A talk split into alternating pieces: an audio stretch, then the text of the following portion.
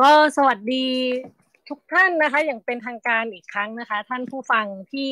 อยู่ทั้งทาง Clubhouse นะคะ แล้วก็มีน่าจะมีทางฝั่งทาง Facebook แล้วก็ YouTube ด้วยนะคะ วันนี้อยู่กับ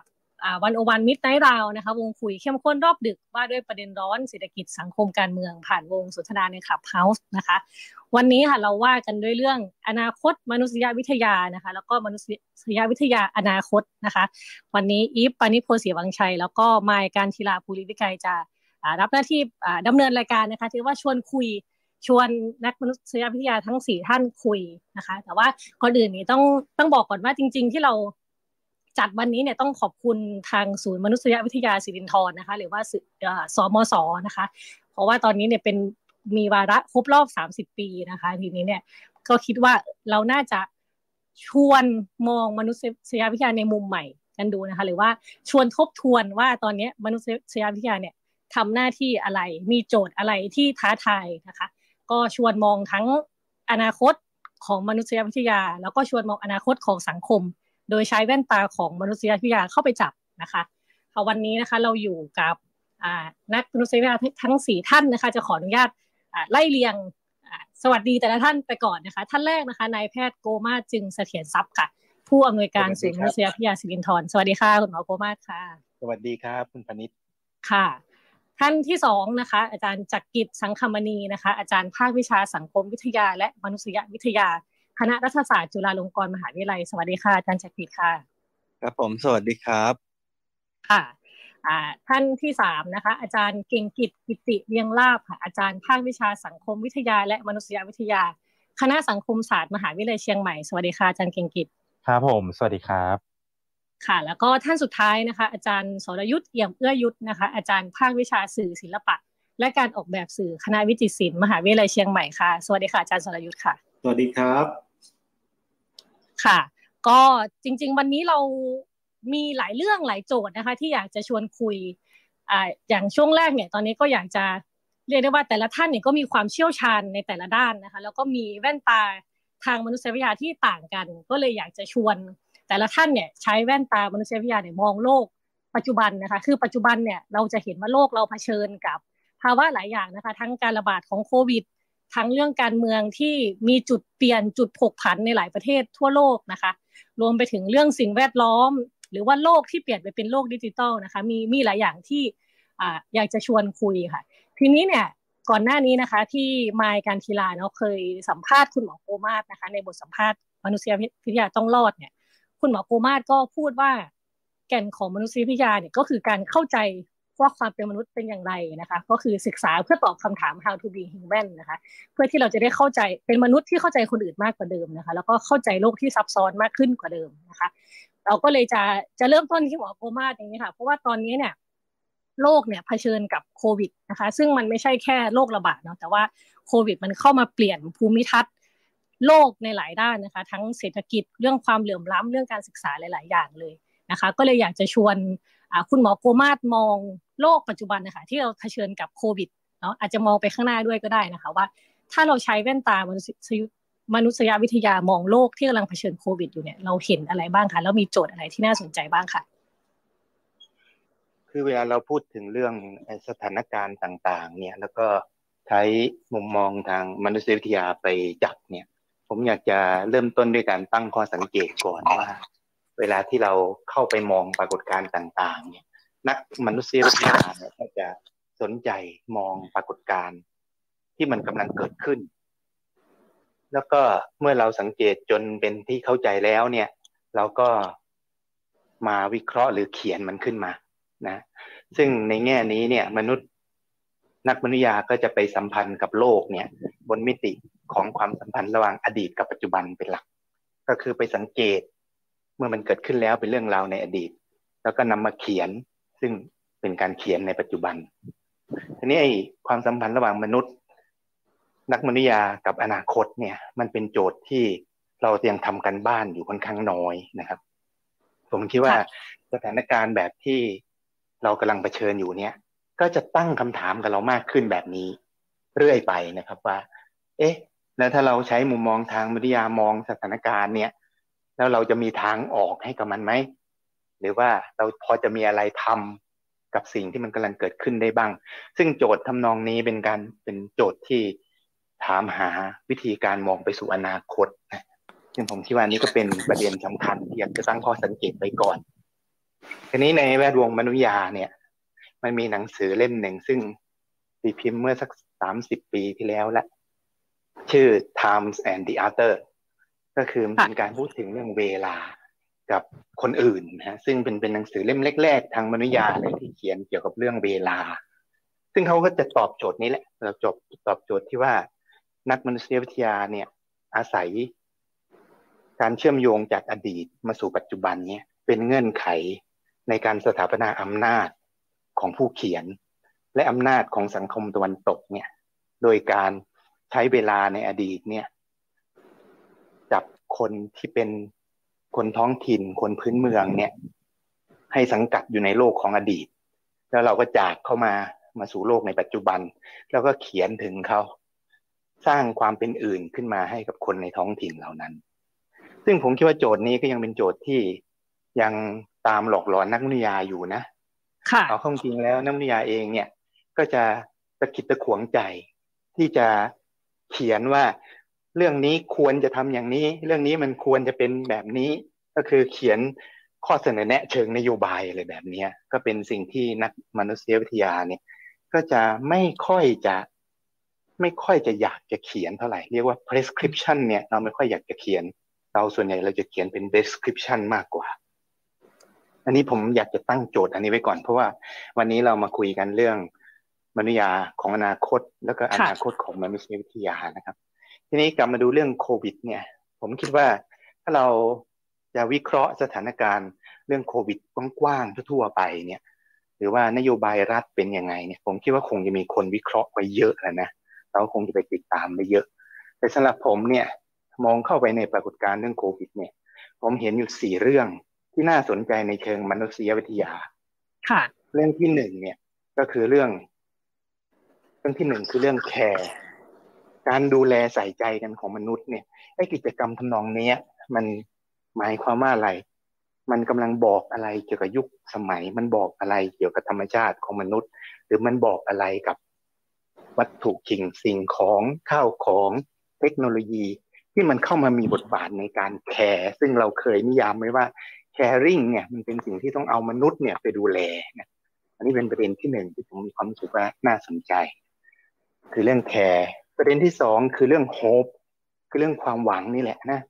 เราจะเห็นว่า พอมันมีสถานการณ์วิกฤตเนี่ย เรื่องความหวังเนี่ยมัน มันกลายเป็นประเด็นมากเลย วัตถุแห่งความหวัง เช่น วัคซีน หรือว่าชุด PPE หรือว่าคนที่เราเคยหวังว่ามันจะเป็นอย่างนั้นอย่างนี้ มันทำให้เรื่องความหวังมันกลายเป็นโฟกัสของเรา การผูกขาดความหวัง การสร้างความหวังลมๆแรงๆให้กับประชาชน ให้คาดหวังกับอะไรบางอย่าง ประเด็นที่สามที่ผมนะคิดว่าน่าสนใจเนี่ยก็คือเรื่อง trust คือความไว้วางใจความไว้เนื้อเชื่อใจ ซึ่งผมคิดว่ามนุยาก็จะมีเรื่องพูดถึงได้เยอะเลย แล้วก็เรื่องสุดท้ายเนี่ยคือเรื่องอคติที่มันเกิดขึ้น ซึ่งในทางวิทยาเราก็สนใจเรื่องอคติเรื่องการเลือกปฏิบัติ เรื่องการรังเกียจเดียดฉันอะไรพวกนี้ซึ่งเรื่องโควิด เนี่ยก็ทำให้สี่เรื่องนี้ปรากฏขึ้นมาเด่นชัดมาก ซึ่งผมคิดว่าถ้าหากว่าเราจะคุยกันโดยไม่ต้องไปคุยถึงเรื่อง การบริหารจัดการวัคซีนผิดพลาดบกพร่องตรงไหน ซึ่งมีคนพูดคุยกันอยู่ค่อนข้างเยอะแล้วผมคิดว่ามนุษยาก็จะสามารถช่วยให้เราเข้าใจปรากฏการณ์ผ่านมุมมอง ที่แตกต่างออกไปจากการวิเคราะห์นโยบายแบบเศรษฐศาสตร์ แบบนโยบายสาธารณะโดยทั่วไปอยู่เหมือนกันค่ะ ค่ะ คุณหมอโกมาครับปกติก่อนหน้านี้เนาะในช่วงตั้งต้นของการศึกษาทางมนุษยวิทยาเนี่ยก็จะมีการคล้ายๆกับลงไปอยู่ในพื้นที่ที่หนึ่งนะคะ อาจจะเป็นที่ชุมชนห่างไกลคนที่นักนักมนุษยวิทยาเนี่ยอาจจะเป็นคนอื่นเนาะเป็นอื่นในที่แห่งนั้นอะไรเงี้ยแต่ว่าพอมาตอนตอนเนี้ย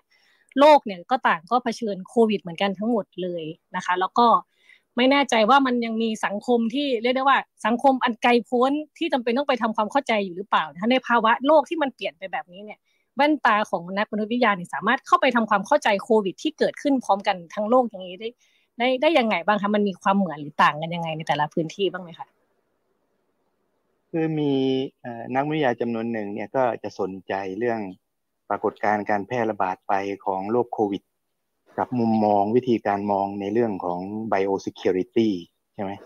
ซึ่งในแง่นี้เนี่ยในอดีตเนี่ยให้โมเดลในการมองเรื่อง biosecurity เนี่ย มันก็จะมองคล้ายๆกับโรคระบาดที่เราเจอในอดีตนั่นแหละมันแพร่ขยายออกมาจากจุดศูนย์กลางจุดหนึ่ง แล้วมันก็กระจายเป็นวงเหมือนกับคลื่นออกมา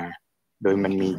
ส่วนแนวหน้าของโรคเนี่ยก็ค่อยขยับขยายไปถ้าหากว่าเราไล่ย้อนกลับไปถึงการระบาดของแต่ละโรคอย่างเงี้ย มันจะเดินทางจากตะวันออกเนี่ยค่อยๆไปจนกระทั่งไปถึงเมืองท่าในยุโรปแล้วมันก็ค่อยๆขยายไปกว่ามันจะเดินทางไปถึงอังกฤษเนี่ยไอ้ยุโรปภาคพื้นเนี่ย คนตายกันไปหลายล้านคนละคนที่อังกฤษก็รู้อยู่แล้วว่ามันมีโรคระบาดเกิดขึ้น แต่มันยังเดินทางมาไม่ถึงก็รออยู่รอคิดว่าตัวเองจะต้องเจอแน่ ซึ่งลักษณะของการเคลื่อนตัวของโรคในยุคก่อนเนี่ย มันก็จะเป็นแบบนี้ใช่ไหมแต่ว่าพอมาในยุคปัจจุบันเนี่ย มันกลายเป็นว่ามันเหมือนกับเป็นดาวกระจายซะมากกว่า ที่มันจะเป็นจุดศูนย์กลางอันหนึ่งแล้วก็ขยายแผ่ออกมาทีนี้พอมันเป็นลักษณะดาวกระจายแบบนี้ ผมคิดว่าในทางมนุษยาเนี่ยอาจจะต้องเชิญชวนให้มามองสเปซเนี่ย ให้มันแตกต่างออกไปจากเดิมเพราะสเปซเนี่ยมันไม่ได้เป็นความห่างของระยะทางจากจุดโคออดิเนตหนึ่งเดินทางไปยังอีกจุดหนึ่งอีกต่อไปแล้ว มันมีลักษณะที่เป็นเรียกว่าเป็นโทโปโลจีก็ได้นะ เป็น ลักษณะของผิวพื้นที่มันยืดหยุ่น แล้วก็สิ่งที่เราเคยคิดว่าไกล มันก็ใกล้มากเลยอย่างอู่ฮั่นกับกรุงเทพนี่ใกล้มากใกล้กว่ากรุงเทพกับภูเก็ตซะอีกนะเพราะฉะนั้นไอ้ความใกล้ไกลที่ว่าเนี่ย มันได้สลายไอ้มิติใกล้ไกลในทางกายภาพกลายเป็นความใกล้ไกลที่มีเป็น relational มาก คือมันเป็นลักษณะที่ผูกโยงไปกับเรื่องความสัมพันธ์หลายมิติมากขึ้น ถ้ามองในแง่นี้ก็จะเห็นว่าไอ้ชุมชนที่เราเรียกว่าไอโซเลตหรือว่าแยกตัวเป็นอิสระอยู่ห่างไกลเนี่ย มันจะนิยามแบบนั้นได้ยังไง เพราะว่าเลตองคุเนี่ยก็มีผู้ป่วยแล้วตอนนี้ เลตองคุนี่อยู่จังหวัดตากใช่ไหมเป็นชุมชนชาวฤาษีกะเหลี่ยง ซึ่งแยกตัวออกไป เพราะว่าหมู่บ้านแต่เดิมมันวุ่นวายเกินไปเขาก็ปลีกตัวไปสร้างหมู่บ้านเลตองคุขึ้น ซึ่งเป็นที่ที่ฤาษี ไปจำศีลกันอยู่ที่นั่นแล้วก็มีวิธีปฏิบัติของเขาที่เป็นศาสนาดั้งเดิมตอนนี้ก็ซึ่งอาทิตย์ที่แล้วก็มีแจ้งมาแล้วว่าติดเชื้อห้าคน คือโดยปริยายตอนนี้ไอการมองพื้นที่แบบแยกอิสระแยกขาด ระยะทางห่างไกลไอโซเลตตัวเอง มันอาจจะไม่ใช่วิธีการมองที่ละเอียดเพียงพอที่จะทำงานในเรื่อง ไม่ว่าจะเป็นเรื่องระบาดหรือเรื่องเรื่องอื่น ๆ ที่เกี่ยวกับความสัมพันธ์ อีกต่อไปแล้วค่ะ คุณหมอคะมันมีสาขาหนึ่งของมนุษยวิทยานะคะ ที่คือมนุษยวิทยาการแพทย์นะคะ อยากจะให้คุณหมอเล่าให้ฟังนิดนึงว่าสิ่งนี้มันมันได้เข้ามาทำงานยังไงกับการระบาดของโควิดบ้างไหมแล้วมันคืออะไรยังไงคะสำหรับท่านผู้ฟังที่อาจจะยังไม่ไม่คุ้นเคยกับสาขาเนี้ยค่ะ คือมนุษยามันก็เอาไปใช้มองปรากฏการณ์ต่างๆ หลากหลายเนาะมันมีมนุษยาการเมืองก็มี มนุษยาเศรษฐเศรษฐเศรษฐศาสตร์ก็มีมนุษยากฎหมายก็มี หรือว่ามนุษยวิทยา การศึกษาก็มีเหมือนกันนะมนุษยาสิ่งแวดล้อมอะไรแบบนี้เพราะฉะนั้นในแง่หนึ่งเนี่ยมนุษยามันเป็นศาสตร์ที่อาจจะเรียกว่า สามารถที่จะนำไปใช้ร่วม ในการมองปรากฏการณ์ที่เกี่ยวข้องกับศาสตร์อื่นๆได้ค่อนข้างเยอะ อันนี้ก็เป็นจุดเด่นของมนุษยานะครับว่า เวลาที่เรามุมมองทางมนุษยาเนี่ยเข้าไปประกอบเข้ากับการมองด้วยศาสตร์แบบอื่นๆ แล้วเนี่ยมันก็จะเห็นหลายมิติมากขึ้นพอเห็นเราเห็นหลายมิติมากขึ้น มันก็เห็นความเป็นไปได้ หรือว่าเห็นปัญหาที่มันอาจจะในอดีตอาจจะไม่เคยเห็นนั้นในแง่นี้เนี่ยทางการแพทย์เองเนี่ยถ้าจะ สืบสาวไปหาประวัติศาสตร์ของมนุษยวิทยาแต่เดิมเลยทีเดียวเนี่ย ก็เรียกว่าวิชามนุษยามันเกิดขึ้น แล้วก็การออกไปศึกษาสังคมวัฒนธรรมที่มีแบบแผนที่แตกต่างกันของประเทศในตะวันตกในอดีตเนี่ย เมื่อเดินทางมาพบเนี่ย สิ่งหนึ่งที่เขาพบก็คือการรักษาโรคที่มันไม่เหมือนกับประเทศตะวันตกที่เขามีการแพทย์แบบหนึ่งใช่ไหมครับที่พอมาเจอการรักษาแบบ หมอผีบ้าง ใช้ยาสมุนไพรระบบการแพทย์แบบท้องถิ่นหลากหลาย ซึ่งมันดูแล้วมันไม่น่าจะเป็นวิธีการรักษาโรคได้อะไรแบบนี้นะก็เป็นความสนใจที่นักวิทยาสมัยก่อนก็จะเก็บบันทึกเรื่องราวเหล่านี้ แล้วก็กลับไปวิเคราะห์ว่า เอ๊ะทำไมมันถึงมีพฤติกรรมการรักษาโรคเช่นนี้ แล้วคนในท้องถิ่นก็ถือว่าโอเคอะไรแบบนี้งั้นในแง่นี้ก็มนุษยาการแพทย์ก็เริ่มต้นมา ควบคู่กันกับประวัติศาสตร์ของมนุษยานั่นแหละมันเป็นปรากฏการณ์ที่สังเกตเห็นได้ง่ายนะทีนี้มาระยะหลังๆมานี้เนี่ยมนุษยาการแพทย์เอง ก็มีบทบาทเข้าไปเกี่ยวข้องกับเรื่องแนวทางการพัฒนา เรียกว่าเป็น international health มากขึ้น เพราะว่าระบบการพัฒนาสาธารณสุขในระหว่างประเทศเนี่ยก็ไปพบกับปัญหาเรื่อง สิ่งที่มันไม่เป็นไปตามนักวางแผนด้านการสาธารณสุขเขาคาดหวังใช่ไหมเช่น ออกแบบเรื่องการควบคุมมาเรียมาอ้าวปรากฏว่ามาส่งเสริมให้ชาวบ้านนอนในมุ้งชาวบ้านเขาก็ไม่ชอบนอนในมุ้งเลยแบบเนี้ยค่ะมุ้งไปเอามุ้งไปเคลือบสารเคมีแล้วให้มันนอนอยู่ในมุ้งเคมีชาวบ้านก็ไม่ทำตามเขาก็เดือดร้อนว่าจะทำยังไงเราจะเข้าใจมุมมองหรือว่าวิธีปฏิบัติของท้องถิ่นนั้นการแพทย์มนุษยาการแพทย์ก็กลายเป็น เรียกว่าเป็นตัวช่วย ของงาน international health เรื่องสาธารณสุขระหว่างประเทศสาธารณสุขนานาชาติอะไรแบบนี้ศึกษาพฤติกรรมที่อาจจะเป็นปัญหาหรือว่าการไม่ให้ความร่วมมือในการรักษาโรคอะไรแบบนี้ซึ่งไอแนวโน้มลักษณะนี้ต่อมาก็ถูกวิพากษ์วิจารณ์ว่า เหมือนกับว่าเราไปทำหน้าที่เป็นเป็นผู้ช่วยของกระบวนการพัฒนา ซึ่งอาจจะไปผลิตซ้ำความสัมพันธ์ของจักรวรรดินิยม หรือว่าเป็นการผลิตซ้ำ ลักษณะทางการครอบงำหรือเป็นการไปทำให้ปัญหาซึ่งมันจริง ๆ มันไม่ได้เป็นปัญหาเรื่องการพัฒนา มันเป็นปัญหาเรื่องคอร์รัปชันเป็นปัญหาเรื่องการกดขี่ขูดรีดของชนชั้นในสังคมเนี่ยถูกแปลงกลายเป็นการขาดอาหาร แล้วเราก็ทำหน้าที่ไปคอยทำให้แผนการส่งเสริมอาหารเสริมในท้องถิ่น ให้เด็กๆได้กินอาหารกัน โดยไม่สนใจว่าเอาข้องจริงไอ้ปรากฏการณ์ที่เด็กขาดอาหารนั้นนะ่ะ มันเป็นปรากฏการณ์ของการกดขี่ทางชนชั้น หรือว่าความสัมพันธ์ทางอำนาจ ซึ่งเป็นรากเหง้าของปัญหาซะมากกว่า เพราะฉะนั้นก็เกิดกระแสวิพากษ์วิธีการที่มนุษยาการแพทย์เข้าไปเกี่ยวข้องกับนโยบายภาครัฐนโยบายองค์กรพัฒนาระหว่างประเทศ ก็กลายเป็นวิธีการมองปัญหาสาธารณสุขในมุมมองหลากหลายขึ้นนะอันนี้ก็เรียกว่าโดยรวมๆเนี้ยปัจจุบันเราก็จะถือว่ามนุษยาการแพทย์เนี่ยก็จะแบ่งออกเป็นสองกระแสหลักๆนะ กระแสหนึ่งก็จะเป็นกระแสที่ว่าเราเรียกว่าเป็นศึกษาเรื่องมิติทางวัฒนธรรมของความเจ็บแค่ได้ป่วย เราก็เข้าไปช่วยดูว่าเขาป่วยอย่างนี้มีพฤติกรรมอะไรเราจะช่วยการสาธารณสุขได้ยังไง ถ้าเทียบกับเรื่องโควิด ก็อย่างเช่น เราจะกระจายวัคซีนยังไง ถึงจะไปถึงกลุ่มที่ด้อยโอกาส กลุ่มชายขอบ หรือว่ากลุ่มชาติพันธุ์ทำยังไงความช่วยเหลือถึงจะเหมาะสมกับวิถีชีวิต ที่เขากำลังเผชิญกับปัญหาอยู่อะไรแบบนี้ก็คือจะเป็นตัวช่วยให้การสาธารณสุขมันเข้าถึงกลุ่มเป้าหมายได้ดีขึ้น แต่ในขณะเดียวกันมันก็มีมนุษยาการแพทย์อีกแบบหนึ่ง ก็คือเป็นสายวิพากษ์ซึ่งตั้งคำถามกับสิ่งที่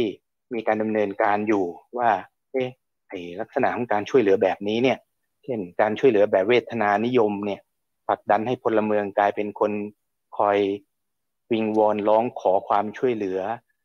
จากความเมตตาการุณของชนชั้นปกครองเนี่ย มันใช่ความสัมพันธ์ที่มันควรจะเป็นหรือเปล่าหรือว่าการจะออกนิรโทษกรรมแบบเนี้ย มันเหมาะสมใช่ไหม มันเป็นเรื่องความรับผิดชอบที่คุณควรจะมีตามหลัก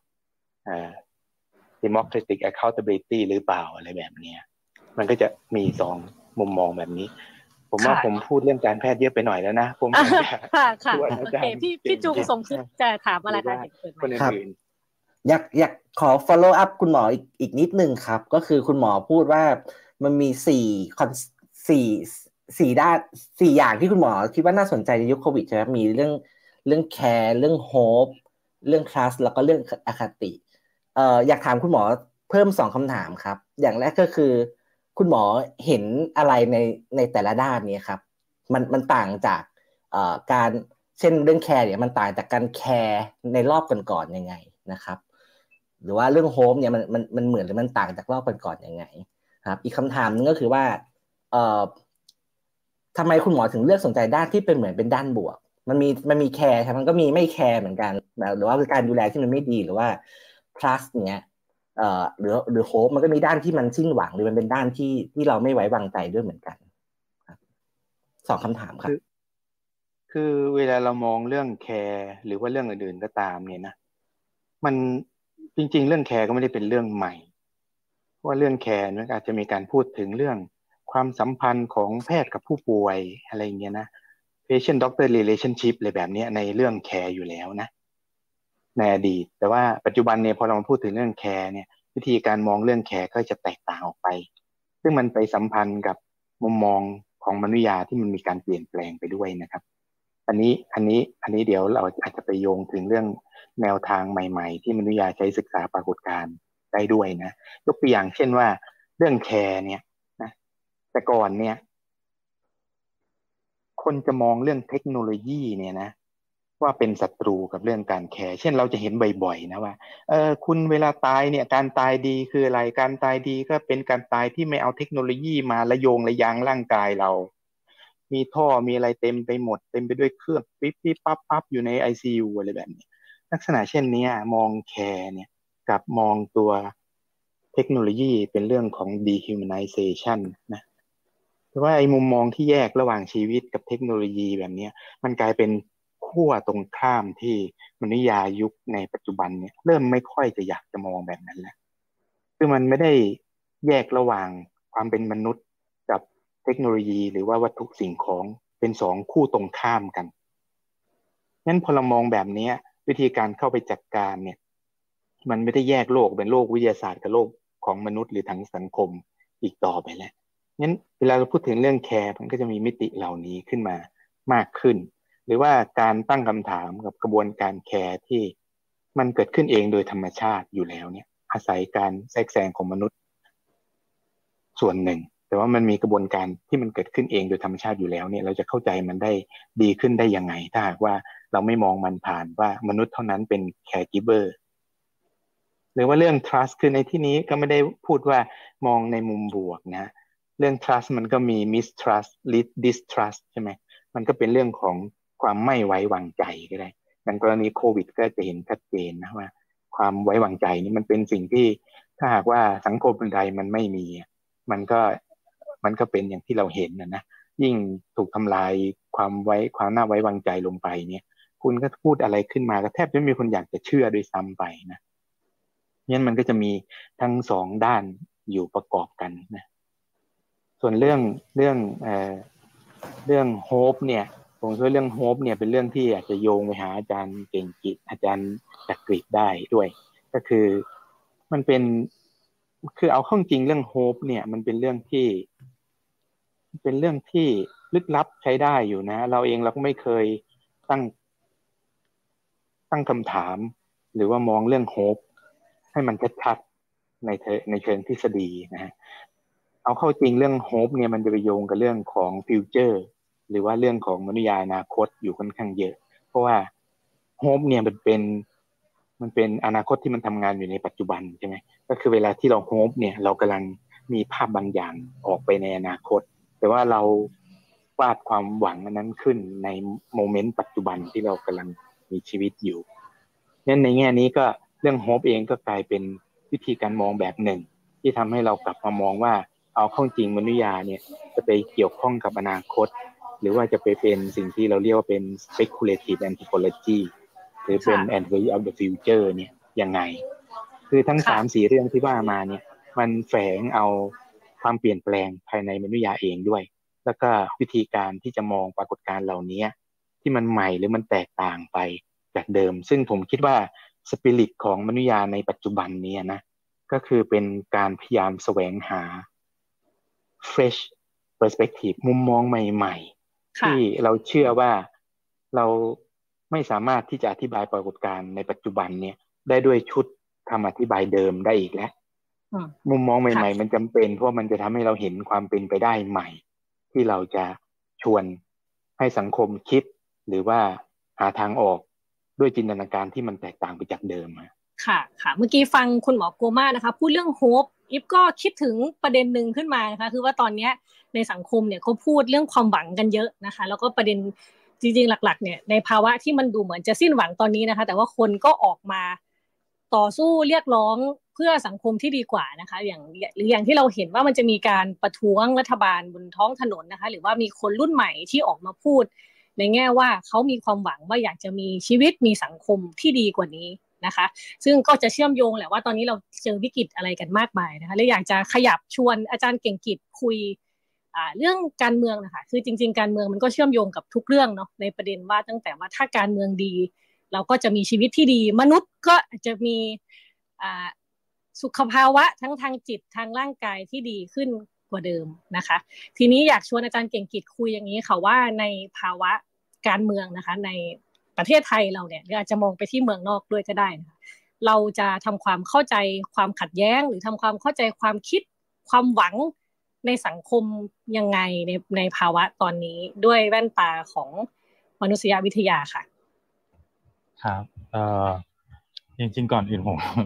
เป็นคำถามที่ยากเหมือนกันแต่ว่า คืออย่างหนึ่งก็คือว่าจริง ๆ แล้วในสำหรับสปิเกอร์ทุกคนเนี่ย ผมไม่ได้เทรนมาในฐานะที่เป็นนักมนุษยวิทยา นั่นนะครับพอดีว่าบังเอิญได้มาอยู่ภาควิชาสังคมวิทยามนุษยวิทยาก็เลย เหมือนตกกระไดพลอยโจรที่ต้องสวมบทนิดหน่อยครับ ทีนี้ผมผมคิดว่าอย่างหนึ่งเนี่ย ผมอยากจะขอพูดพูดต่อจากคุณหมอ ซึ่งจะกลับมาตอบคาถามนี้ก็คือว่าจริง ๆ ในบทสัมภาษณ์เนี่ย ที่ชื่อว่ามนุษยวิทยาต้องรอดในในหนึ่งศูนย์หนึ่งเวิลด์เนี่ย จริง ๆ ผมชอบประเด็นหลายเยอะเยอะมากเลยนะครับ เป็นบทสัมภาษณ์ที่ดีมากแล้วผมให้นักศึกษาปอตีอ่านด้วย จริงคุณคุณหมอบอกว่า หัวใจสำคัญของวิชามนุษยวิทยาเนี่ยคือการตอบคำถามว่า how to be human ใช่ไหมครับคือเราเราจะเป็นมนุษย์ เราเป็นมนุษย์ได้ยังไงอะไรเงี้ยแล้วก็อันหนึ่งที่ต่อมาคุณหมอก็บอกว่าเอ้วิชามนุษยวิทยาเนี่ยมันต่างจากวิชาวิทยาศาสตร์นะวิชาวิทยาศาสตร์มันหัวใจสำคัญของวิชาวิทยาศาสตร์ คือมันศึกษาสิ่งที่เราคุ้นเคยเนาะซึ่งอันนี้ผมก็ไม่แน่ใจว่าว่าจะเป็นอย่างนั้นมากน้อยแค่ไหนเพราะไม่ไม่มีความรู้เรื่องวิทยาศาสตร์มากนะครับ แต่ว่า นั่นหมายความว่าวิชามนุษยวิทยาโดยเปรียบเทียบเนี่ยคือการศึกษาสิ่งที่มันแตกต่าง หรือสิ่งที่ใช้คำของคุณหมอก็คือว่าสิ่งที่เราไม่คุ้นเคย ถ้าพูดจริงถึงที่สุดก็คือเรากำลังพูดถึงว่าวิชามนุษยาคือการศึกษาคนอื่น หรือสิ่งอื่น หรือวัฒนธรรมอื่น หรือพูดอย่างถึงที่สุดอีกแบบหนึ่งก็คือว่าเรากำลังศึกษาความแตกต่าง หรือคนที่แตกต่างจากเรา ถ้าพูดอย่างหนึ่งที่สุดก็คือว่าเอาเข้าจริงแล้วเนี่ยวิชามนุษยวิทยาก็คือวิชาที่ให้ความสำคัญหรือ ตั้งจุดเริ่มต้นของศาสตร์สาขาวิชาบนการศึกษาสิ่งที่แตกต่างหรือความเป็นอื่นครับพูดง่ายคือความแตกต่างเป็นฐานคิดของของวิชามนุษยวิทยามากกว่าที่จะเป็นเรื่องของความเหมือนครับ ทีนี้เอ่ออย่างที่เอ่อหลายท่านก็ได้พูดไปแล้วนะครับ ว่าอย่างที่คุณหมอได้พูดไปแล้วว่าเอ่อเรากำลังอยู่ในสภาวะที่มันเป็นไปด้วยความ ขัดแย้งนะความไม่ลงรอยความอิหลักอิเหลือต่างๆ และการเมืองก็กลายมาเป็นถูกชูให้เป็นประเด็นหนึ่งที่เราอธิบายเกี่ยวกับความไม่ลงรอยหรือความอิหลักอิเหลือหรือความเป็นอื่นที่กำลังเกิดขึ้นครับ คือพูดอย่างหนึ่งที่สุดก็คือว่าเรากำลังเผชิญหน้ากับความเป็นอื่น ที่มันกระทบกับคนทุกคน เพราะว่าสิ่งที่เราเรียกว่าการเมืองมันก็คือสิ่งที่ กระทบกับคนทุกคนมันเป็นภาพที่กว้างกว่า ถ้าเราพูดถึงความเป็นอื่นในแง่ของความสัมพันธ์กับคนรัก หรือความสัมพันธ์กับเพื่อน มันก็อาจจะเป็นเรื่องของของบุคคลที่มันเป็นจำนวนน้อย แต่การเมืองมันคือคนทั้งหมดใช่ไหมครับเพราะฉะนั้นเราผมคิดว่าสิ่งที่เราจะเห็นเลยใน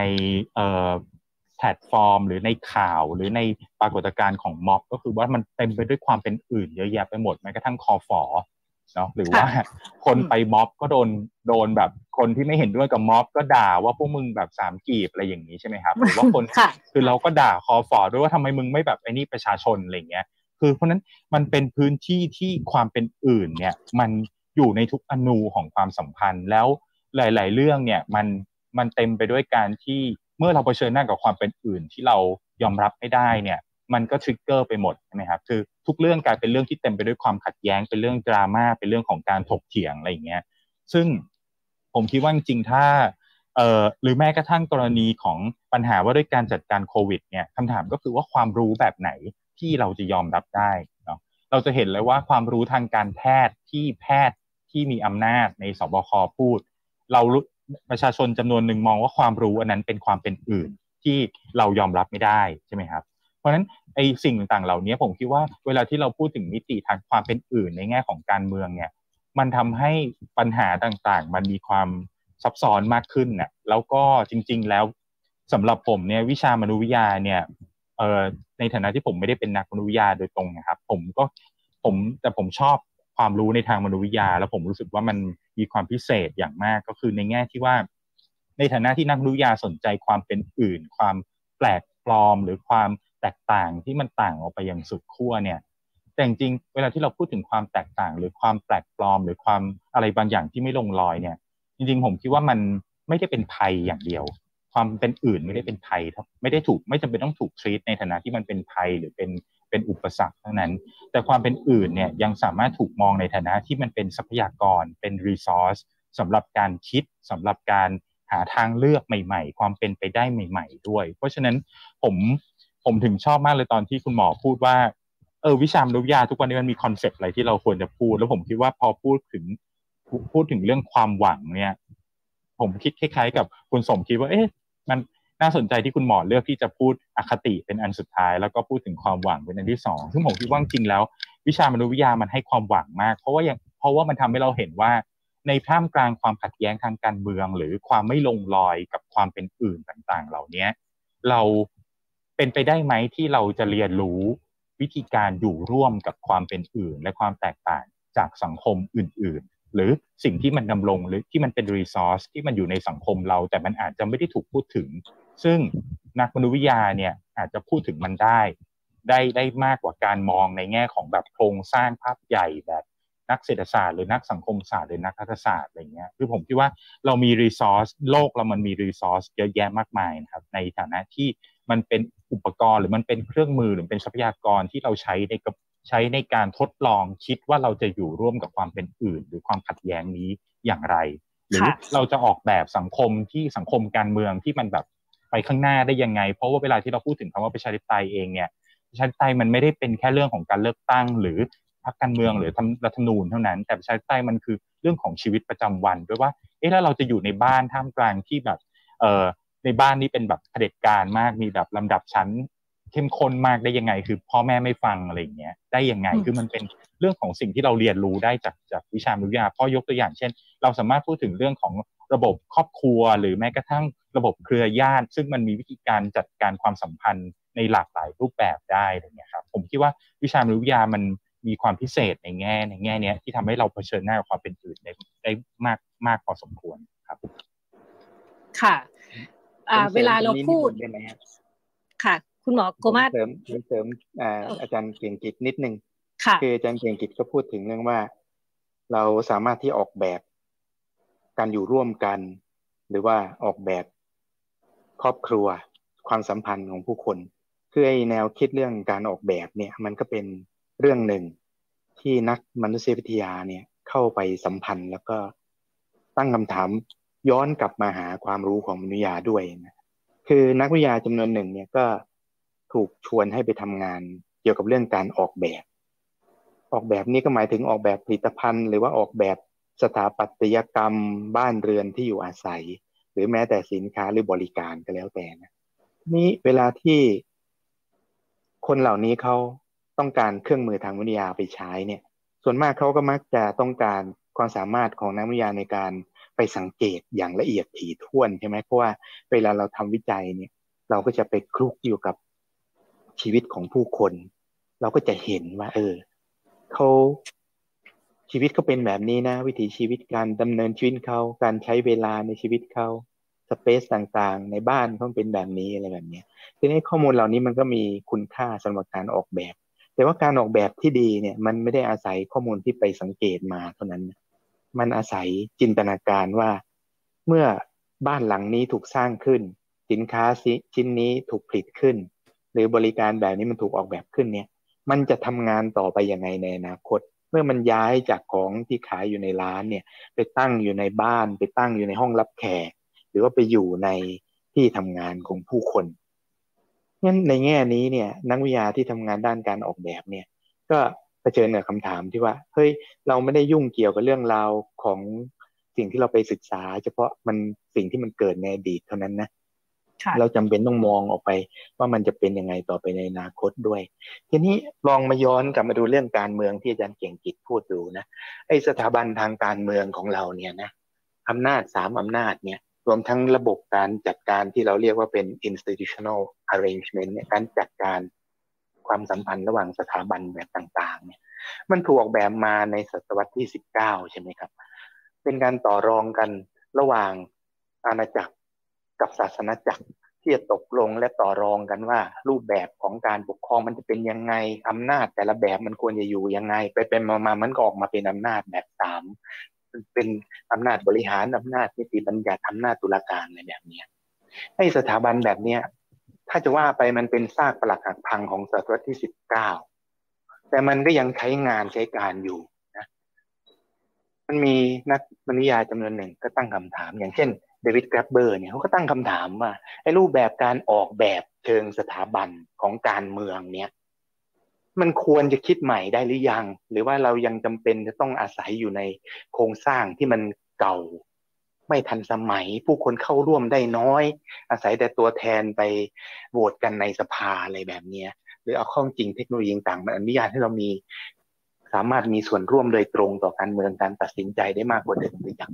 ซึ่งอันนี้ผมคิดว่าสำคัญแล้วก็สำคัญสำหรับโจทย์ในปัจจุบันด้วยว่าถ้าสมมุติว่าเราสามารถที่จะขับเคลื่อนการเปลี่ยนแปลงไปนะแล้วก็สามารถที่จะสร้าง การเปลี่ยนแปลงใหญ่ขึ้นมาได้ ซึ่งอาจจะมองย้อนไปที่เมื่อครั้งอาหรับสปริงเกิดขึ้นใช่ไหมตอนนั้นเนี่ยโอ้โหเรียกว่าความหวังของโลกเลยแหละนะ เกิดขึ้นที่มีการชุมนุมกันในหลายประเทศในในอาหรับปีผ่านไปเนี่ย การเปลี่ยนแปลงแม้ว่าครั้งนั้นจะเรียกว่าถ้าเราจำได้ที่ทาเฮสแควร์ใช่ไหมโอ้โหคนมันมากกว่าล้านหนึ่งอะนะชุมนุมกันเพื่อที่จะล้มล้างรัฐบาลที่มีลักษณะเผด็จการลงไป แต่ว่าพอมันเปลี่ยนแปลงไปแล้วเนี่ย มันออกแบบไม่ได้อะสังคมใหม่มันออกแบบไม่ทัน แล้วไปไปมาๆเนี่ย ผมฟังสารคดีที่เขาไปสัมภาษณ์ ผู้คนที่มีบทบาทในการเปลี่ยนแปลงครั้งนั้นเนี่ย หลายคนเลยนะเขาบอกว่ามันประเทศมันเลวลงกว่ากันเดิมกว่าเดิม มันแย่กว่าแต่ก่อนนั้นซะอีก คำถามก็คือว่า เนี่ย เวลาที่เราใช้มุมมองทางวิทยามามองประเด็นทางการเมืองเนี่ย อันที่หนึ่งเนี่ย เราทำยังไงเราจะก้าวให้พ้นไปจากการมองแบบทำความเข้าใจ แล้วก็สามารถอธิบายอดีตได้อันที่สองคือทำยังไงอะเราจะตั้งคำถามกับการออกแบบอย่างที่ว่า เพราะว่าการออกแบบอย่างที่ว่านี้ต้องการความเข้าใจ ในอดีตหรือในปัจจุบันเนี่ยเพื่อที่ออกแบบให้ระบบมันทำงานได้ในอนาคต อันนี้ก็เป็นโจทย์ที่ผมคิดว่าน่าสนใจแล้วก็เป็นโจทย์ที่นักวิทยาเองอาจจะยังไม่ได้เข้าไปเกี่ยวข้องกับมันในลักษณะ เช่นนี้มากนักนะก็คิดว่าน่าจะได้ลองคิดกันดูในในมิติต่างๆ เหล่านี้มากขึ้นนะครับ ตัวคุณหมอเองมีคำตอบต่อโจทย์ยากๆที่คุณหมอตั้งไว้ไหมครับแล้วยิ่งถ้าเกิดสมมติแซวเล่นว่าเมืองไทยนี่อาจจะถอยไปอยู่ยุคกลาง สมมติเราอยู่ในยุคกลางเนี่ย แล้วสถาบันการเมืองมันออกแบบหลังจากยุครู้แจ้ง แต่ว่าก็ยังไม่พอด้วยสำหรับการสู้กับอนาคตเพราะนั้นเราจะผลักจากยุคกลางสู่ยุคอนาคตเนี่ยคำตอบของสังคมไทยเป็นยังไงคุณหมอคิดอะไรไว้ในใจบ้างครับคือผมเคยรีวิวเรื่องนี้นะ ในหนังสือจำนวนหนึ่งในต่างประเทศเนี่ยอย่างเช่นเรื่องเรื่อง deep democracy เรื่อง การเปลี่ยนแปลงประชาธิปไตยให้มันเป็นสมยุคสมสมัยมากขึ้น มันมีรูปแบบอยู่หลากหลายเหมือนกันนะ แต่ว่าผมก็ยังนึกไม่ออกว่าจุดที่จะงัดให้มันเกิดขึ้นเนี่ยมันเป็นไงยกตัวอย่างเช่น ยกตัวอย่างเช่น เนี่ยนะในหลายประเทศ ไม่ใช่หลายประเทศในบางประเทศเนี่ย วิธีการนับคะแนนเสียงของเขาเนี่ย มันไม่ได้นับคะแนนเสียงแบบที่เรารู้จัก การนับคะแนนเสียงของคนมาโหวตเนี่ย มันมีวิธีการนับที่มันดีกว่านี้ได้เยอะมากเลยนะ แล้วก็เมื่อเรามีวิธีการนับคะแนนเสียงที่ดีขึ้นเนี่ย คนจะรู้สึกว่าตัวเองเป็นเจ้าของรัฐบาลมากกว่านี้ วิธีนับของเขาเนี่ยนะ อันนี้ผมฟังมาจากพอดแคสต์อันหนึ่งนะเขาบอกว่าเวลาเราไปลงคะแนนเนี่ยเขาจะให้เราลงเหมือนเราสอบเป็นทานสมัยก่อนนะก็คือเลือกได้ห้าอันดับเลย ตามความนิยมของเรา เมื่อเลือกได้ห้าอันดับแล้วเนี่ย การนับคะแนนเสียงเนี่ยก็จะเริ่มนับไปเรื่อยๆ คนที่ได้คะแนนอันดับหนึ่งมากสุดก็จะคะแนนสะสมไป ถ้าสมมุติว่าเรามีสิทธิ์เลือกได้สามคนในเขตเลือกตั้งนี้นะ คนที่หนึ่งไปแล้วได้ขาดไปแล้วพอขาดไปเนี่ย คนที่เราเราเลือก ที่เหลือเนี่ย ก็จะเอาคะแนนมารวมกัน เพื่อที่จะนับ นับใหม่ว่า คนที่เขาเลือกคนที่สองเนี่ย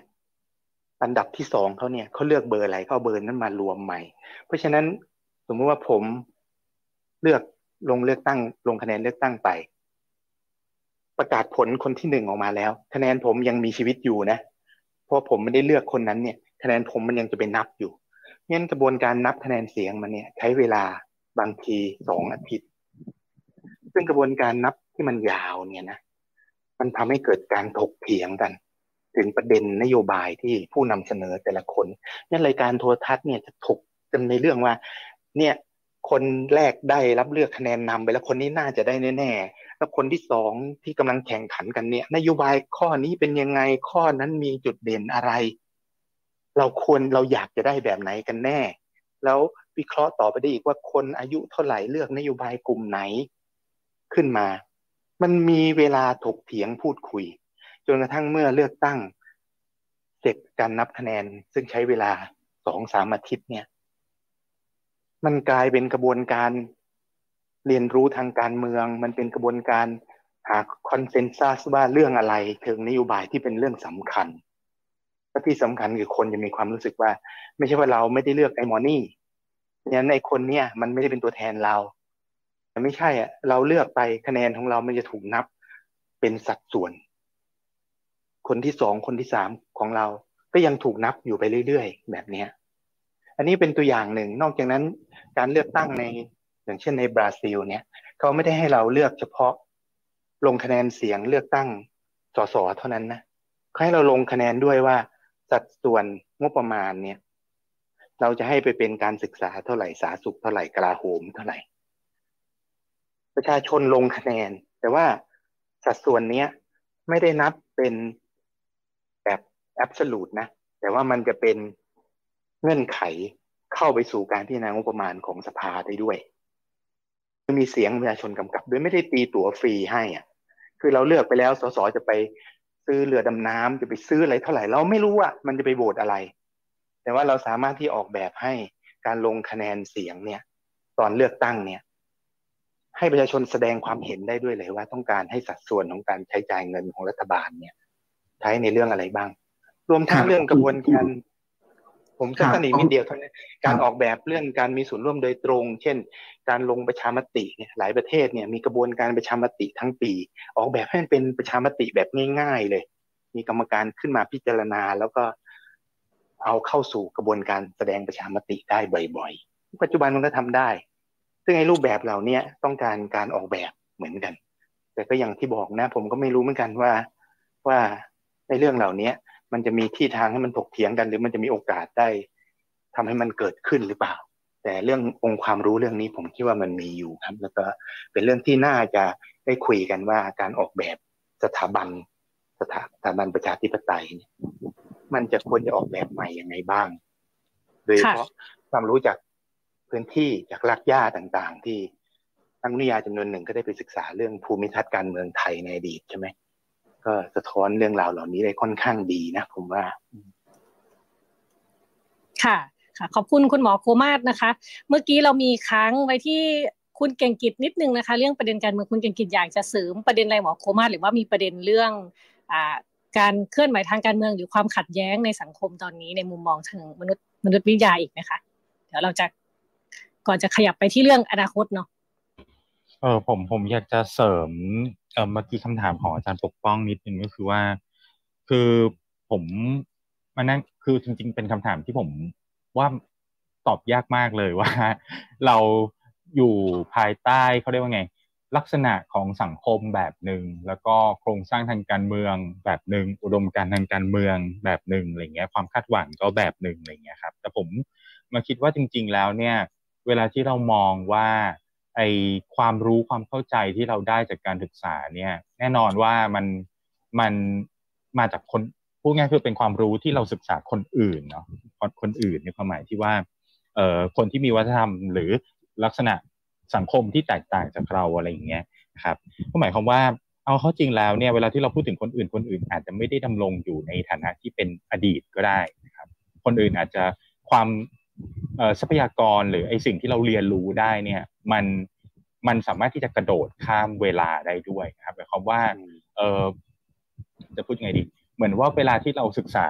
เอ่อความลักษณะกลไกสถาบันทางสังคมของกลุ่มชนหนึ่งอะไรอย่างเงี้ยนะครับหรือคนกลุ่มหนึ่งอะไรอย่างเงี้ย ก็ไม่ได้หมายความว่ามันมีมิติของความเป็นอดีตอย่างเดียว แต่ว่าเราเรียนรู้สิ่งนั้นเพื่อที่เราจะ อย่างที่คุณหมอพูดเพื่อมาใช้ในฐานะที่เป็นทรัพยากรในการจินตนาการถึงอนาคตได้ด้วย หมายความว่าเออเราอาจจะเรียนรู้ลักษณะรูปแบบของระบบเครือญาติของสังคมหนึ่งอะไรอย่างเงี้ยครับช่วงช่วงหลังผมก็มาอ่านเรื่องเครือญาติมากขึ้น เพราะว่าไม่มีความรู้เรื่องนี้อย่างเป็นระบบมาก่อนอย่างเงี้ย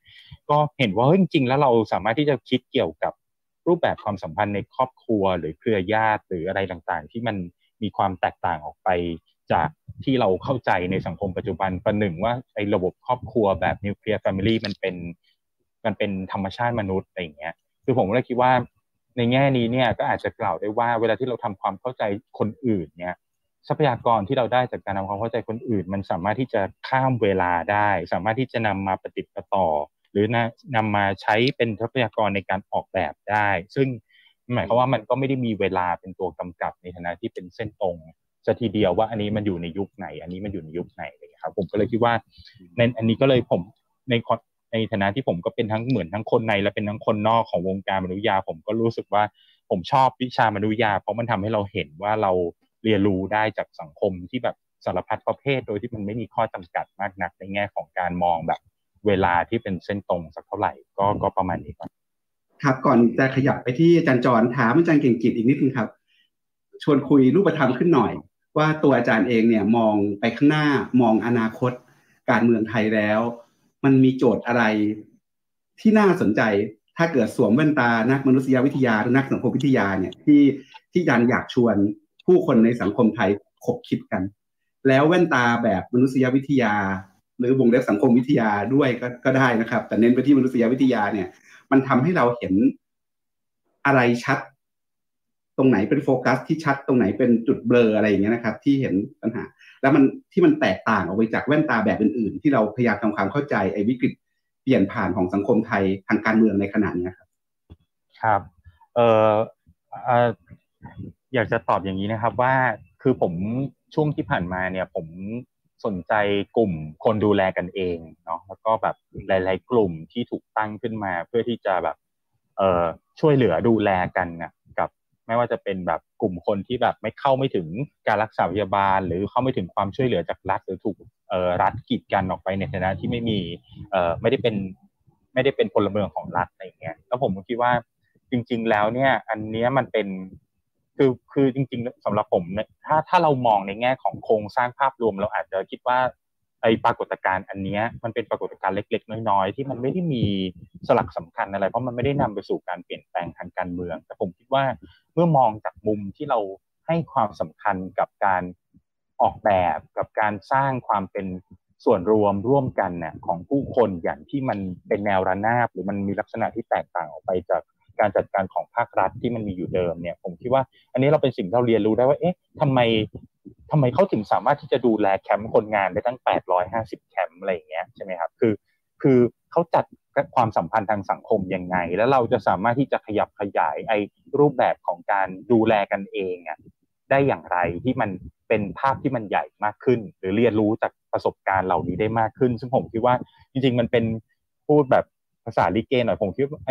การที่ากฏการณ์โควิด อันเนี้ยที่มีคนดูแลกันเองมากขึ้นเนี่ย มันเป็นเรียกไงมันเป็นเนื้อนาบุญของการ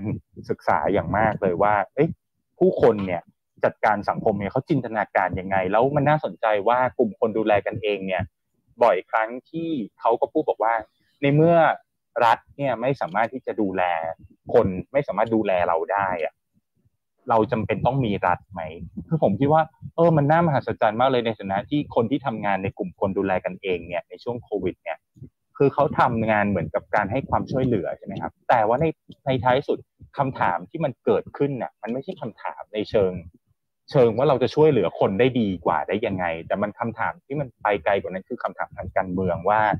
เราจำเป็นต้องมีรัฐไหม ถ้ารัฐถ้า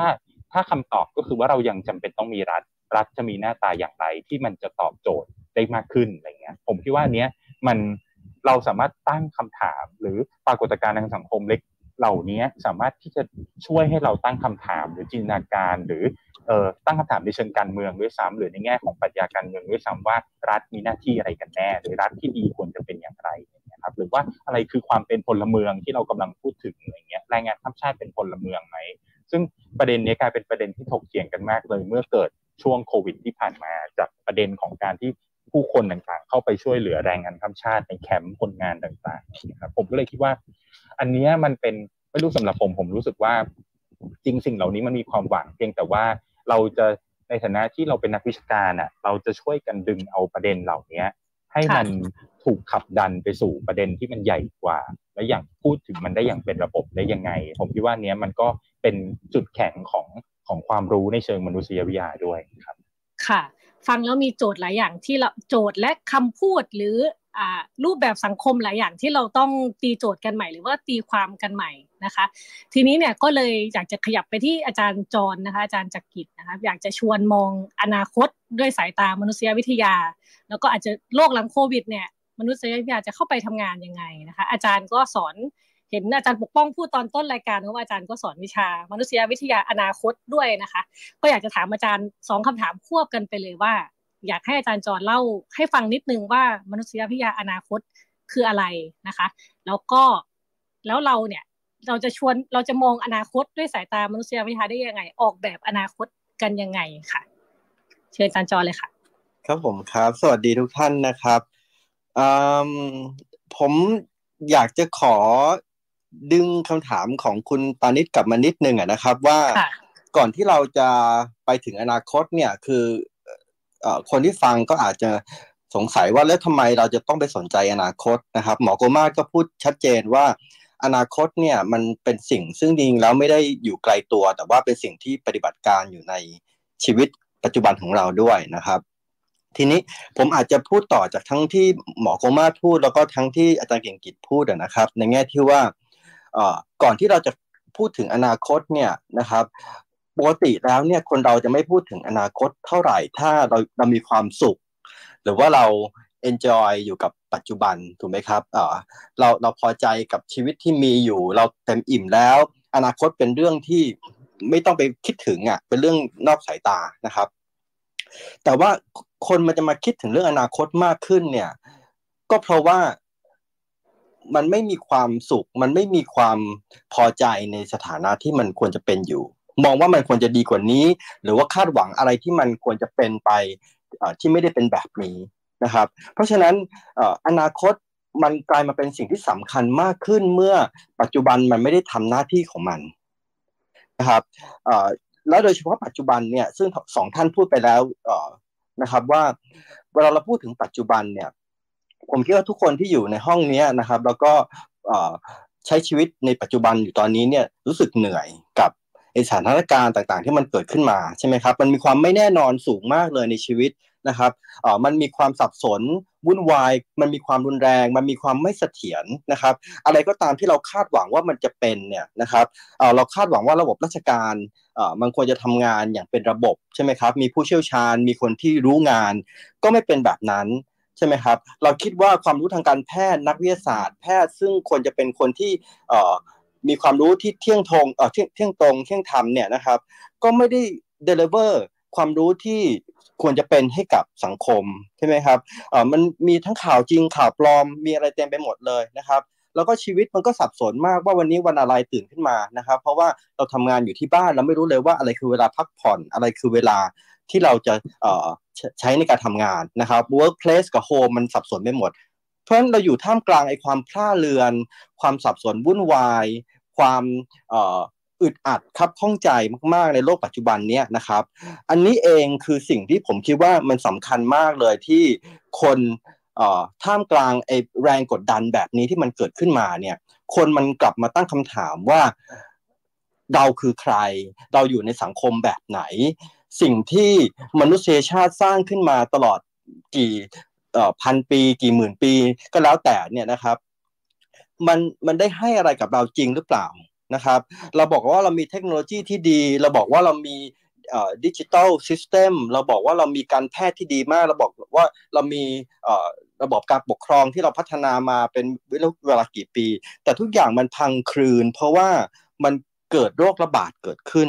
เพราะฉะนั้น สิ่งที่เราจะต้องกลับมาตระหนักมากขึ้นในฐานะมนุษย์ก็คือว่า เฮ้ยเราไม่ได้เป็น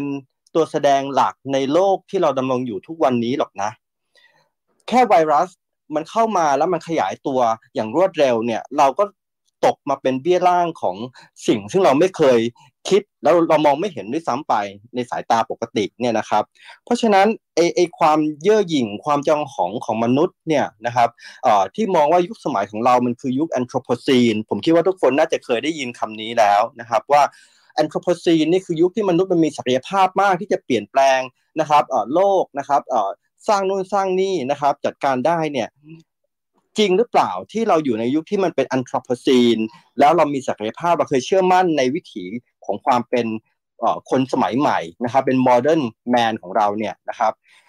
อันนี้แหละมันกลับมาตั้งคำถามว่า สิ่งที่เราดำรงอยู่ในตอนนี้เนี่ยนะครับเราจะอยู่ยังไงท่ามกลางความเปราะบางของสังคมที่เกิดขึ้นนะครับ นั่นก็คือว่ามานุวิทยาเองเนี่ยทำหน้าที่ในการช่วย สร้างพื้นที่ใหม่ ๆ ให้เกิดขึ้นในการไม่ต้องพูดถึงอนาคตก่อนนะครับ พูดถึงว่าปัจจุบันเนี่ยนะครับบอกว่าเราจะอยู่รอดกันไหมอย่างไรเนี่ยนะครับการศึกษามนุษยวิทยาในปัจจุบันเนี่ยอย่างที่หมอโกมาได้พูดไปก็คือว่ามันเปิดช่องเยอะมากเลย ที่ไม่ได้เอามนุษย์เป็นศูนย์กลางของการศึกษาต่อไปนะครับ เรามีวิธีการศึกษาซึ่งแต่เดิมเนี่ยนักมนุษยวิทยาจะต้องเข้าไปอยู่ในชุมชนนะฮะฝังตัวเองอยู่ในวัฒนธรรมนะครับอออยู่ใน culture สิ่งต่างๆ เหล่านี้นะครับ แต่ว่าเราเริ่มจะรู้แล้วว่าตัวแสดงที่เปลี่ยนแปลงสังคมเนี่ย ไม่ใช่แค่มนุษย์เท่านั้นถูกไหมครับ ไม่ใช่แค่นักการเมือง ไม่ใช่แค่ผู้ลี้ภัย ไม่ใช่ไม่ใช่แค่แรงงานที่เข้ามาช่วยก่อร่างสร้างเมืองไม่ใช่คนเหล่านี้อย่างเดียว แต่ว่าแม้กระทั่งไวรัสแม้กระทั่ง climate change แม้กระทั่งเทคโนโลยีต่างๆเนี่ยมันเข้ามาเปลี่ยนชีวิตเราเยอะมากเลย ราะฉะนั้นการจะทำความเข้าใจ survival หรือการดำรงอยู่ของมนุษย์ได้เนี่ยนักมนุษยาเองเริ่มกลับมาตั้งคำถามกับตัวเองว่าเฮ้ยถ้าเราจะศึกษาความเป็นมนุษย์ เราต้องไม่ศึกษาแค่มนุษย์ แต่เราต้องศึกษาสิ่งต่างๆ ที่ทำงานไปพร้อมกับมนุษย์ ในชีวิตที่เราดำรงอยู่นี้ด้วย นั่นคือว่าเราต้องศึกษาระบบนิเวศ เราต้องศึกษาเทคโนโลยี เราต้องศึกษา material เราต้องศึกษาความรู้สึก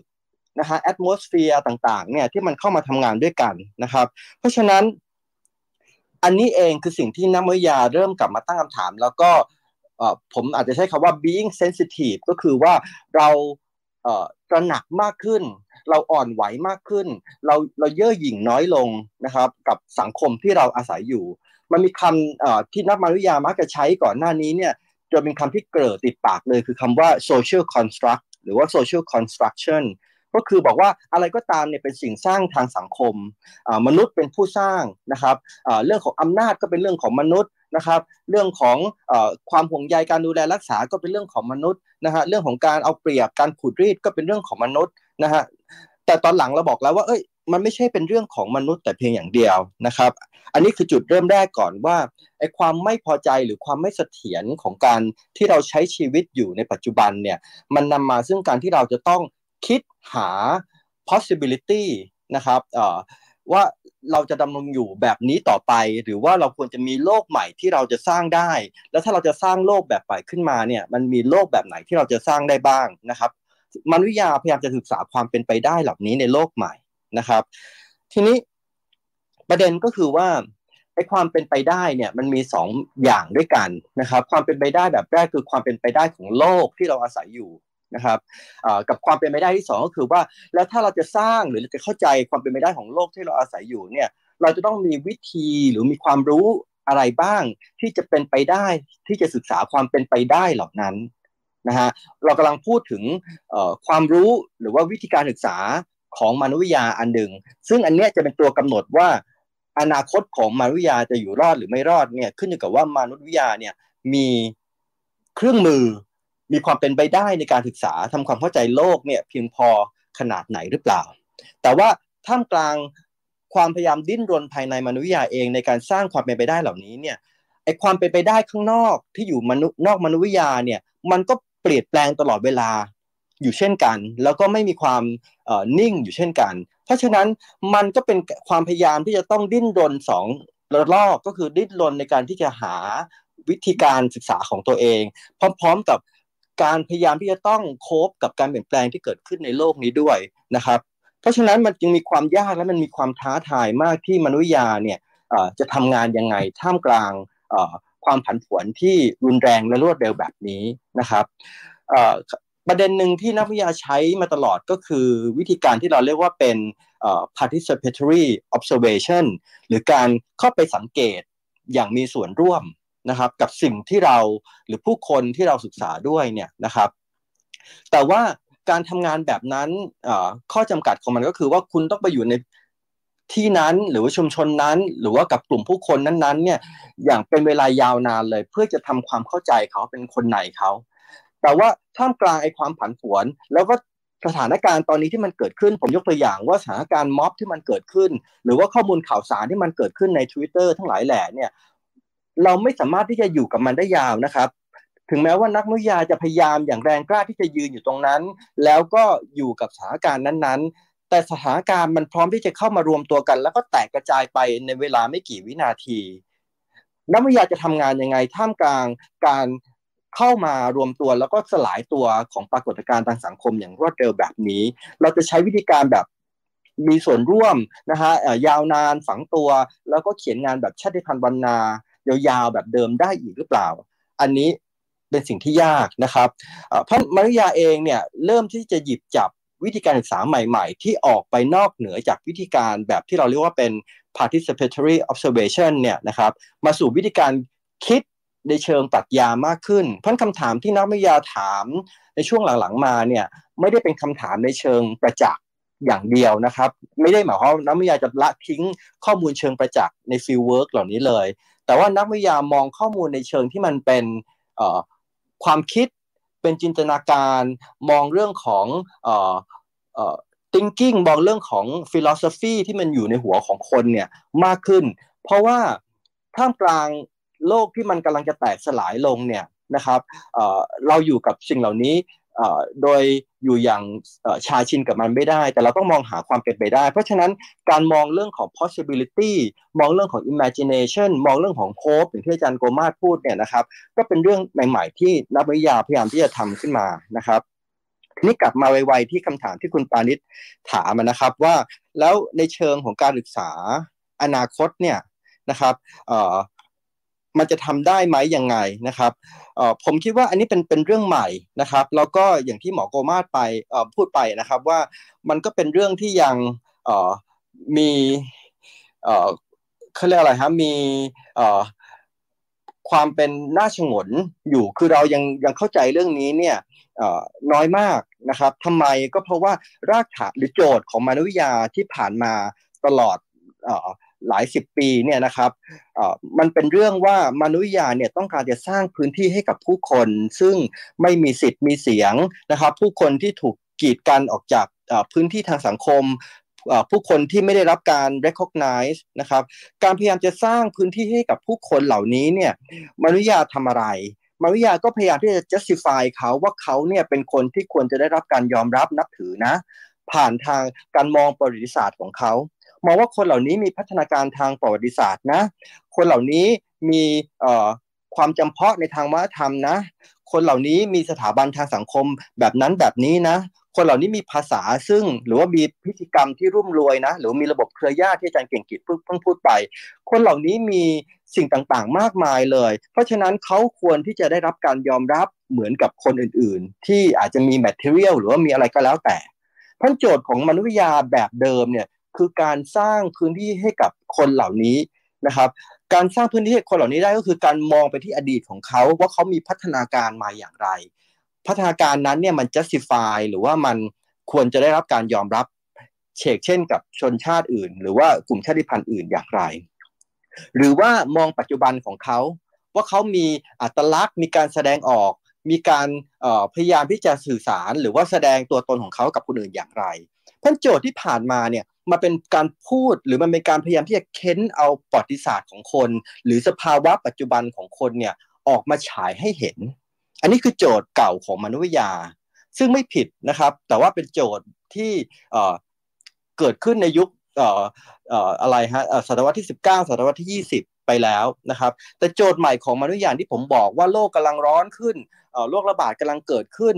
นะครับการประท้วงรุนแรงมากขึ้น การใช้ความรุนแรงเกิดขึ้นมากนะครับการเหยียดของมนุษย์ระหว่างการเกิดขึ้นมากมายเลย อันนี้เป็นโจทย์อีกโจทย์หนึ่งซึ่งไม่ใช่เป็นโจทย์แบบเดิมแล้วนะครับ แต่เป็นโจทย์ของว่าเราจะอยู่ท่ามกลางไอความผันผวนความขัดแย้งอันนี้ยังไง เพราะฉะนั้นโจทย์ใหม่อันนี้เรียกร้องสิ่งที่เราเรียกว่าเป็นความหวังอนาคตนะครับ ความเป็นไปได้นะครับ หรือการคาดการณ์ต่างๆนะครับ ทีนี้ คำว่าอนาคตเนี่ยเป็นคำที่ผมคิดว่าเราใช้กันแบบยังไงเดียง่าย ๆเกินไปนะครับอ่าแล้วเสมือนว่าเวลาเราพูดว่าอนาคตเนี่ยเหมือนกับทุกคนกำลังจะชี้อะไรไปข้างหน้า แล้วก็เหมือนกับว่ามันเป็นเส้นตรงนะครับที่พุ่งไปข้างหน้าเลยนะครับ แต่ว่าผมคิดว่าถ้าเราพูดถึงอนาคตตอนนี้เนี่ยบางคนก็อาจจะใช้คำว่าคาดเดาเอ๊ะคาดเดาว่าพรุ่งนี้ตัวเลขนะฮะหรือว่าคาดการว่าพรุ่งนี้ตัวเลขของผู้ติดเชื้อจะเป็นเท่าไหร่ หรือว่าคาดเดาว่าไอ้ pre-order วัคซีนที่ออเดอร์ไว้ชาติที่แล้วเนี่ยมันจะมาไหมนะฮะหรือว่าคาดการณ์ว่าความเป็นไปได้ซิว่าโรงพยาบาลไหนมันจะมาก่อนว่าเราจะจองกับใครนะครับ หรือว่าไม่ไหวแล้วช่างมันเถอะ แล้วแต่ชะตากรรมแล้วกันจะตายก็ตายจะติดก็ติด มันก็เป็นแบบนี้แหละชีวิตเพราะเขียนพินัยกรรมเอาไว้ก่อนดีกว่า เพราะฉะนั้นอนาคตมันไม่ได้มีคำเดียวนะครับ มันมี หลายคำมากเลย มันไม่ได้ทำงานเป็นลิเนียหรือว่าเป็นเส้นตรง แต่ว่าในขณะที่คนกำลังดำรงชีวิตอยู่หนึ่งวินาทีเนี่ยเขากำลังทำงานเกี่ยวกับอนาคตเนี่ยในหลากหลายมิติซ้อนทับกันมาก ๆเลยนะครับ ในขณะที่เรากำลังเสี่ยงทายเนี่ยนะครับผมอยู่แถวสามย่านเนี่ยอาจจะไปแถววัดหัวลำโพง แล้วก็พยายามที่จะไปขอสิ่งศักดิ์สิทธิ์ต่างๆเนี่ยแต่ผมเองก็ speculate หรือว่าผมก็พยายามที่จะคาดการณ์ด้วยสถานการณ์ที่มันเป็นวิทยาศาสตร์ไปพร้อม ๆ กัน เพราะเราทำงานกับอนาคตในหลากมิติเนี่ยไปพร้อม ๆกันนะครับหรือยกตัวอย่างอีกอันหนึ่งก็ได้เมื่อกี้พูดถึงเรื่องของการเมืองนะครับ พูดถึงเรื่องของกลุ่มคนที่ออกไปประท้วงต่างๆเนี่ยนะครับซึ่งก็มีคนที่ลูกศิษย์ลูกหาที่ผมสอนอยู่ในมหาลัยเนี่ยก็ออกไปร่วมกับกิจกรรมแบบนี้เหมือนกันนะครับ สิ่งที่เรารู้ก็คือว่าการที่จะออกไปแต่ละครั้งเนี่ย มันเป็นการคาดการณ์นะครับ มันเป็นการ speculate ว่าวันนี้จะออกไปเนี่ยจะมีมวลชนจะมีเพื่อนมาเยอะไหมนะครับจะมีความรุนแรงเกิดขึ้นไหมนะครับ แล้วมันจะคุ้มค่าไหมกับการความรุนแรงที่มันเกิดขึ้น กับการที่เขาจะต้องแลกกับอนาคตของตัวเอง เพื่อแลกกับอนาคตของประเทศที่มันควรจะดีขึ้น การคิดคำนวณสระตะแบบนี้ครับ เกี่ยวกับอนาคตอะมันมันทำให้คนมันออกไปนะ การที่คนออกไปบนท้องถนนเนี่ยมันไม่ใช่เป็นเรื่องของการเมืองเชิงสถาบันอย่างเดียว แต่เป็นเรื่องของการคาดหวังว่าอนาคตที่ดีเนี่ยมันควรจะเป็นอย่างไร ถ้าคนเหล่านี้เพราะเราจะเห็นไอ้แฮชแท็กต่างๆ ที่เคยเกิดขึ้นเมื่อหลายเดือนก่อนที่บอกว่าถ้าการเมืองดีใช่ไหมครับประเทศมันจะเป็นยังไง แต่ว่าแน่นอนเวลาเราพูดว่าถ้าการเมืองดีเนี่ยทุกคนก็ใส่ blank เอาไว้ข้างหลัง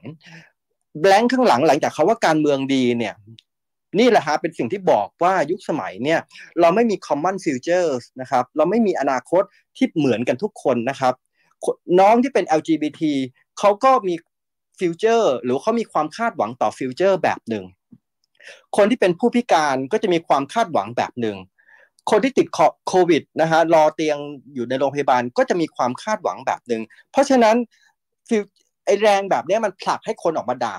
ผลักให้คนออกไปยืนบนท้องถนน ผลักให้คนกระทำความรุนแรงเพื่อแลกกับอนาคตที่ดีกว่า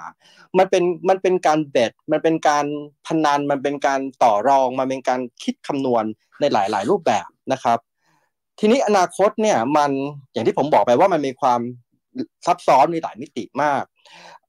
แล้วจริง ๆ แล้วเรายังไม่ต้องพูดถึงอนาคตที่มันทำงานอยู่ในหลายเวลานะครับ เช่น ผมกำลังพูดว่า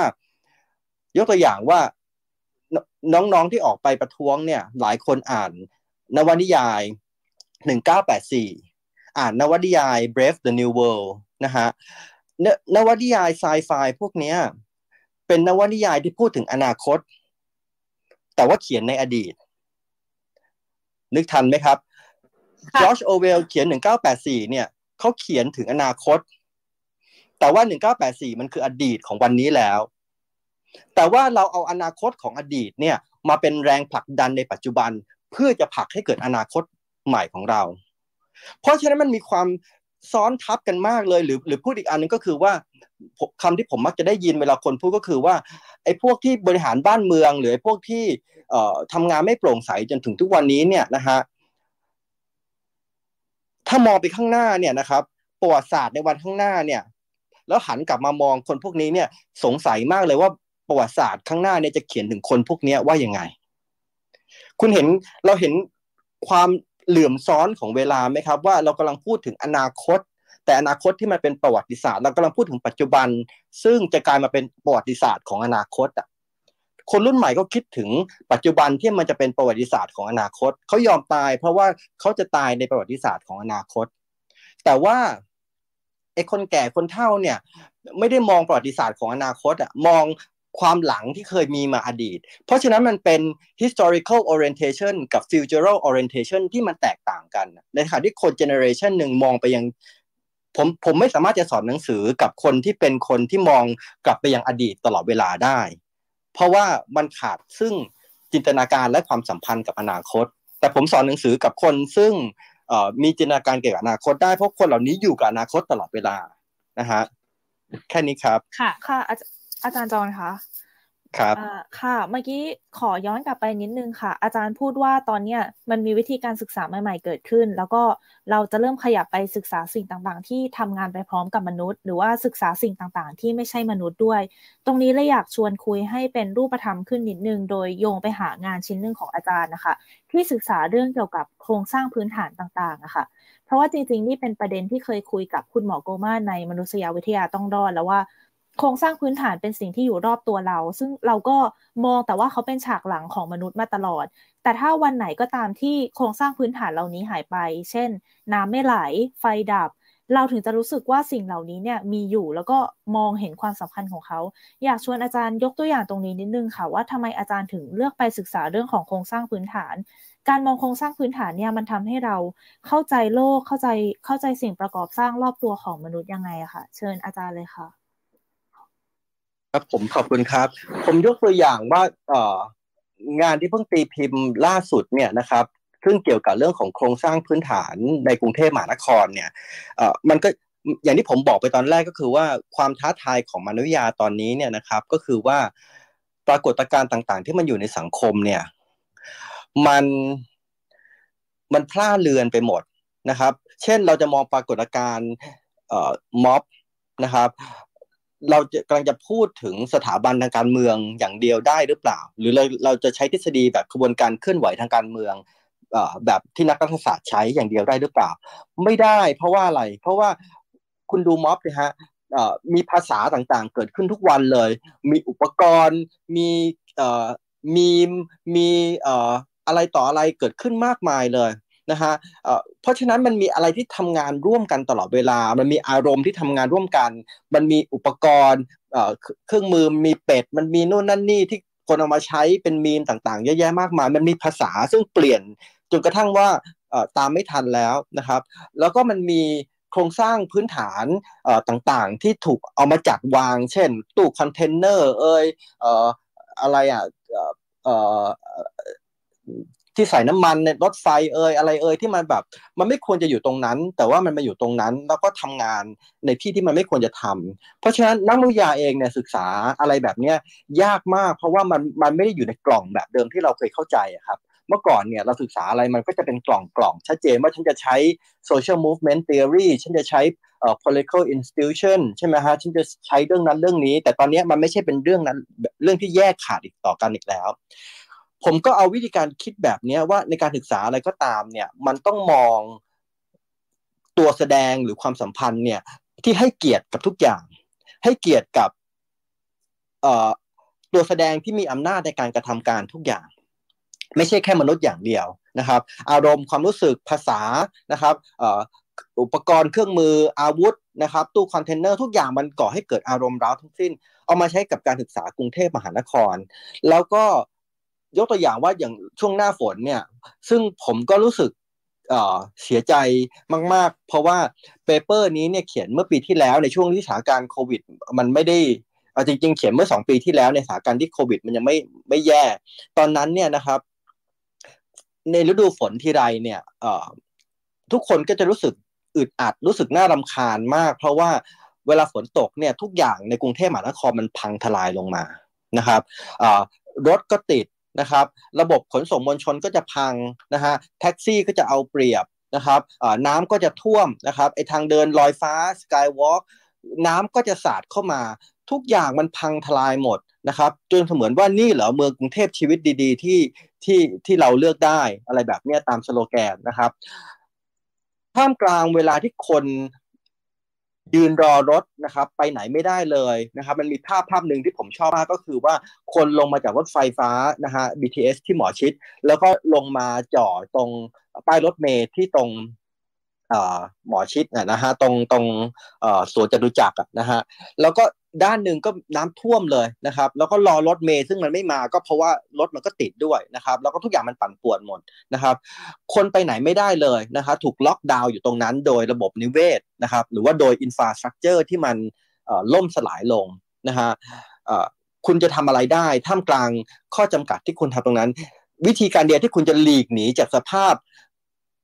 อันเลวร้ายอันนั้นได้เนี่ยก็คือการที่คุณจะท่องไปในโลกอินเทอร์เน็ตที่อยู่ในมือถือของคุณ แล้วคุณก็บ่นนะฮะแล้วคุณก็ถ่ายภาพเอ่อแล้วคุณก็เอ่อแลกเปลี่ยนไอ้ความอึดอัดทับข้องใจแล้วก็ด่าไอ้ไอ้ผู้ว่ากทมนะครับจนกระทั่งแรงด่าเหล่านี้ที่มันเกิดขึ้นมาเนี่ยมันก็กลายเป็นไวรัลแล้วก็สุดท้ายแล้วอีผู้ว่ากทมก็ต้องออกมาขอโทษ แล้วก็บอกอย่างนั้นบอกอย่างนี้ บอกว่าเอออย่าเรียกน้ำท่วมนะนะฮะอะไรแบบเนี้ยเพราะฉะนั้น การศึกษาแบบเนี้ยมันทำให้มองเห็นว่าเราไม่อาจจะละทิ้งอินฟราสตรักเจอร์หรือละทิ้งตัวแสดงอื่นในการศึกษาความเป็นไปของสังคมได้ แล้วก็ต้องเอามารวมกันในการศึกษาปรากฏการณ์ในมนุษยาครับค่ะ ขอบคุณอาจารย์จรนะคะ ก็มีมุมมองหลายอย่างที่น่าสนใจนะคะก็มีเรื่องของยิ่งว่าเราไม่ได้ศึกษาแค่มนุษย์มนุษย์เนาะมันมีไปเรื่องวัตถุมีไปเรื่องอื่น ๆด้วยนะคะ แล้วเราขยับไปที่อาจารย์สรยุทธ์นะคะ อาจารย์สรยุทธ์เนี่ยก็ศึกษาปริญญาเอก ในสาขาที่น่าสนใจมากนะคะคือ Visual and Media Anthropology นะคะ แล้วก็เนี่ยอยากชวนอาจารย์สรยุทธ์มาคุยในเรื่องมนุษยวิทยากับอนาคตเนี่ยค่ะว่าอาจารย์มีประเด็นอะไรที่คิดว่าเรามีโจทย์อะไรสนุกสนุกแล้วก็มนุษยวิทยาเข้าไปทำงานยังไงบ้างค่ะ ครับ สวัสดีครับได้ยินเสียงผมนะครับ ได้ยินค่ะชัดเจนค่ะครับ ขอบคุณมากครับ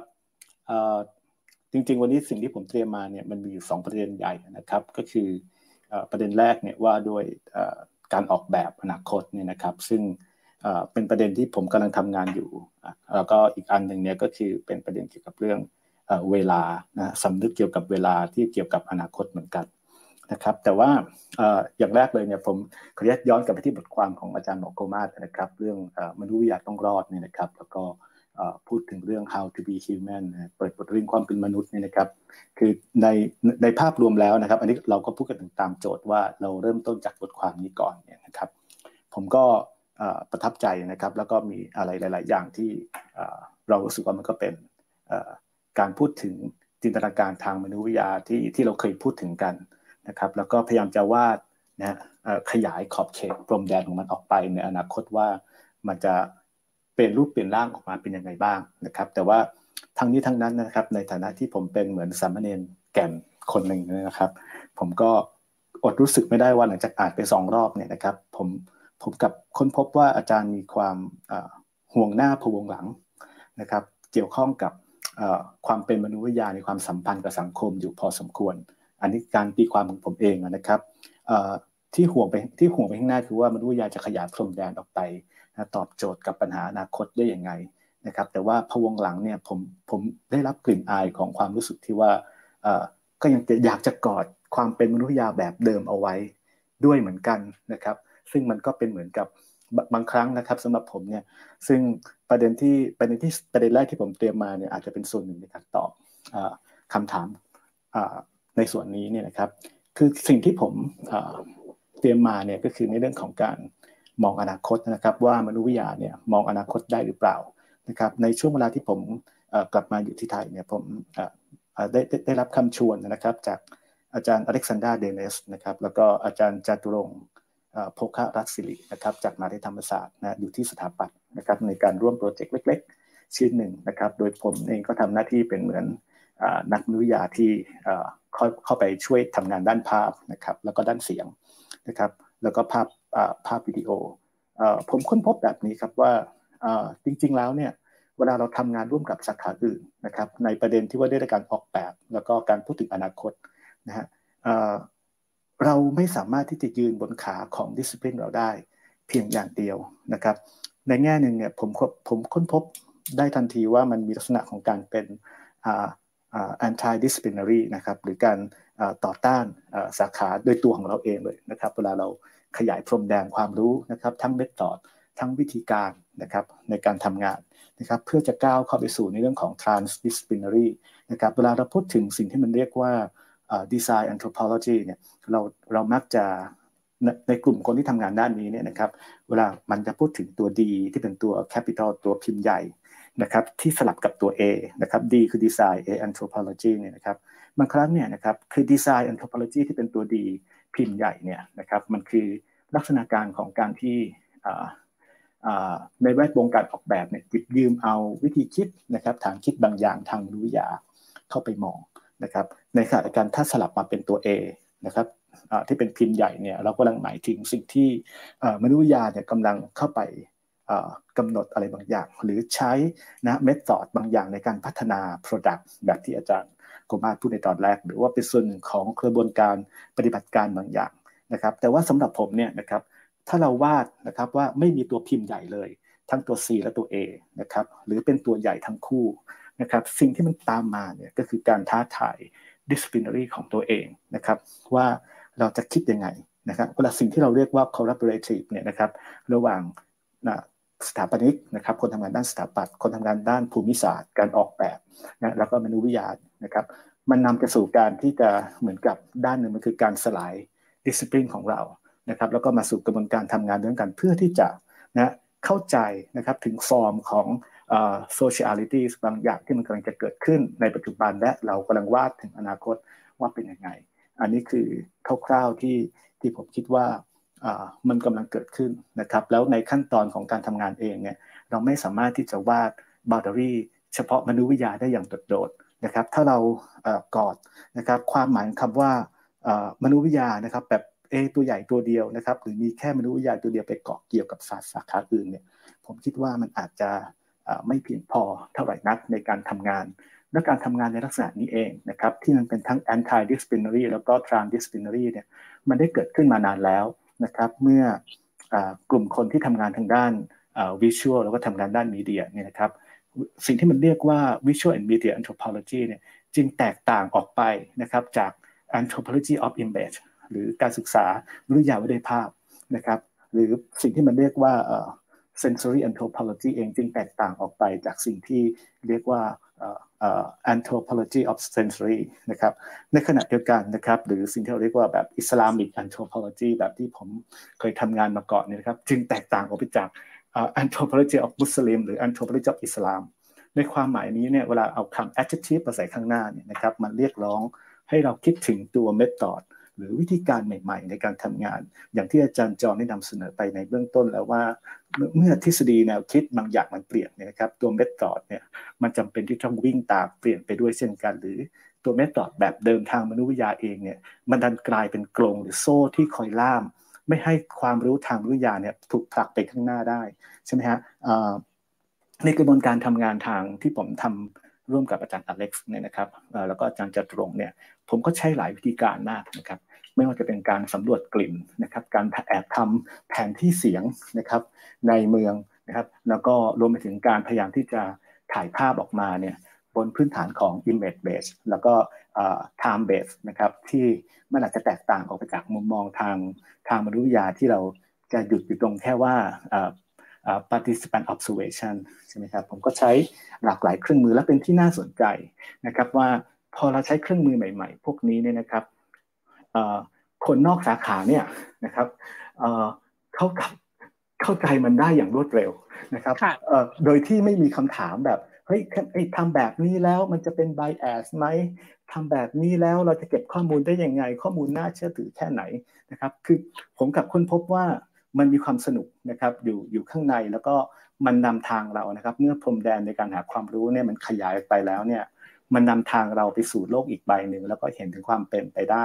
ในรูปแบบอื่น ๆ อันนี้ผมก็พูดในเชิงปฏิบัติเลยนะครับ ว่าเป็นยังไงบ้างนะครับส่วนประเด็นเกี่ยวกับเรื่องเวลานี่นะครับ ผมตามโจทย์ที่ทางวันโอวันให้มาเนี่ยนะครับ ก็อาจจะถามถึงเราว่าในมุมมองของเราเนี่ยมองสถานการณ์ปัจจุบันทั้งโควิด การเมืองสังคมเนี่ยอย่างไรใช่ไหมครับ คือสำหรับผมสำหรับผมเนี่ยผมคิดว่า ปัญหาโควิด แล้วก็ปัญหาการเมืองเนี่ยมันเป็นปัญหาที่มันพันเกลียวเข้าไว้ด้วยกัน เราไม่สามารถที่จะแยกมันออกมาได้ แล้วก็วิทยากรทั้งสามท่านเนี่ยก็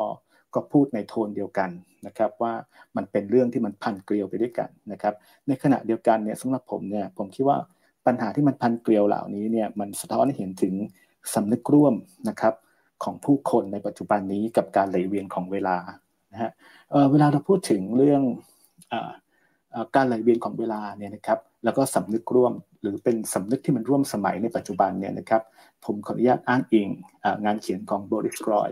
นะครับสองชิ้นด้วยกันนะครับชิ้นแรกก็คือเรื่อง Comrade of the Time นะชิ้นที่พิมพ์ในปี 2009นะครับอีกชิ้นหนึ่งก็คือ In the Flow นะครับสองปี 2016นะครับโบริสกรอยเนี่ยโดยโดยตัวเขาเองเขาเป็นนักศิลปวิจารณ์ นะครับแล้วก็นักทฤษฎีสื่อรวมไปถึงนักปรัชญานะแต่แต่ว่าที่ผมจำเป็นต้องอ่าน เพราะว่าในกลุ่มคนที่ทำงานเกี่ยวกับเรื่อง visual anthropology เนี่ยนะครับก็ก็ก็เป็นงานของเขาก็เป็นหนังสือบังคับอ่านนะครับ ชิ้นหนึ่งแล้วก็มีอิทธิพลค่อนข้างมากนะครับ กับการทำงานทางด้านมนุษยวิทยาที่สนใจตัว ontological term แล้วก็สนใจในสิ่งที่มันเรียกว่า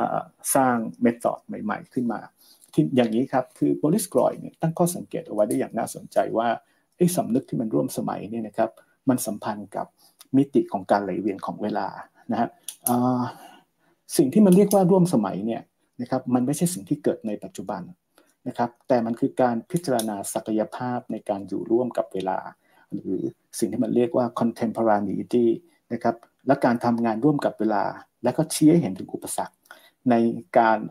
ท่ามกลางการไหลเวียนของมิติของเวลา อันนี้อาจจะดูเข้าใจยากนิดหนึ่งใช่ไหมครับ แต่ว่ามันก็คล้ายคลึงนะครับกับสิ่งที่ความเคลื่อนไหวทางศิลปะนะครับของกลุ่มพวกฟิวเจอริสต์นะครับแล้วก็พวกดาด้านะได้เผยให้เห็นถึงการผุพังนะครับและไร้ศักยภาพของงานศิลปะในช่วงต้นปี 1900 เป็นต้นมานะครับศิลปะที่มันเก่าเริ่มผุพังเนี่ยนะครับไม่ได้หมายความว่ามันถูกวาดขึ้นมาในสมัยอดีต นะฮะแล้วก็แต่ว่าปัญหาของมันก็คือว่ามันไม่มีศักยภาพเพียงพอในการเชื่อมต่อกับเวลาหรือสถานการณ์ในปัจจุบันต่างหากนะครับเช่นเดียวกับคนรุ่นใหม่ในปัจจุบันนี้นะครับผมคิดว่าพวกเขาเหล่านั้นเนี่ยนะครับที่ออกมาเรียกร้องเรื่องสิทธิเสรีภาพ แล้วก็ประชาธิปไตยเนี่ยนะครับเป็นเรื่องของเขาตระหนักเห็นถึงความเก่านะแล้วก็การปิดทับเชิงโครงสร้างที่ไม่ให้พวกเขาเนี่ยสามารถจินตนาการถึงอนาคตชุดใหม่ ๆ ได้ สิ่งเหล่านี้ต่างหากที่มันเกิดขึ้น แล้วก็ผลักดันให้พวกเขาเนี่ยนะครับออกมาบนท้องถนนกันนะแล้วก็ในขณะเดียวกันเนี่ยมันก็กลายเป็นสำนึกของความร่วมสมัยที่มันไหลเวียนอยู่ในกิจกรรมของพวกเขา การสร้างความเปลี่ยนแปลงนะครับแล้วก็ส่งคำถามไปสู่อนาคตนะครับของพวกเขาเนี่ยนะครับมันคือสภาวะร่วมสมัยแบบหนึ่งแล้วสิ่งที่มันน่าสนใจนะครับสิ่งหนึ่งที่ผมชื่นชอบมากนี่คือ มันไม่ใช่แค่เรื่องเวลาในร่วมสมัยอย่างเดียวนะครับ แต่ว่ามันคือสิ่งที่มันเรียกว่าการไหลเวียนของเวลาในยุคดิจิทัลด้วยเช่นกันนะครับในในบทความชิ้นหนึ่งของบริสกรอยเนี่ยนะครับเขาเขียนบทความเรื่องหนึ่งนะฮะในหนังสือเรื่อง In the Flow เนี่ยนะครับเขาเขียนบทความเรื่องหนึ่งที่ที่ชื่อว่า Google นะครับเรื่องว่าด้วย Google เลยนะครับ Word Beyond Grammar นะครับถ้อยคำที่มันข้ามพ้นไวยากรณ์เขาค้นพบว่าในยุคดิจิทัลเนี่ยนะครับถ้อยคำนะครับ เวลามันถูกเซิร์ชออกมาเนี่ยนะครับมันไม่จำเป็นที่จะต้องออกมาเป็นประโยคคำพูดที่ได้เปลี่ยนผ่านไวยากรณ์นะครับ แต่ว่ามันสามารถที่จะค้นออกมาแล้วก็ออกมาเรียนเรียนกันเป็นพืชแบบตอนเราเซิร์ช Google ถ้าเรามองในแง่ที่มัน positive หน่อยเนี่ยนะครับ เราจะค้นพบว่าเวลาในถ้อยคำที่อยู่ในโลกดิจิทัลเนี่ยมันสามารถที่จะถูกปลดปล่อยให้เป็นอิสระ นะครับจากโครงสร้างทางการเมืองได้จากโครงสร้างของไวยากรณ์ได้ พูดอีกแบบหนึ่งก็คือว่าบรรดาถ้อยคำต่างๆนะครับที่เคยถูกผูกมัดรัดตรึงไว้นะครับกับโครงสร้างทางความคิดหรือไวยากรณ์ทางการเมืองชุดเดิมเนี่ยนะครับพวกเราสามารถปลดปล่อยมันให้เป็นอิสระได้ และสร้างมันขึ้นมาใหม่ด้วยตัวของเราเองได้นะครับมองในแง่นี้เนี่ยผมขอยกตัวอย่างเรื่องแฮร์รี่พอตเตอร์นะครับผมชื่นชม คุณอานนท์มากนะครับเวลาเขาหยิบชูแฮร์รี่พอตเตอร์มา แต่ความชื่นชมของผมเนี่ยมันวางอยู่บนฐานที่ว่าแฮร์รี่พอตเตอร์เนี่ยนะครับมันเป็นภาพมันเป็นภาพยนตร์ซีรีส์ที่ผมชื่นชอบมาก แต่ว่ามันมีปัญหาตรงที่ว่ามันเป็นเรื่องของเด็กที่มันเป็น privilege นะครับได้รับการยอมรับแล้วก็ได้รับการอยู่ในระบบอุปถัมภ์อยู่ในโครงสร้างอุปถัมภ์ที่มันหนาแน่นมาก แล้วมันฉายภาพให้เห็นที่ว่าใครที่จะกบฏเนี่ยมันต้องเป็น privilege ด้วยเช่นกัน อันนี้คือไวยากรณ์ทางความคิดที่มันถูกแทรกอยู่ในแฮร์รี่พอตเตอร์และทำให้เราเนี่ยชื่นชอบแล้วก็ค้นพบว่าเฮ้ยใช่เขากำลังต่อสู้กับคนที่ไม่อาจเอื้อนเอ่ยน้ำได้ แต่แท้จริงแล้วเนี่ยการต่อสู้เนี่ยของแฮร์รี่พอตเตอร์เนี่ยวางในบนพื้นฐานของ privilege แทบทั้งสิ้นนะครับตั้งแต่บ้านรวยมีเงินทองใช้นะไม่ต้องหางานทำนะครับไม่ได้จนเหมือนรอนวิสลีย์นะครับในขณะเดียวกันเนี่ยก็ฉลาดตัดเปลือกใช่ไหมครับ ได้รับการอุปถัมภ์ค้ำชูที่ดีจากสถาบันต่างๆใช่ไหมฮะแต่ว่าคุณอานนท์เนี่ยนะครับได้หยิบคำแฮร์รี่พอตเตอร์แล้วก็โครงเรื่องมันมาปลดปล่อยมันนะครับให้มันเป็นอิสระจากไวยากรณ์ทางความคิดชุดเดิมที่ J.K. Rowling เนี่ยซ่อนเอาไว้นะครับแล้วมาสนทนาถึงปัญหาทางการเมืองของเรา คุณอานนท์ไม่ได้เป็นแฮร์รี่พอตเตอร์สำหรับผม คุณอานนท์เป็นคนธรรมดานะครับอาจจะเป็นเนวิลล์ ลองบัตทอมหรืออาจจะเป็นคนอื่น นะครับที่ไม่เคยอยู่ในโครงสร้างที่ได้รับสิทธิประโยชน์อะไร แต่พวกพวกเขาก็สามารถที่จะออกมาต่อสู้กับคนที่ไม่อาจเอื้อนเอ่ยนามได้ อันนี้นะครับคือการไหลเวียนของเวลาในโลกดิจิทัลที่ทำให้บรรดาถ้อยคำต่างๆเนี่ยพวกเราสามารถปลดปล่อยมัน ให้เป็นอิสระจากโครงสร้างทางไวยากรณ์ทางความคิดที่มันเคยควบคุมเราอยู่โดยที่เราไม่รู้ตัวนะครับอันนี้คือสิ่งที่ผมผมเตรียมเอาไว้นะครับคร่าวๆค่ะ ค่ะ ขอบคุณ อาจารย์สรยุทธ์มากนะคะ แล้วก็ท่านผู้ฟังที่อาจจะเพิ่งเข้ามานะคะ เรากำลังอยู่กับรายการวันโอวันมิดในเรานะคะ คุยกันว่าด้วยเรื่องอนาคตมนุษยวิทยา แล้วก็มนุษยวิทยาอนาคตนะคะ ก่อนหน้านี้เราก็คุยกันด้วยว่ามนุษยมนุษยวิทยาเนี่ยจะมองปัญหาที่เกิดขึ้นบนโลกยังไงนะคะแล้วเราจะออกแบบอนาคตกันยังไงนะคะอ่ารอบแรกนี้เราก็คุยกันเวียนวนจนครบวงแล้วนะคะ เดี๋ยวเราจะเปิดให้ ท่านผู้ฟังนะคะที่ฟังอยู่เนี่ยมาถามคำถามสักสามสี่ท่านนะคะแล้วเดี๋ยวเราจะเข้าประเด็นรอบที่สองนะคะ ถ้าเกิดใครมีอะไรก็สามารถยกมือได้เลยค่ะ ค่ะ เชิญการปกป้องค่ะ ในวงก็น่าสนใจนะครับ จริงๆ ผู้ฟังเรามีมีคนในแวดวงมนุษยวิทยาหลายคนนะครับ รวมถึงคนในศาสตร์อื่นๆ แต่ว่าสนใจศึกษาเรื่องชีวิตของผู้คนและสังคมนะครับ ก็อยากจะชวนมาแลกเปลี่ยนกันครับ รอบแรกเรา เราสวมแว่นตามนุษยวิทยาในการมองปัญหาร่วมสมัย และในการมองอนาคตจากสี่นักมนุษยวิทยาที่มีวิธีการทำงานที่แตกต่างหลากหลายกันไปนะครับ ก็มีโจทย์น่าสนใจเยอะเลยครับ จริงๆ ผมแอบดูนี่มีทั้งมนุษยวิทยากฎหมายก็มีนะครับ นักมนุษยาที่ศึกษาเรื่องโหราศาสตร์ ก็มีเรื่องอาหารก็มีนะครับ นักประวัติศาสตร์ก็มีนักรัฐศาสตร์ก็มีนะครับ ถ้าท่านไหนเจริงๆ อยากชวนยกมือมาแลกเปลี่ยนกันนะครับไม่ต้องถามคำถามก็ได้นะครับ มาชวนคุยกันหรือว่านักเขียนนักเดินทางที่สนใจเรื่องชีวิตของผู้คนนะครับแต่ตอนนี้มีท่านหนึ่งนะครับ ที่ยกมือเชิญคุณบัญชาหรือเปล่าครับ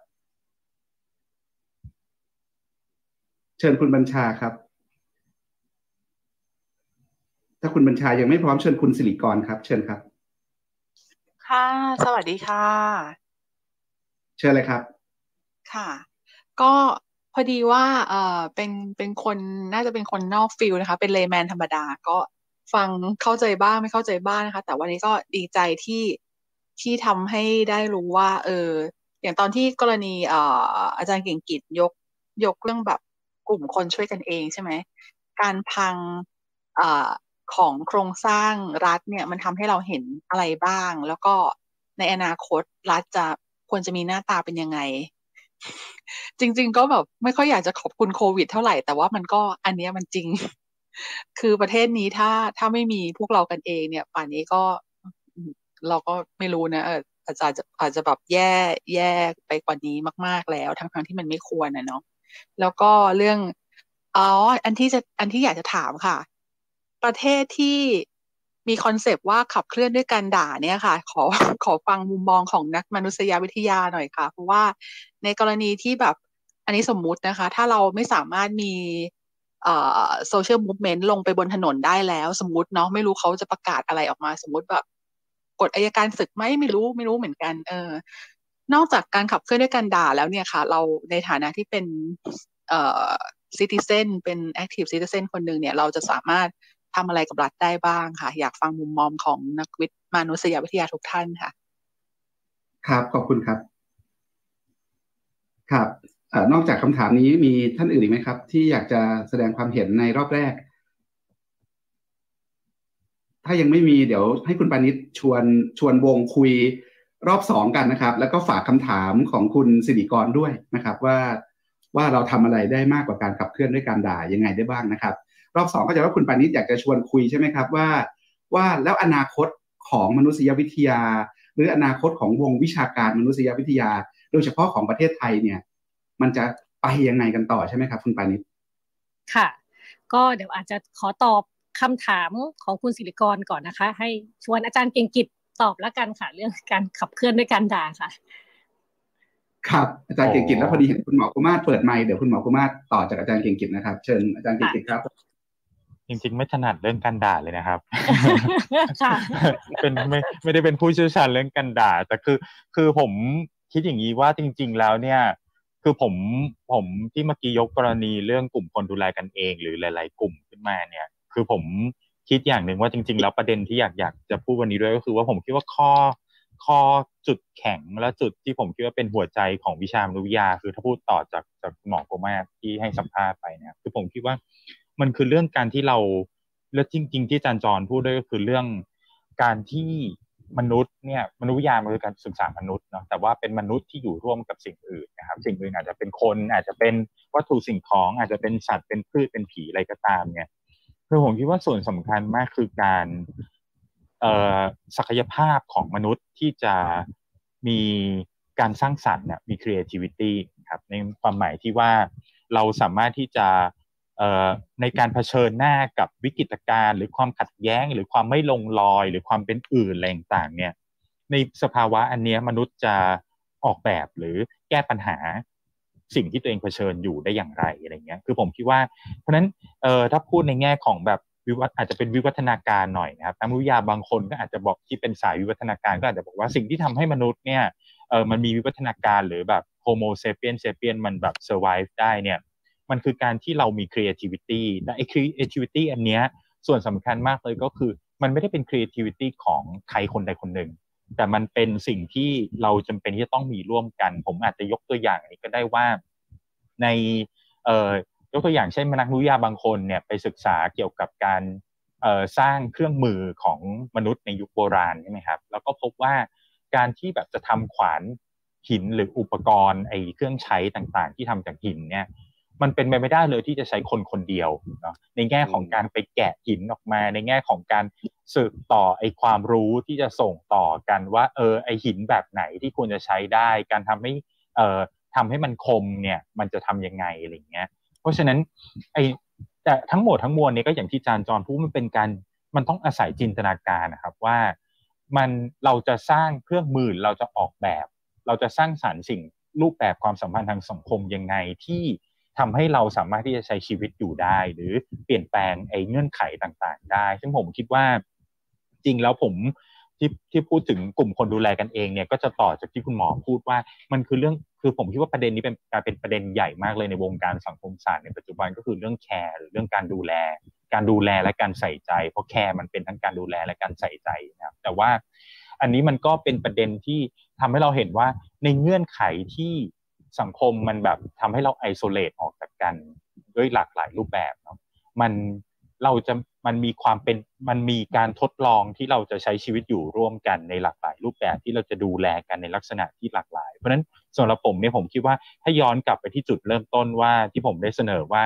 มนุษยวิทยาอาจจะเริ่มต้นจากความแตกต่างที่เรามีกับคนอื่นหรือความเป็นอื่นเนี่ยแต่จริงแล้วเป้าหมายของวิชามนุษยวิทยาเนี่ยมันทำให้เราหาจุดร่วมหรือ คอมมอนอะไรบางอย่าง การกระทำบางอย่าง หรือสภาวะเงื่อนไขทางสังคม ทรัพยากรบางอย่างร่วมกันกับคนอื่น คือเราเรียนรู้อยู่ตลอดเวลา เพราะฉะนั้นผมคิดว่าก็ก็อย่างที่ที่เมื่อกี้เอ่อเข้าใจว่าคือคุณสิริกรพูดนะครับ ก็คือว่าจริง ๆ แล้วมันมันก็มีนักนุยาบางคนที่ศึกษาเรื่องกรณีโควิดเขาบอกว่า คือตอนแรกนักเอ่อตอนแรกเขาบอกว่าเขา เพื่อนร่วมวิชาวงวิชาการของเขาเนี่ยก็พูดหมดหมดเลยว่าเนี่ยโควิดทำให้คนมันแบบ isolate ออกจากกัน ซึ่งมันไปทำลายความเป็นสังคม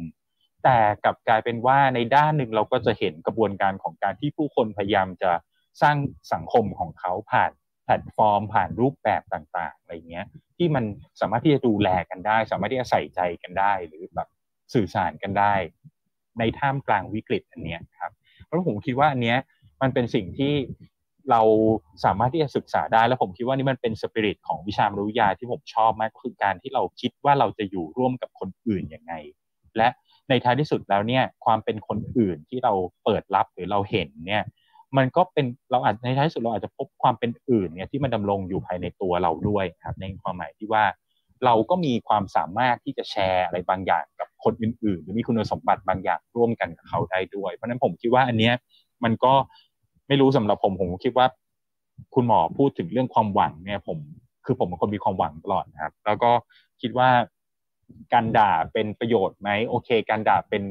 เป็นการระบายออกทางการเมืองอย่างหนึ่งแต่ว่าจริงๆแล้วมิติหนึ่งที่สำคัญของมนุษย์คือการสร้าง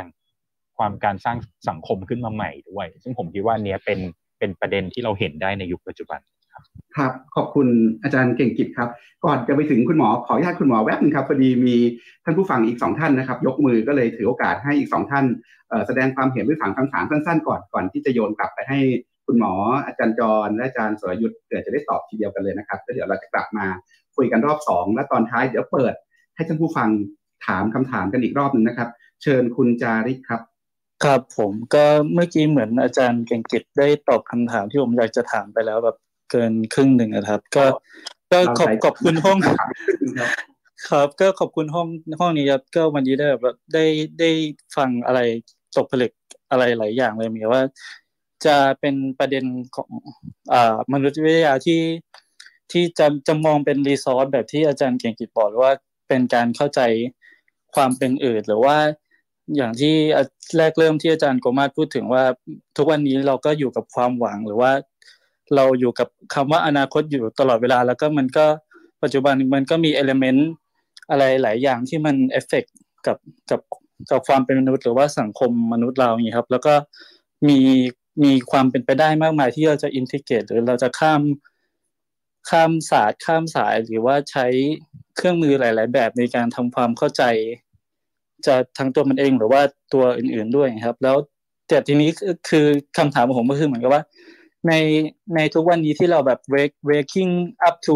misery ใช่ไหมเราตื่นขึ้นมาเราก็พบกับความโหดร้ายทารุณของของโลกใบนี้ ไม่ว่าจะด้วยโควิด ก็ดีไคลเมทเชนก็ดีสถานภาพสภาพเศรษฐกิจการเมืองก็ดีเหมือนกับว่าผมก็เลยกำลังจะถามอยู่พอดีว่าแล้วนอกจากมนุษยวิทยาที่เข้าใจความเป็นอื่นของคนอื่นแล้วเนี่ย ทุกวันนี้ที่เราตื่นขึ้นมาเราเราเราก็เผชิญความเป็นอื่นในตัวเองด้วยเนี่ย เราเราเผชิญทุกวันนี้แบบคนรุ่นใหม่ก็เป็นโรคซึมเศร้ากันเยอะอะไรอย่างนี้ใช่ไหมครับ แบบ มันมนุษยวิทยาจะช่วยทำให้เราแบบเข้าใจเอ่อความความมิสซิรี่นี้เข้าใจหรือว่าทำให้เรากราวเด็ดแบบยึดหรือว่า connected กับกับคนอื่นได้ยังไง ไม่ไม่ต้องถึงขั้นว่ามนุษยวิทยาจะรีเฟกให้เราเข้าใจหรือว่ามีความสุขเอาแค่ว่า มันสามารถ ศาสตร์เราสิ่งนี้จะสามารถ contribute ให้เราเอาแค่มีความกล้าที่จะใช้ชีวิตในแต่ละวันเนี่ยรีเฟกได้ยังไงอะไรแบบนี้ครับ ก็เหมือนเมื่อกี้อาจารย์เกียงกิจก็ได้ตอบคำถามผมไปไปเกินครึ่งแล้วก็ขอบคุณครับประมาณนี้ ถ้าสื่อสารไม่เข้าใจขออภัยครับ ครับ ก็ฝากคำถามไว้นะครับ เรื่องความเป็นอื่นในตัวเองนะครับไปที่คุณทีรัตครับ เชิญครับ คือสวัสดีครับ คือผม ผมไม่ทราบว่า ไอ้วงการมนุษย์มนุษย์มนุษยวิทยาเนี่ยจะมีปัญหาเรื่องนี้ไหมครับ แต่ คือผมเรียนปรัชญาใช่ไหมครับ ตอนผมทำบทความหรือบทวิจัยเนี่ย ผมมักจะติดอยู่ตรงที่ประโยชน์ที่ควรจะได้รับ ผมรู้สึกว่าไองานวิจัยผม หรือไอทางปัญญาผมอะมันก็มันเป็นการเรียนที่แบบ ผมก็ไม่รู้เหมือนกันว่า คือ มันมันไม่บางบางเรื่องมันก็ไม่ต้องรู้ก็ได้ หรือว่าบางเรื่องมันก็รู้ไว้ก็ดีอะไรเงี้ยครับผมเลยคิดว่า ไองานวิจัยหรือว่างานบทความที่เราเขียนอะ มันมันต้องมีประโยชน์ต่อสังคมด้วยเหรอ หรือว่ามันแค่เป็นเรื่องที่เราอยากจะศึกษาเฉยผมอยากทราบว่าทางมนุษยวิทยาเนี่ยมีเคยมีตั้งคำถามแบบนี้ไหมแล้วก็จะมีแนวทางการตอบยังไงครับขอบคุณครับ ขอบคุณครับ ขอบคุณครับ ขออนุญาตอีกสองท่านนะครับ คุณพีทครับ เชิญครับ ตอนนี้เริ่มมีคนส่งยกมือกันเยอะขึ้นนะครับคุณพีทยังไม่มาคุณบิวก่อนก็ได้ครับ เชิญครับ คุณบิวป่ะครับค่ะใช่ค่ะ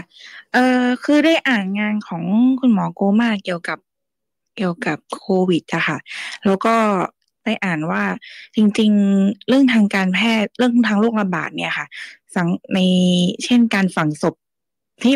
มีวัฒนธรรมหนึ่งที่เป็นหมู่บ้านที่ผู้หญิงฝังศพแล้วทำให้เกิดโรคบางอย่างที่มีเรื่องเกี่ยวกับระบบประสาทนะคะ อยากรู้ว่ามันมีความเป็นไปได้ขนาดไหนในประเทศไทยที่ศาสตร์ทางสังคมวิทยาจะถูกเมิร์สรวมกับการแพทย์ได้อะค่ะ แล้วก็ อยากเห็นความเป็นไปได้ที่มันจะเมิร์สรวมกับนวัตกรรมที่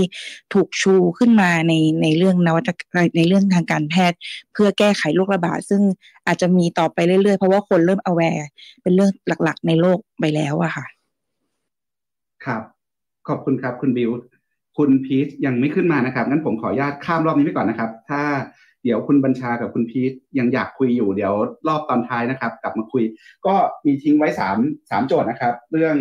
ศาสตร์มนุษยวิทยากับการแพทย์และนวัตกรรมนะครับ โดยเฉพาะเรื่องการจัดการโรคระบาด เรื่องคุณค่าคุณอุปการหรือประโยชน์ของวิชามนุษยวิทยา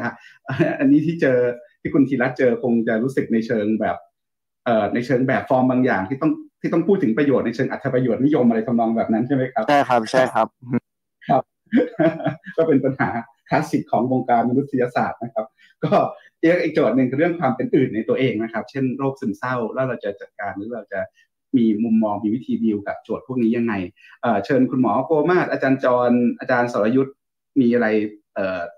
จะแชร์เหล่านี้ครับ ก่อนจะเราจะไปคุยกันรอบสองต่อไป เชิญคุณหมอก่อนนะครับ ผมอยากจะ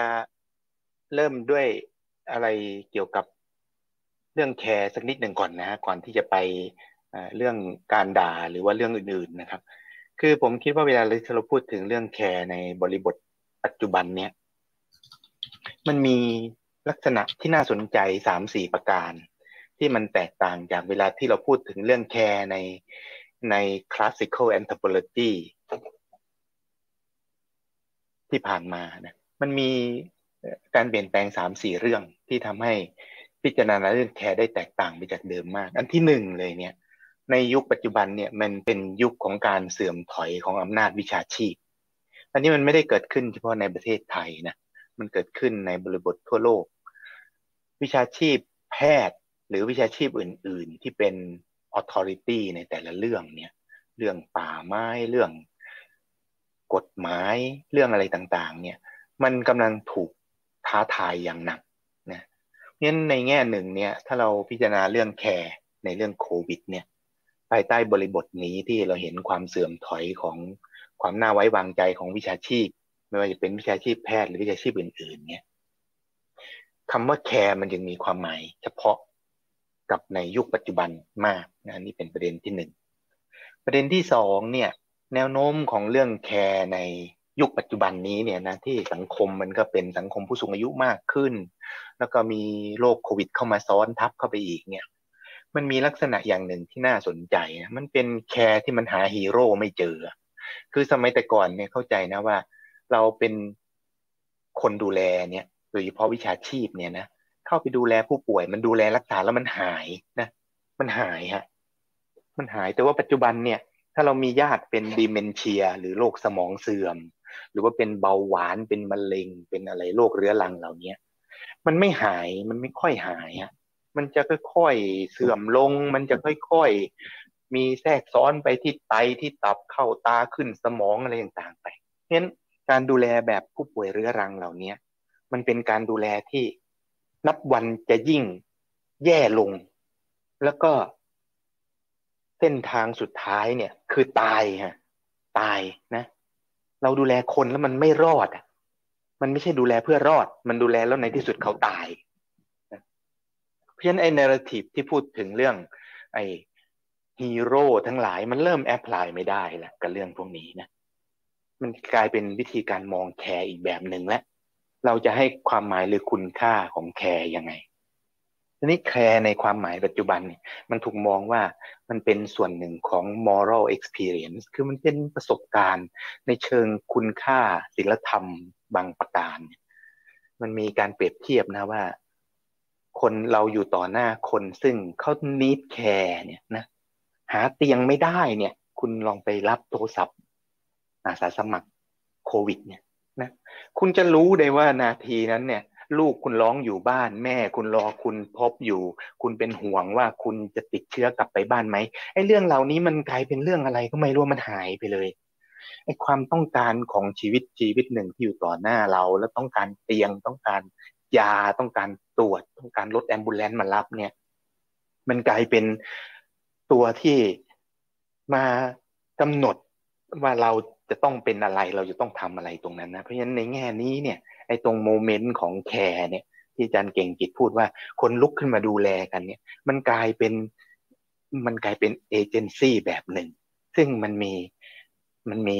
moral เนี่ยกำกับอยู่ ทีนี้แง่มุมตรงนี้มันสำคัญยังไงสองอันมาประกอบกันเข้านะอันที่หนึ่งก็คือว่า professional นี่มันเสื่อมนะอันที่สองคือมันเป็นประสบการณ์ที่เรานับวันทุกคนจะต้องดูแลแม่ตัวเองที่ป่วยอยู่บ้าน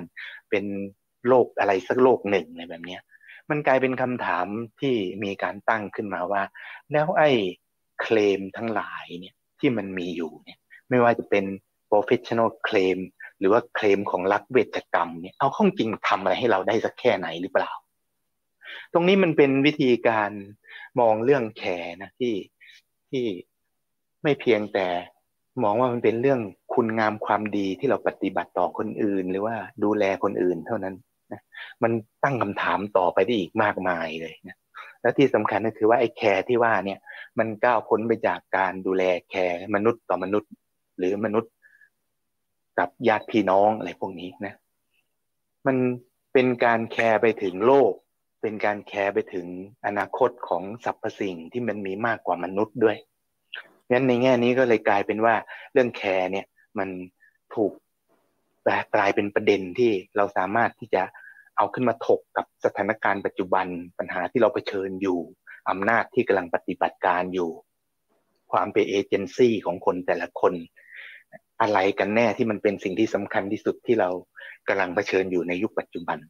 มันยังไปโยงกับเรื่องของเวลาอีกนะเวลาเราพูดถึงเรื่องแคร์ที่คนค่อยๆตายไปตายไปเนี่ย การดูแลมันมิติของเวลาที่ยาวขึ้น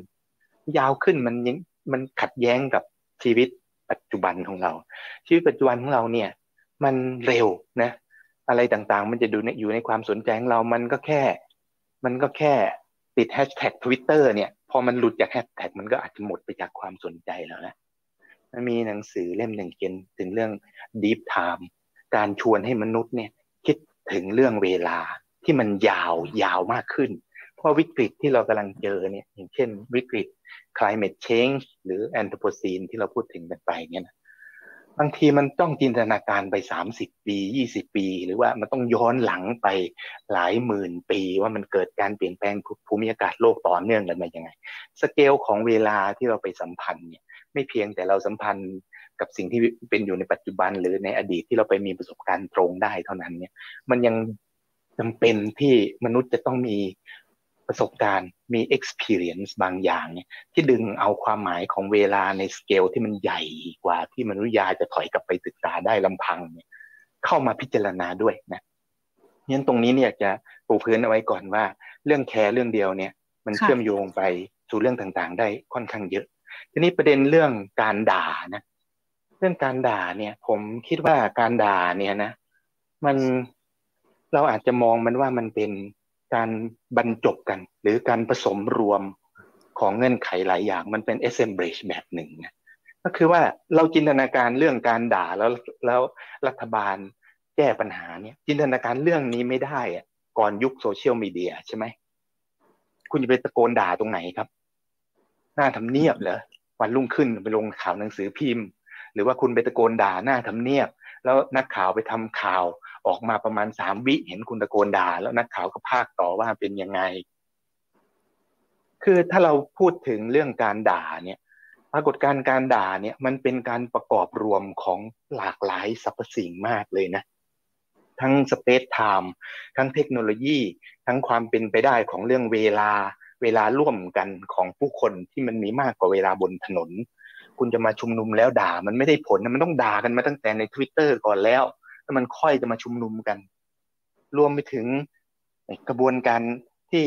เรียกว่าสร้างสร้าง sem- semiotic ภาษาใหม่ขึ้นมาใช่ไหม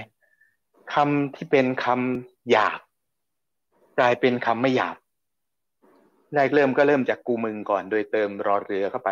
จากกูถ้าเขียนเป็นกรูก็ไม่หยาบจากมึงถ้าเป็นบรึงก็ไม่หยาบ หรือเป็นเมิงก็ไม่หยาบ แต่ปัจจุบันนี้ไม่ต้องแล้วฮะ แค่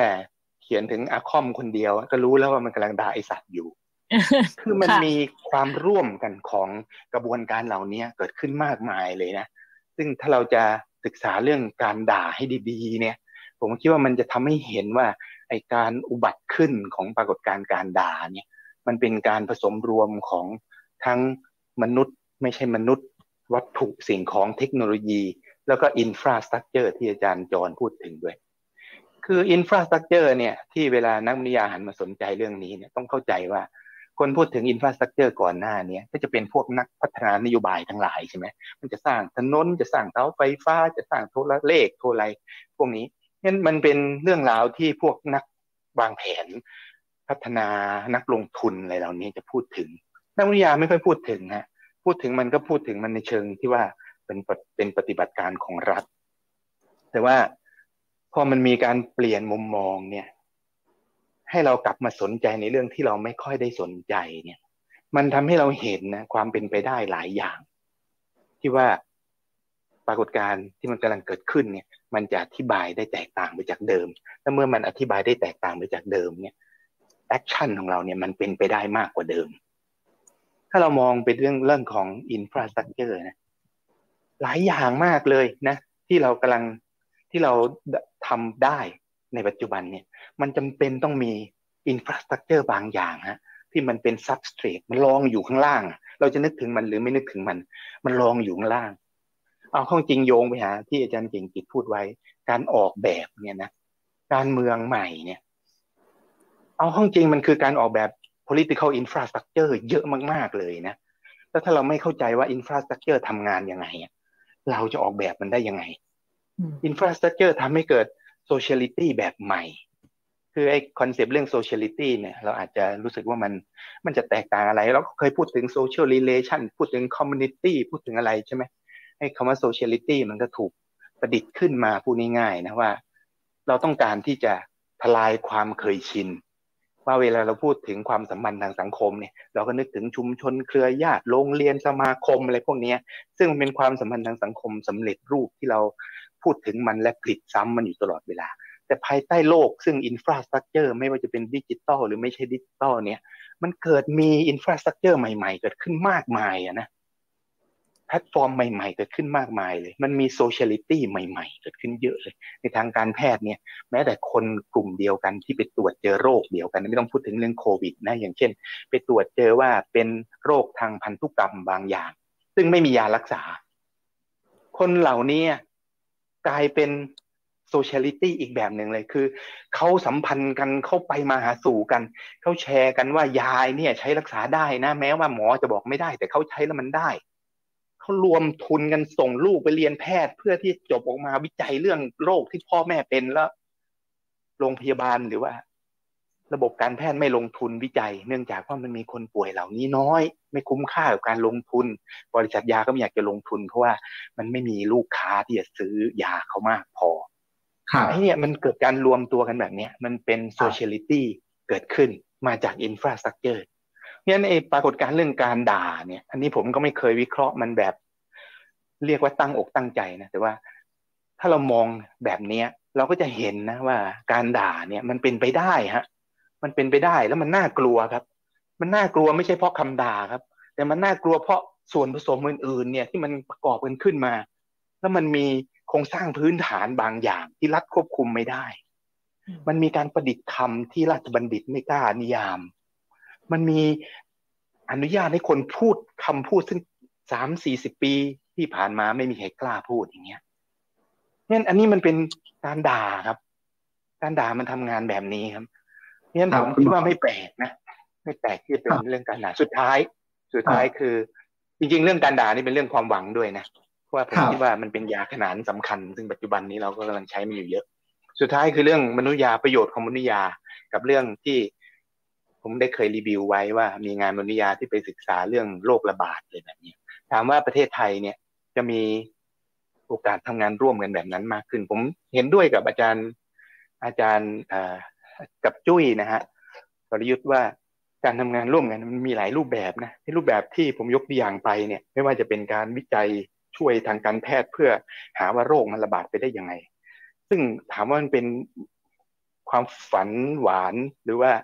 หวงแหนอดีต อยากจะกอดมันไว้หรือเปล่า ผมก็กอดมันไว้นะ ผมคิดว่าถ้าหากว่านักวิทยาสามารถไปทำงานกับนักไวรัสวิทยาแล้ว สามารถศึกษาอะไรบางอย่างออกมาได้เนี่ย ผมก็นิยมนะ ผมก็สนับสนุน แล้วเอาเข้าจริงเนี่ย ผมอยากจะศูนย์มนุษยาก็อยากจะเปิดรับด้วยซ้ำไปนะว่า เชิญชวนนักวิทยาเนี่ยนะไปทำงานในแลบทางการแพทย์ ดูซิว่านักวิทยาเข้าไปอยู่ในแลบเนี่ย มันจะไปเห็นโลก ของแลบเนี่ยแตกต่างจากคนทำงานแลบไหมแล้วก็จะช่วยวิพากษ์หรือว่าให้ข้อเสนอแนะ หรือว่าสามารถที่จะมองปรากฏการณ์ที่แตกต่างไปจากเดิมไหมผมก็อยากทำนะคิดว่าถ้ามีโอกาสก็คงจะทำนะแต่ว่าอันที่บอกว่าเราจะอยากจะให้มันเป็นมากกว่านั้นเนี่ยก็คืออย่างที่จุ้ยว่านะก็คือว่าเวลาที่นักวิทยาไปศึกษาอะไรบางอย่างเนี่ย หรือไปทำงานร่วมกับศาสตร์อื่น ๆ อะไรบางอย่างเนี่ย มันไม่ได้เป็นไปเพื่อว่าเราไปรับโจทย์ จากเขามาทำนะแต่ว่ามันเป็นกระบวนการกำหนดโจทย์ร่วมกัน บางเรื่องเราทำให้เขาบางเรื่องเขาทำให้เรา บางเรื่องเราไปพูดเรื่องที่ในอดีตเขาไม่เคยอนุญาตให้เราพูด ถ้าจะพูดถึงหนังสือเล่มหนึ่ง ซึ่งนักนิยาการแพทย์ยุคปัจจุบันนี้ทุกคนคงจะต้องอ่านนะก็คือหนังสือเรื่อง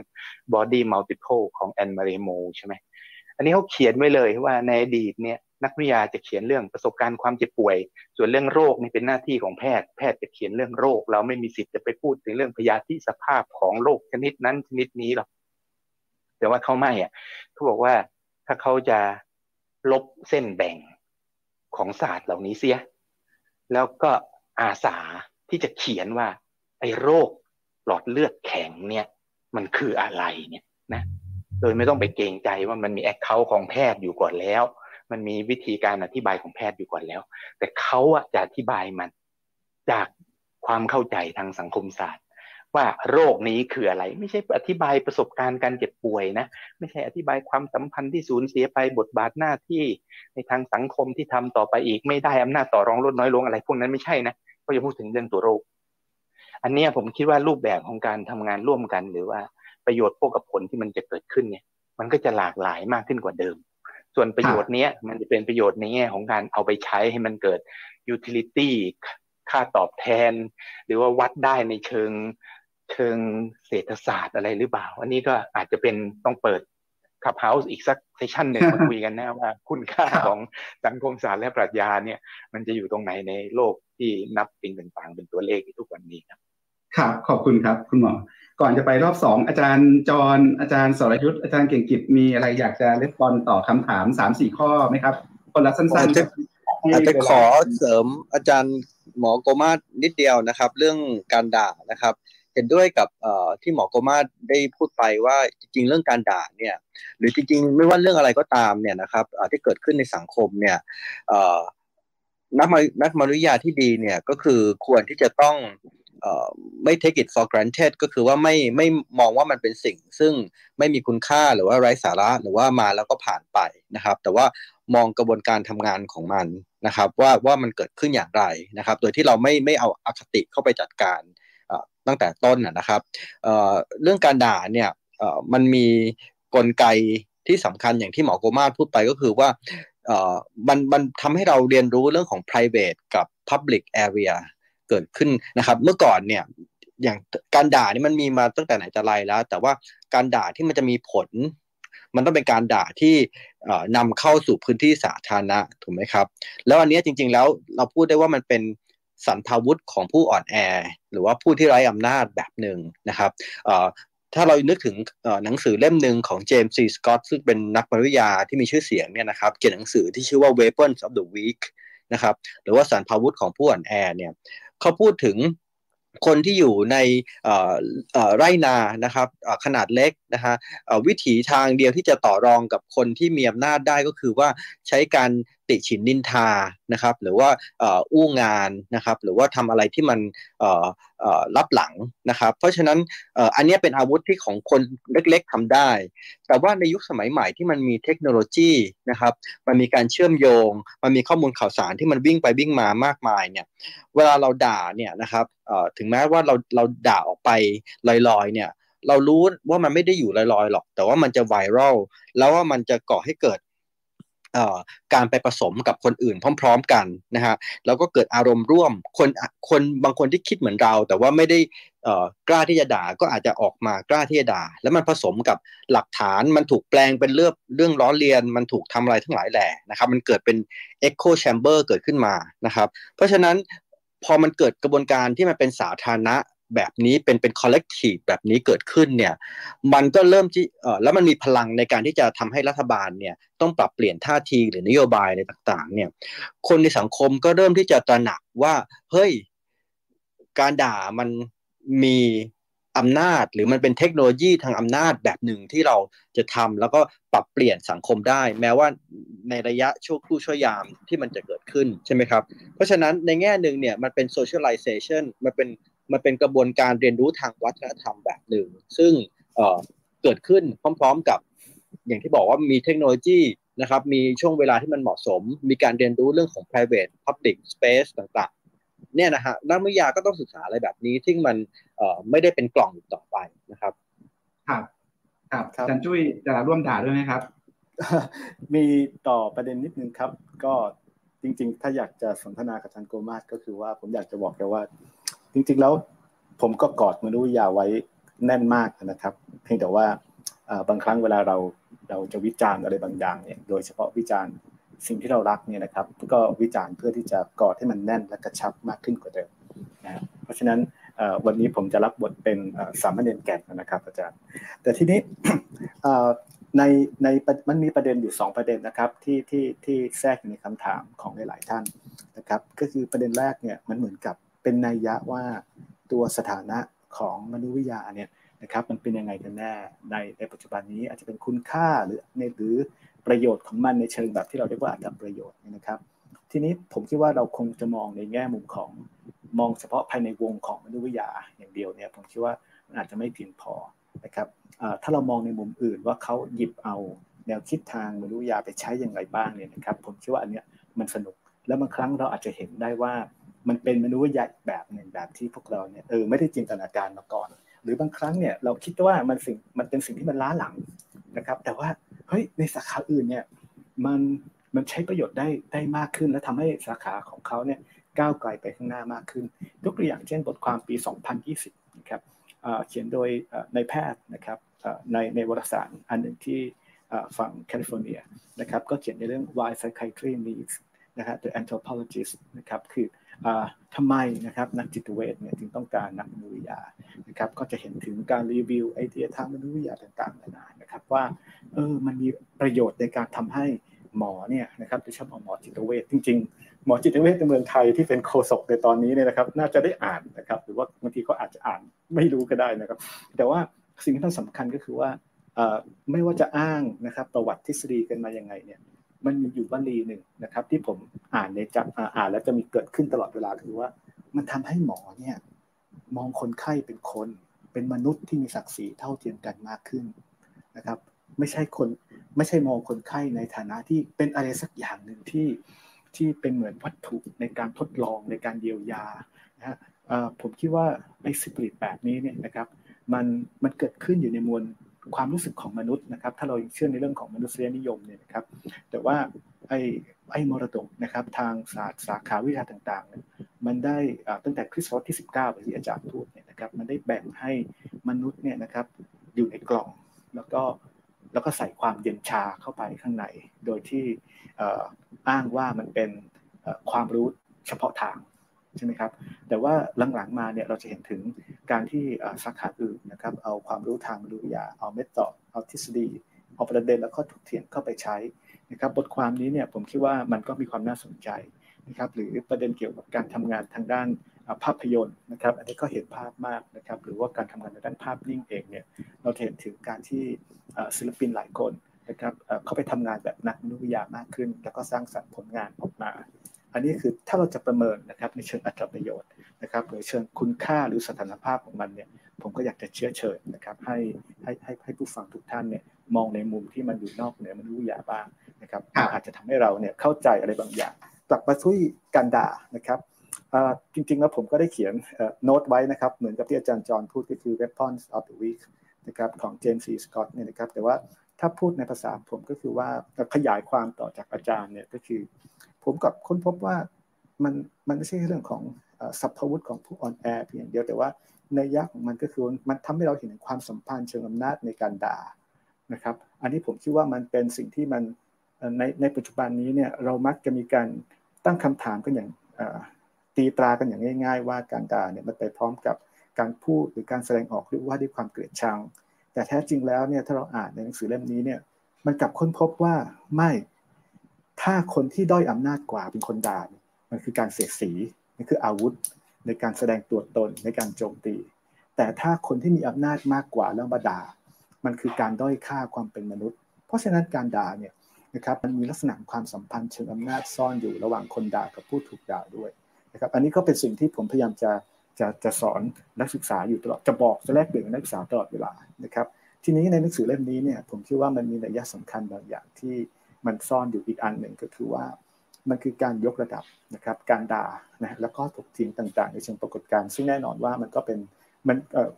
เจมส์ซีสกอตก็ทำภาคสนามที่มาเลเซียเนี่ยนะครับ ก็ซึ่งผมก็ทำงานที่นั่นเหมือนกันเนี่ยนะครับมันมีอันหนึ่งคือการยกระดับการด่านะครับ หรือการใช้สัพพวุธต่างๆ เหล่านี้เนี่ยให้กลายเป็นทฤษฎี อันนี้คือความสำคัญอีกในอีกในยักหนึ่งของหนังสือเล่มนี้นะครับ ซึ่ง มันทำให้ผมกลับมามองงานศึกษาในสังคมไทยนะครับ ว่าเฮ้ยเอาข้อจริงแล้วเนี่ยงานศึกษาสังคมไทยเนี่ยทางมนุษยาเนี่ยมันอาจจะแบ่งเป็น 2 ก้อนแบบง่าย ๆนะครับ ศึกษาไทยเนี่ยในฐานะที่เป็นแอเรียศึกษานะครับแล้วก็ใช้ความคิดทางมนุษยาเข้าไปศึกษามัน แต่มันก็จะมีงานอีกกลุ่มหนึ่งใช่ไหมครับ ซึ่งอาจจะขาดการศึกษาแล้วขาดยังขาดการอ่านค่อนข้างมาก คือการศึกษามนุษยาในประเทศไทยเนี่ยเพื่อไปพิสูจน์นะหรือสร้างข้อถกเถียงทางทฤษฎีออกมา นะครับเช่นเดียวกับที่สกอตเนี่ยไปศึกษาที่มาเลเซียนะครับแล้วก็สร้างออกมาเป็นยกระดับเป็นทฤษฎี ซึ่งงานในลักษณะนี้ของเมืองไทยเนี่ยผมคิดว่ามันยังไม่ค่อยมีมากมากเท่าไหร่นักนะครับพอพอเราค้นไปค้นมาเนี่ยเราจะค้นพบว่างานบางชิ้นนะครับ เช่นงานที่ถูกเขียนโดยโรสลินมอริสเนี่ยครับ ซึ่งหลายคนบอกว่าเธอเป็นเจ้าแม่ทฤษฎี เธอไม่ค่อยสนใจภาคสนาม แต่ผมคิดว่าจะผิดจะถูกเนี่ยเรื่องหนึ่ง แต่ว่าเธอทำงานบนฐานของการสร้างทฤษฎีและข้อถกเถียงทางทฤษฎีผ่านงานศึกษาในไทยนะครับหรือว่างานศึกษาล่าสุดนะครับของอาอูริโนนะครับเอ่อ facility อาอูริโนในปี 2021เนี่ยนะครับก็พยายามจะสร้างทฤษฎีเกี่ยวกับเรื่อง mind ขึ้นมาเรื่องเอ่อเธอใช้บทความเรื่อง kaleidoscope theory of mind นะครับศึกษาเรื่องกรรมนะครับแล้วก็บาปยกระดับมันให้เป็นเป็นตัวทฤษฎีไอ้งานแบบนี้ต่างหากที่ผมคิดว่าเราไม่มี เราไม่มีแล้วก็ไม่ค่อยได้การพูดถึงไม่มีอาจจะพูดเกินไป แต่ว่าเราไม่ค่อยมีการศึกษาในแง่มุมพวกนี้เท่าไหร่ครับผมครับครับขอบคุณอาจารย์จุ้ยครับ ก็เดี๋ยวเราเวลาล่วงเลยมานะครับ จริงๆมีชุดคำถามใหญ่อยู่ชุดหนึ่งครับ ที่อยากชวนทั้งสี่ท่านคุยนะครับ ก็คือเรื่องของอนาคตวงการมนุษยวิทยานะครับ โดยเฉพาะวงการมนุษยวิทยาไทยเนี่ยมันมีอะไรให้ต้องตั้งหลัก แล้วก็ปรับตัว และเพื่อก้าวไปข้างหน้าได้ เพื่อให้มันอยู่ในโลกใหม่อย่างมีคุณค่าความหมายได้ ไม่ใช่ในเชิงอัตประโยชน์นิยมด้วยนะครับ ก็เดี๋ยวคุณการทีลาจะมาชวนคุยครับ อยากจะชวนคุยไล่กันไปครับ อาจารย์เก่งกิจอาจารย์จรอาจารย์จุ้ยแล้วก็ปิดท้ายที่คุณหมอโคมาศนะครับ แล้วก็ตอนท้ายที่ยังมีเวลาเดี๋ยวจะชวนท่านผู้ฟังแสดงความเห็นและถามคำถามปิดท้ายกันอีกทีนึงครับ เชิญคุณกันทีดาครับค่ะขอบคุณอาจารย์ปกป้องนะคะ แล้วก็ขออนุญาตพาทุกคนไปสู่ชุดคำถามใหญ่รอบที่สองนะคะ หลังจากที่เราได้คุยเกี่ยวกับมนุษยวิทยาอนาคต แล้วก็มุมมองใหม่ๆในการศึกษามนุษยวิทยาแล้วนะคะ รอบที่ 2 ก็อยากจะชวนทุกคนหันมาคุยกันเรื่องของอนาคตมนุษยวิทยาค่ะ ซึ่งจริงๆแล้วเนี่ยบางท่านก็ได้แต่ประเด็นนี้ไปแล้วบ้างในรอบแรกนะคะ รอบนี้ก็เลยอยากจะชวนพูดคุยให้ลึกขึ้น แล้วก็ขมวดปมปิดท้ายนะคะว่า ในโลกที่ผันผวนเปลี่ยนแปลง แล้วก็มีปัจจัยใหม่ๆให้ชวนศึกษาอยู่ตลอดเวลาเนี่ย ทุกท่านคิดว่าอะไรคือโจทย์ที่ท้าทายของมนุษยวิทยาในโลกใหม่ใบนี้นะคะ และถ้าเกิดเรามองมาที่สังคมไทยเนี่ย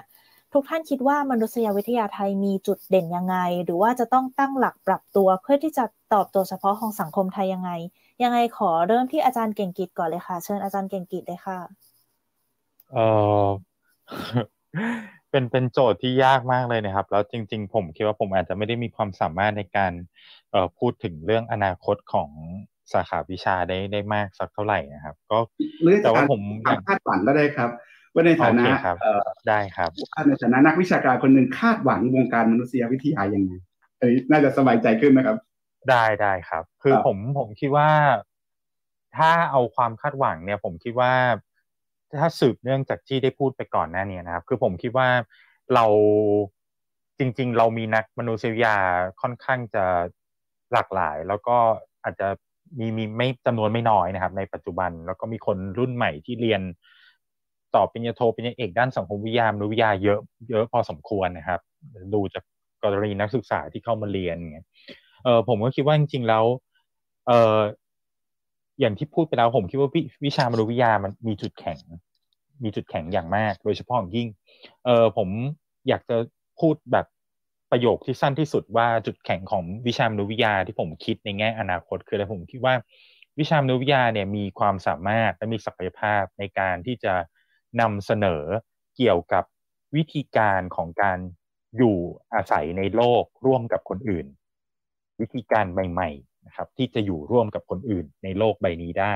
นะครับหมายความว่าเออผมคิดว่าอาจจะมีสักประมาณ ห้าส่วนย่อยๆ ที่เราอาจจะพูดถึงได้นะในแง่ของการที่เราจะอยู่อาศัยร่วมกับคนอื่น ซึ่งจะต่อเนื่องกับที่หลายท่านได้พูดไปแล้วเรื่องการออกแบบสังคมอะไรเงี้ยครับผมคิดว่าอันที่หนึ่งก็คือว่า ในอันที่หนึ่งก็คือว่าการที่เราสามารถที่จะวิชามนุษยามีศักยภาพในการคิดในเรื่องการออกแบบในเชิงสถาบันไม่ว่าจะเป็นสถาบันทางสังคม หรือสถาบันทางการเมืองครับเอ่อ อันที่สองผมคิดว่าวิชามนุษยามีความสามารถในการที่จะช่วยให้เราคิดเกี่ยวกับเรื่องของความเชื่อบรรทัดฐาน จริยธรรม จริยศาสตร์ และศีลธรรม ซึ่งเป็นเรื่องของการที่เราต้องอาศัยจินตนาการ เข้ามาช่วยคิดว่าเออเราจะอยู่ร่วมกันบนหลักการอะไรบางอย่างได้อย่างได้อย่างไรนะครับ ซึ่งอันนั้นก็อาจจะเป็นเรื่องเราอาจจะพูดเรื่องความเชื่อเรื่องศาสนาอะไรก็ตาม อันที่สามซึ่งจริงทุกท่านก็ได้พูดไปเยอะแล้วก็คือ เรื่องของโครงสร้างพื้นฐาน โครงสร้างพื้นฐานเนี้ยเราอาจจะหมายรวมถึงเอความสามารถในไอเอ่อเขาเรียกไงทรัพยากรในเชิงวัฒนธรรม หรือภาษา หรือแม้กระทั่งโครงสร้างพื้นฐานในแง่ของที่เป็นกายภาพด้วยนะครับ ที่นักวิทยาสามารถที่จะคิดเกี่ยวกับเรื่องนี้ได้ ในอนาคตว่าเราจะออกแบบมันยังไง อันที่สี่ผมคิดว่าเป็นประเด็นที่หลายท่านได้พูดกันมาตลอดในในวงการมนุษยวิทยาทั้งในประเทศไทยและในต่างประเทศก็คือ ความสามารถของวิชามนุษยวิทยาในการเล่าเรื่อง นะครับหรือการมีเรื่องเล่าหลากหลายรูปแบบครับหมายความว่าเวลาที่ซึ่งอันนี้ก็อาจจะไปสัมพันธ์กับศาสตร์อื่น ๆด้วยนะครับ เช่นอาจจะเป็นประวัติศาสตร์ หรืออาจจะเป็นปรัชญาหรือปรัชญาการเมืองอะไรเงี้ยนะครับ ว่าเราจะมีเรื่องเล่าได้อย่างไร ซึ่งอันนี้เราก็เห็นได้ชัดเจนในงานจำนวนมากที่ถ้าเราเพิ่มปัจจัยหรือองค์ประกอบบางอย่างเข้าไปในเรื่องเล่าเนี่ยเรื่องเล่าอันนี้มันก็อาจจะเปลี่ยนแล้วเราจะสามารถทำความเข้าใจสังคมได้ในอีก รูปแบบหนึ่งได้อะไรเงี้ยนะครับซึ่งส่วนประเด็นสุดท้าย ซึ่งเป็นประเด็นที่ 5 ซึ่งผมคิดว่าเป็นส่วนสำคัญมากที่ผมคิดว่า มนุษยวิทยาจะตอบคำถามได้ ซึ่งจะกลับไปที่ประเด็นที่คุณหมอโกแมสให้สัมภาษณ์ไว้ก็คือคำถามที่ว่า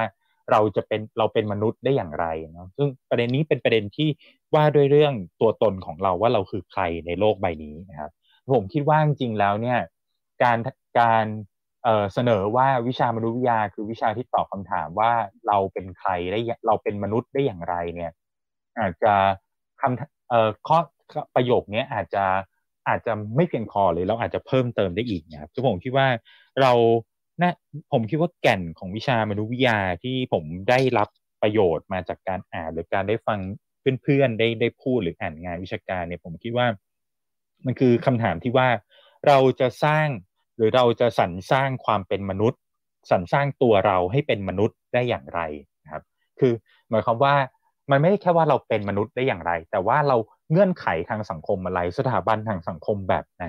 หรือความเชื่อหรือบรรทัดฐานทางสังคมแบบไหน โครงสร้างพื้นฐานแบบไหนเรื่องเล่าแบบไหนที่จะทำให้ความเป็นมนุษย์ของเราเนี่ยมันสามารถที่จะดำรงอยู่ได้ และสามารถที่จะเชื่อมต่อกับสิ่งอื่นได้ สามารถที่จะนำไปสู่การแก้ปัญหาได้ เพราะฉะนั้น ในแง่นี้เนี่ย ผมคิดว่าวิชามนุษยวิทยา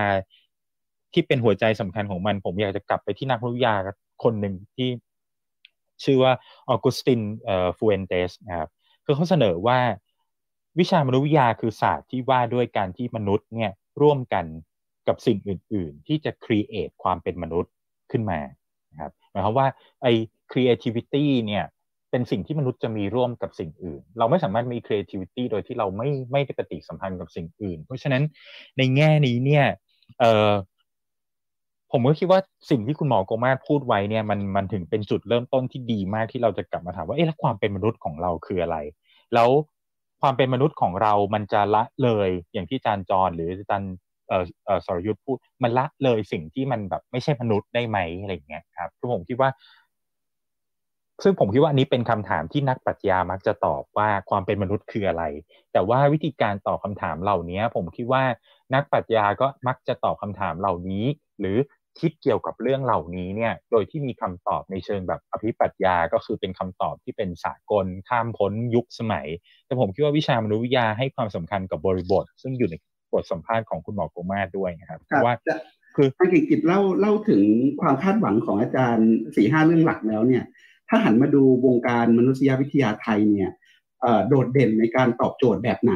หรือว่ายังมีโจทย์แบบไหนที่อาจารย์คาดหวัง อยากได้ฟังคำตอบจากนักมนุษยวิทยามากกว่าที่เป็นอยู่ ครับ คือผมคิดว่าคือผมคิดว่าจริงๆแล้วเราที่ผ่านมาเรามักจะสนใจเรื่องเล่าเนาะ narrative เยอะมากแล้วก็เรื่องเซลฟ์ในฐานะที่เป็นเรื่อง identity หรือแม้กระทั่งเรื่องความเชื่อนะครับ แต่ผมคิดว่าเวลาอันหนึ่งที่เรายังไม่เห็นก็คือนักอย่างที่คุณหมอกงมาพูดนักวิทยา มีศักยภาพมากที่จะคิดในเรื่องสถาบันทางการเมือง หรือสถาบันทางสังคม ซึ่งผมคิดว่าเรามักจะคิดกันตลอดว่า เออ เราอย่าไปพูดเรื่องนี้เลย เพราะว่าเราไม่ได้เชี่ยวชาญปล่อยนักรัฐศาสตร์หรือนักนิติศาสตร์พูดดีกว่าอะไรเงี้ย แต่ผมคิดว่าเรามีศักยภาพที่จะพูดถึงเรื่องการจัดการความสัมพันธ์ทางเศรษฐกิจ หรือว่ามนุษย์เราควรจะสัมพันธ์กับระบบตลาดยังไง ระบบตลาดควรจะมี ฟังก์ชันยังไงในสังคมเราอะไรเงี้ยหรือกฎหมายควรจะเป็นยังไงคือผมคิดว่าจริงนักมนุษยวิทยาพูดได้ แต่อย่างที่ผมบอกเราพูดได้จากจุดแข็งของศาสตร์นั่นก็คือเราพูดได้บนฐานของความเป็นมนุษย์ว่าไอความเข้าใจที่เราเข้าใจเกี่ยวกับมนุษย์ ซึ่งมีลักษณะเฉพาะเนี่ยมันทำให้เราคิดเกี่ยวกับสถาบันทางสังคม สถาบันทางการเมือง หรือสถาบันทางเศรษฐกิจได้ยังไง หรือโครงสร้างพื้นฐานได้ยังไง ซึ่งผมคิดว่า ในบริบทของการเมืองในปัจจุบันเนี่ยวิชามนุษยวิทยายิ่งสำคัญ แล้วก็จะมีอนาคต และผมเชื่อว่าวงอนาคตของวิชามนุษยวิทยาในประเทศไทยมันจะมีความเอ่อแบบสดใสมาก เพราะว่าเรากำลังอยู่ในจุดที่เราไม่รู้ว่าตกลง แล้วความเป็นมนุษย์มันคืออะไรกันแน่ แล้วเรา แล้วมนุษย์อันเนี้ย ถ้าความเป็นมนุษย์มันมีหน้าตาแบบเนี้ยแล้วสถาบันทางการเมือง หรือสถาบันทางสังคมควรจะมีหน้าตายังไง ซึ่งผมคิดว่า อันเนี้ยมันมันเป็นเป็น ความอะไรนะมันเป็นความเร่งเร่งเร้าของปรากฏการณ์ที่ทำให้เราสามารถที่จะทำอะไรได้เยอะนะครับสำหรับสำหรับผมในปัจจุบันครับ ค่ะ ขอบคุณอาจารย์เก่งกิจมากนะคะ เดี๋ยวยังไงต่อไปขอเชิญอาจารย์จรนะคะ มาคุยเรื่องอนาคตของมนุษยวิทยาค่ะ อาจารย์บอกว่าอาจารย์สอนวิชามนุษยวิทยาอนาคต และตัวอาจารย์เองเนี่ยมองอนาคตของมนุษยวิทยายังไง จากเดิมที่หลาย ๆ คนอาจจะบอกว่าการศึกษามนุษยวิทยาเนี่ยเป็นการย้อนดูที่มาหรือว่าพัฒนาการของมนุษย์ แล้ววันนี้ค่ะเราจะมามองอนาคตในฐานะที่จะมีส่วนกำกับปัจจุบันยังไง แล้วก็ อยากจะถามต่ออย่างที่อาจารย์ปกป้องเกินไปแล้วว่าถ้าเรามามองที่สังคมไทยอะค่ะ ในฐานะของคนสอนมนุษยวิทยาคนหนึ่งอาจารย์มองว่ามนุษยวิทยาไทยเนี่ยมีจุดเด่นยังไง แล้วก็จะเข้าไปตอบโจทย์เฉพาะของสังคมไทยยังไง มนุษยวิทยาสามารถมีบทบาทในการตอบเรื่องการจัดการความสัมพันธ์ของมนุษย์ อย่างที่อาจารย์เก่งกิจได้พูดไปเมื่อกี้นี้ไหมเชิญอาจารย์จอเลยค่ะ ครับผมครับขอบคุณครับจริง ๆ อันนี้เป็นคำถามที่ พูดตรงๆ คือผมเองก็ไม่เคยคิดมาก่อนเนาะถึงแม้ว่าเป็นคนที่ทำงานในมนุษยวิทยา และผมเองก็สอนหรือว่าสนใจเรื่องของอนาคต ว่ามนุษยวิทยาจะเข้าไปศึกษาอนาคตยังไง แต่ว่าในในในเวลาเดียวกันผมอาจจะไม่ได้ตั้งคำถามต่อตัวมนุษยวิทยามากนักนะครับว่าอนาคตมันจะเป็นยังไง แต่ว่าถ้าคิดไวๆในตอนนี้เนี่ยนะครับผมคิดว่ามนุษยวิทยาเองเนี่ยก็ไม่ต่างจากศาสตร์อื่น นะครับ ในแง่ที่ว่าเวลาเราพูดถึงเราจะศึกษาไปทำไมอะเราจะหาความรู้ไปทำไมอะนะครับความรู้นั้นก็คือจะต้องตอบโจทย์ตอบคำถามตอบความสงสัยอะไรเราบางอย่าง แน่นอนว่าเมื่อกี้มีน้องก็ถามว่ามันจะมีประโยชน์อะไรต่อสังคม ผมคิดว่าคำว่าประโยชน์เนี่ยมันมันมีหลายมิติมากเนาะมันไม่จำเป็นจะต้องใช้งานได้วันนี้เดี๋ยวนี้พรุ่งนี้นะครับ การผลักเพดานของความคิดเนี่ยก็เป็นประโยชน์ต่อสังคมแล้วนะครับ ทีนี้เช่นนั้นแล้วมนุษยาเนี่ยถ้าเกิดจะกลับไปที่คำถามที่คุณกันธิราถาม แล้วก็จริง ๆ อาจจะสอดคล้องกับบทความที่สัมภาษณ์คุณหมอโกมาศด้วยนะครับ ว่ามนุษยาจะ survive จะจะอยู่รอดได้ยังไงเนี่ยนะครับซึ่งผมพูดสั้น ๆ ไปแล้วตอนต้นก็คือว่า ผมคิดว่าหน้าที่สำคัญของความรู้ไม่ว่าเป็นความรู้แบบไหนก็ตามเนี่ยนะครับ มันจะต้องตอบ ความสงสัยใครรู้นะครับออของออผู้ที่แสวงหาความรู้นั้นให้ได้นะครับเมื่อกี้เราถามเรื่องของการดา่าเราถามเรื่องของอะไรก็แล้วแต่เนี่ยสิ่งที่เราต้องกลับมาถามก็คือว่า หรือว่าโลกที่มันพลิกผันไปเรื่อยๆ อย่างรวดเร็วเนี่ยนะครับ ความรู้ที่เรามีหรือว่าเครื่องมือที่เรามีในการหาความรู้เนี่ย มันใช้งานได้จริงหรือเปล่านะครับมันใช้งานได้เพียงพอหรือเปล่า หรือว่าถ้าเกิดว่ามันใช้งานได้ มันตอบคำถามยังไม่ กระจ่างชัด เราควรจะต้องทำอะไรกับมันนะครับ เพื่อให้เครื่องมือเนี้ยมันอยู่รอดมันทำงานกับเราได้ไปตลอด แล้วก็มันก็ส่งผ่านไปยังลูกหลานของเรานะครับ ซึ่งก็จะมีความท้าทายใหม่ ๆ และมนุษยาที่ลูกหลานจะรับต่อไป ก็อาจจะเป็นมนุษยาในในรูปฟอร์มอีกที่ไม่เหมือนกันนะครับ ทีนี้มนุษยาเองเนี่ยอย่างที่เรา พูดกันหลายคนนะครับ ว่ามันไม่ใช่เป็นการศึกษามนุษย์แต่เพียงอย่างเดียว แน่นอนว่าท้ายที่สุดแล้วเนี่ยมันกลับมาทำให้เราเข้าใจความเป็นมนุษย์ของเรามากขึ้นเนี่ย แต่ว่าไอ้ทางที่จะศึกษาความเป็นมนุษย์ของเราเนี่ยไม่ได้ศึกษาออฟเซสหรือว่าหมกบุ่นอยู่กับตัวเอง แต่ว่าศึกษาผ่านสิ่งอื่นมากมาย เพราะมนุษยวิทยาเองเนี่ยควรที่จะอาจเรียกตัวเองใหม่ ไม่ใช่แค่ว่าเป็น anthropology นะครับ แต่ว่าอาจจะเป็น anthropo methodology ก็คือการศึกษาสิ่งอื่นๆเนี่ยเพื่อจะตอบความ สงสัยเราผ่านตัวเรา คือเรายังใช้มนุษย์อยู่ แน่นอนเราศึกษาสัตว์ เราศึกษาพืช เราศึกษาเทคโนโลยี เราศึกษาโครงสร้างพื้นฐาน แต่ว่าคนที่ตั้งคำถามก็ยังเป็นมนุษย์อยู่นะครับ เพราะฉะนั้นในแง่หนึ่งเนี่ยผมคิดว่ามนุษยาเองสนใจทั้งมนุษย์ แล้วก็ยังมนุษย์ใช้มนุษย์เนี่ยเป็นเครื่องมือในการศึกษานะครับ ทีนี้ในสังคมไทยในสังคมวงวิชาการมนุษยวิทยาไทยเนี่ยนะครับไม่ใช่หมายถึงเฉพาะคนที่เป็นอาจารย์สอนหนังสือหรือตัวนิสิต นักศึกษาเท่านั้นนะครับ แต่หมายถึงนักมนุษยาที่อาจจะจบไปแล้วไปทำงานอื่น ๆด้วยนะครับผมคิดว่าข้อท้าทายอันหนึ่งเนี่ยนะครับแล้วผมคิดว่าเมื่อกี้อาจารย์กิกิก็ได้พอยให้เห็นว่า นักมนุษยาไทยจำนวนไม่น้อยเนี่ยนะครับทำงานในเชิงของปฏิบัติเนี่ยค่อนข้างที่จะเยอะ คือเราสร้างความรู้เพื่อจะฉายภาพให้เห็นถึงคนชายขอบ นะครับฉายภาพให้เห็นถึงความเหลื่อมล้ำที่มันเกิดขึ้น เราฉายภาพให้เห็นถึงความอายุติธรรม เราฉายภาพให้เห็นถึงอัตลักษณ์อะไรใหม่ ๆ ของผู้คนเยอะมากนะครับ ซึ่งสิ่งเหล่านี้มีประโยชน์มาก แต่ผมคิดว่าส่วนหนึ่งซึ่งเรายังขาดแคลนและมีเป็นมีความสำคัญมากก็คือ ความพยายามของนักมนุษยวิทยาไทยในการที่จะสร้างเครื่องมือนะครับในการศึกษาสังคมนะครับขึ้นมา นะครับแทนที่จะหยิบจับใช้เครื่องมือที่มันมีอยู่แล้วเนี่ยนะครับเป็นเครื่องมือเดิมๆซึ่งมันอาจจะไม่เหมาะสมกับยุคสมัยแล้วเนี่ยการพยายามที่จะเข้ามา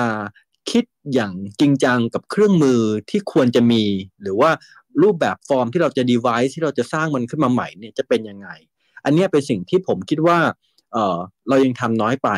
เรารู้แล้วแหละว่าการศึกษาโลกเนี่ยโลกที่เราอาศัยอยู่เนี่ยมันมันมันเปลี่ยนแปลงไปเยอะมากเลย แต่เครื่องมือเรายังเปลี่ยนแปลงไม่ทันนะครับ นี่คือข้อจำกัดและสิ่งที่ผมอยากจะเห็นความพยายามที่มากกว่านี้ในการที่จะสร้างเครื่องมือใหม่ ๆ ขึ้นมานะครับ อีกอันนึงก็คือว่ามนุษยาเนี่ยต้องทำงานในเชิงความคิดด้วยนะครับนอกจากการทำงานในเชิงปฏิบัติ นะครับในเชิงของการที่ส่งผลกระทบต่อชีวิตประจำวันที่มันชัดเจนแล้วเนี่ยผมคิดว่ามนุษยาเองจะต้องเมื่อเรามองไปยังอนาคตเนี่ยนะครับเราไม่รู้หรอกว่า possibility หรือความเป็นไปได้เนี่ยมันจะเกิดอะไรขึ้นมั่งนะครับ เพราะฉะนั้นหน้าที่ของมนุษยวิทยาคือการเปิดให้เห็นจินตนาการหรือความเป็นไปได้ หรือสิ่งที่เราอาจจะยังไม่รู้ว่ามันเป็นไปได้เนี่ยให้เกิดขึ้น ผมคิดว่าเรายังทำงานตรงนี้น้อยไปเพราะเราหมกมุ่นกับประเด็นในชีวิตประจำวัน แต่เพียงค่อนข้างที่จะเยอะนะครับ เพราะฉะนั้นทำยังไงที่มนุษยาจะทำงานกับความคิดให้มันมากขึ้นทำงานกับเครื่องมือให้มันมากขึ้นในขณะเดียวกันก็ไม่ละทิ้งงานที่ทำอยู่ในชีวิตประจำวันที่มันตอบโจทย์ต่อผู้คนที่ต้องการความรู้นี้ด้วยนะครับก็แค่นี้ครับขอถามอาจารย์ต่ออีกนิดนึงค่ะ เมื่อกี้อาจารย์ตอนบอกว่าเครื่องมือเราเนี่ยยังเปลี่ยนแปลงไม่ทัน แล้วในความคิดเห็นของอาจารย์นะคะ อาจารย์คิดว่า เครื่องมืออะไรที่นักมนุษยวิทยา หรือว่าคนที่ใช้องค์ความรู้แบบมนุษยวิทยาควรจะมีค่ะ เครื่องมือเนี่ยผมอย่างที่ได้พูดไปตอนต้นนะครับว่าศาสตร์มนุษยวิทยาเนี่ยทำงานกับศาสตร์อื่นเยอะมากนะครับศาสตร์หมอคุณหมอโกมาก็พูดไปเรื่องของการแพทย์นะครับ เรื่องของอาจารย์จุ้ยนะครับสรยุทธก็พูดถึงเรื่องของดีไซน์นะครับ ทั้งหลายแหล่เนี่ยนะครับผมพูดถึงเรื่องของการอ่านนวนิยาย fiction นะครับหรือว่าแม้กระทั่งการทำงานกับวิทยาศาสตร์นะครับกับเทคโนโลยีมนุษยาอาศัยเครื่องมือหรือว่าทำงานเชื่อมนะครับกับเครื่องมือที่ศาสตร์อื่น ๆมีนะครับ อย่างที่ผมบอกเมื่ต้นว่ากรอบของการคิดแต่เดิมที่เราเคยมีเนี่ยคือการศึกษาคนนะครับ นักวิทยามั่นใจมากว่าถ้าฉันเข้าไปในหมู่บ้านแล้วฉันจะโอบกอด ชาวบ้านนะครับ แล้วก็เราทำงานร่วมกันเราเรียนรู้ภาษาเราคุยกันรู้เรื่องนั้น ไม่เพียงพออีกต่อไปนะครับ แต่เราต้องอาศัยเครื่องมือใหม่ ๆ นักวิทยาจะก้าวจะกล้าก้าวออกไปจากคอมฟอร์ทโซนของตัวเอง แล้วไปเรียนรู้วิธีที่นักวรรณกรรมใช้ คนที่ทำฟิล์มใช้ คนที่ทำนักวิทยาศาสตร์ใช้แพทย์ใช้ หรือว่าคนอื่นที่ใช้เครื่องมือต่างๆ แตกต่างออกไปหรือเปล่า อันนี้เป็นสิ่งที่มันไม่มีอะไรตายตัวนะครับเป็นสิ่งที่เราจะต้อง explore หรือว่าสำรวจร่วมกันนะฮะค่ะ ขอบคุณอาจารย์จอนะคะ เดี๋ยวยังไงขออนุญาตต่อไปที่อาจารย์สรยุทธ์นะคะ เกี่ยวกับอนาคตของมนุษยวิทยาค่ะ อาจารย์คิดว่าอะไรเนี่ยเป็นโจทย์ที่ท้าทายของมนุษยวิทยา แล้วก็อยากจะถามเพิ่มเรื่องหนึ่งค่ะ พอดีว่ามีทางบ้านถามมา แล้วก็น่าจะเป็นเรื่องที่หยิบยกมาพูดกันเรื่องอนาคตของมนุษยวิทยาด้วยก็คือ ในเมื่อเราพูดว่ามนุษยวิทยาเนี่ยจะต้องไปศึกษาสิ่งอื่น ๆ มากขึ้น หรือว่าศึกษาสิ่งที่ไม่ใช่มนุษย์มากขึ้นเนี่ยอาจารย์คิดว่าถ้าเราพูดถึงเรื่องของประสาทสัมผัสต่างๆ เช่นเรื่องของเสียงเรื่องของ soundscape เนี่ยอาจารย์คิดว่าเรื่องนี้จะเข้ามาเชื่อมกับมนุษยวิทยาได้ยังไงบ้างคะเดี๋ยวเชิญอาจารย์สรยุทธเลยค่ะ ขอบคุณมากครับถ้าต่อจากประเด็นของอาจารย์จรเนี่ยนะครับ พูดถึงเรื่องตัวตัว method เนี่ยหรือตัววิธีการใหม่ ๆ นะครับ ที่จะจะจะสร้างสรรค์ขึ้นมาเนี่ยซึ่งผมเข้าใจว่าพวกเราก็ต่างรู้กันดีนะครับว่าทุกวันนี้เนี่ยตัวเมธอดเนี่ยมันก็ถูกสร้างขึ้นมาหลากหลายรูปแบบมากนะครับอาจารย์จรก็ใช้วิธีการแบบที่อาจารย์จรทำอาจารย์โกมาก็ใช้แล้วผมก็ใช้นะครับพูดง่ายๆคือว่าตัวเมธอดเนี่ยมันมันอาจจะไปไกล นะครับกว่าสิ่งที่มันเรียกว่า participant observation หรือแบบที่เราคุ้นเคยกันนะครับแต่ว่าเรายังไม่ได้เริ่มในการเอามาทำงานอย่างจริงจังนะครับแล้วก็มา challenge นะครับวิธีการดังเดิมทางทางวิทยา ผมไม่ได้บอกว่าวิธีการเดิมเนี่ยมันมันจะผิดนะครับ แต่ว่ามันเพียงเพียงแค่โลกอีกใบหนึ่งที่เราต้องการจะเปิดเผยให้มันเห็น เพราะว่าบางครั้งเนี่ยเรามองด้วยสายตาเนี่ยนะครับ เราก็ใช้อำนาจทางสายตาเนี่ยในการที่จะ เลือกสรรอะไรบางอย่าง รับรู้ความจริงของโลกบางอย่าง ในขณะเดียวกันเราก็จะกีดกันอีกหลายๆสิ่งออกไป เพราะฉะนั้นในกรณีของคำถามที่คุณถามมีมีคนถามมาเนี่ยนะครับ ผมขอยกตัวอย่างจากงานภาคสนามของผมที่มาเลเซียละกันนะครับพื้นที่ที่ผมศึกษาเนี่ยนะครับถ้าถ้าเราวางถ้าเราทำแผนที่นะครับถ้าโดยใช้แผนที่ทางกายภาพนะครับ เป็นตัวตั้งหรือแผนที่เดินดินเนี่ยนะครับ เราจะตั้งเราก็จะสามารถทำได้นะครับ เพราะว่าผังเมืองที่มันถูกสร้างขึ้นในจากอาณานิคมอังกฤษนะครับเจ้าอาณานิคมอังกฤษเนี่ยนะครับมันวางไว้ค่อนข้างเป็นระเบียบแบบแผนมากนะครับ เราอาจจะคิดได้ว่าอันนี้คือแผนที่ของ Little India หรือ Big Fields ที่นั่นนะครับ ผมทำพัฒนาที่กุลาลัมเปอร์ แต่ว่าถ้าเราใช้แผนที่นั้นเนี่ยนะครับโดยใช้สายตาในการ observe ทุกอย่างจดบันทึกทุกอย่างเนี่ยเราด้านหนึ่งก็เป็นการ ส่วนหนึ่งของเราก็เป็นวิธีการที่ผลิตซ้ำอำนาจของเจ้าอาณานิคมที่ยังทำงานและหลงเหลืออยู่ในพื้นที่ การทำงานของนักวิทยาถ้าใช้ดวงตาเพียงอย่างเดียว ในพื้นที่ที่ผมศึกษาเนี่ยมันก็กลายเป็นการผลิตซ้ำมรดกของอนาคม ในว่าด้วยการมองเห็นและการออกแบบถูกไหมครับ สิ่งหนึ่งที่ผมใช้เนี่ยก็คือว่าผมบันทึกเสียงนะครับในการเคลื่อนไหวของผู้คนนะครับอย่างตุกตัวอย่างนะครับบันทึกเสียงการของการเคลื่อนไหวของโลกทางศาสนา นะครับ โดยที่อาจจะเป็นศาสนาในชีวิตประจำวันนะครับ ไม่ใช่ศาสนาในเชิงสถาบันนะครับ ผมก็จะตามคณะดนตรีแล้วก็คนที่ศรัทธานะครับเป็นพวกดิโวตี้ต่างๆนะครับเคลื่อนย้ายไปเรื่อยๆ เราก็จะค้นพบทันทีว่าเสียงเนี่ยนะครับหรือ soundscape เนี่ยมันเป็นการทำงานที่ตัดผ่านนะแผนผังหรือแผนที่ที่มันทำงานโดยเจ้าอนาธิคมนะครับ มันไม่ได้เสียงของผู้คนเนี่ยไม่เคยดำรงอยู่ใน กรอบของเจ้านาธิคมที่เขากำกับเอาไว้ในรูปแบบของแผนที่ เพราะฉะนั้นการทำงานแบบ soundscape เนี่ยหรือว่าภูมิทัศน์ที่มันถูกสร้างขึ้นโดยเสียงเนี่ยนะครับมันจึงมีคุณอุปการในแง่ความหมายที่ว่าการเปิดให้เราเห็นถึงโลกอีกใบหนึ่งนะครับที่มันแตกต่างออกไปนะครับวิธีการเนี่ยมันอาจจะใช้วิธีการแบบที่เราหยิบยื่นมาจากนักมนุษยาดนตรีหรือ ethnomusicologist นะครับหยิบยืมมาแล้วก็ประยุกต์ใช้ เราก็ต้องฝึกวิธีการทำงานของ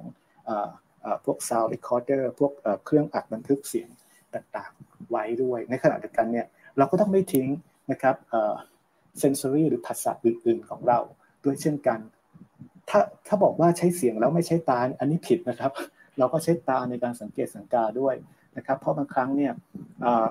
เสียงที่เราอัดมาเนี่ยนะครับ กับภาพที่เราเห็นเนี่ยมันเป็นคนละชุดกัน สมมุติคุณกำลังมองตึกอยู่ นะครับ แต่ว่าดนตรีนะตึกที่มันทันสมัยอยู่ แต่ว่าดนตรีของผู้คนเนี่ยกำลังเล่นอยู่เนี่ยเสียงของดนตรีเนี่ยมันวิชวลไลซ์ภาพในหัวของคุณเนี่ยเป็นคนละชุด เพราะฉะนั้นสิ่งที่คุณเห็นกับภาพที่คุณเห็นในหัวเนี่ยจึงภาพเป็นภาพคนละชุดกัน แต่ทั้งสองชุดนี้เนี่ยมันกลับช่วยเติมเต็มความเข้าใจนะครับเกี่ยวกับความเคลื่อนไหวในโลกของดิจิทัลอินเดียที่ที่กัวลาลัมเปอร์อันนี้คือผมก็พยายามจะตอบคำถามในส่วนของทั้งตัว method แล้วก็ในส่วนของคำถามที่ทางบ้านถามมาว่าเออมันมีประโยชน์หรือมันทำงานยังไงนะครับ พื้นฐานมาทำงานแบบนี้ มากกว่าเรื่องเสียงเนี่ยอาจจะพูดถึงเรื่องกลิ่นนะครับ อาจจะพูดถึงเรื่องทักษะในด้านอื่นนะครับเออผมผมไม่อยากพูดถึงงานของตัวเองมาก แต่ว่าผมก็เคยถูกคนในพื้นที่เนี่ยนะครับ บอกว่าผมใช้สายตากับเสียงมากเกินไปทำไมไม่ใช้การสัมผัสดูล่ะอะไรเงี้ยนะครับ ซึ่งก็ลองทดลองแล้วแต่ว่าในช่วงโควิดเราค้นพบว่า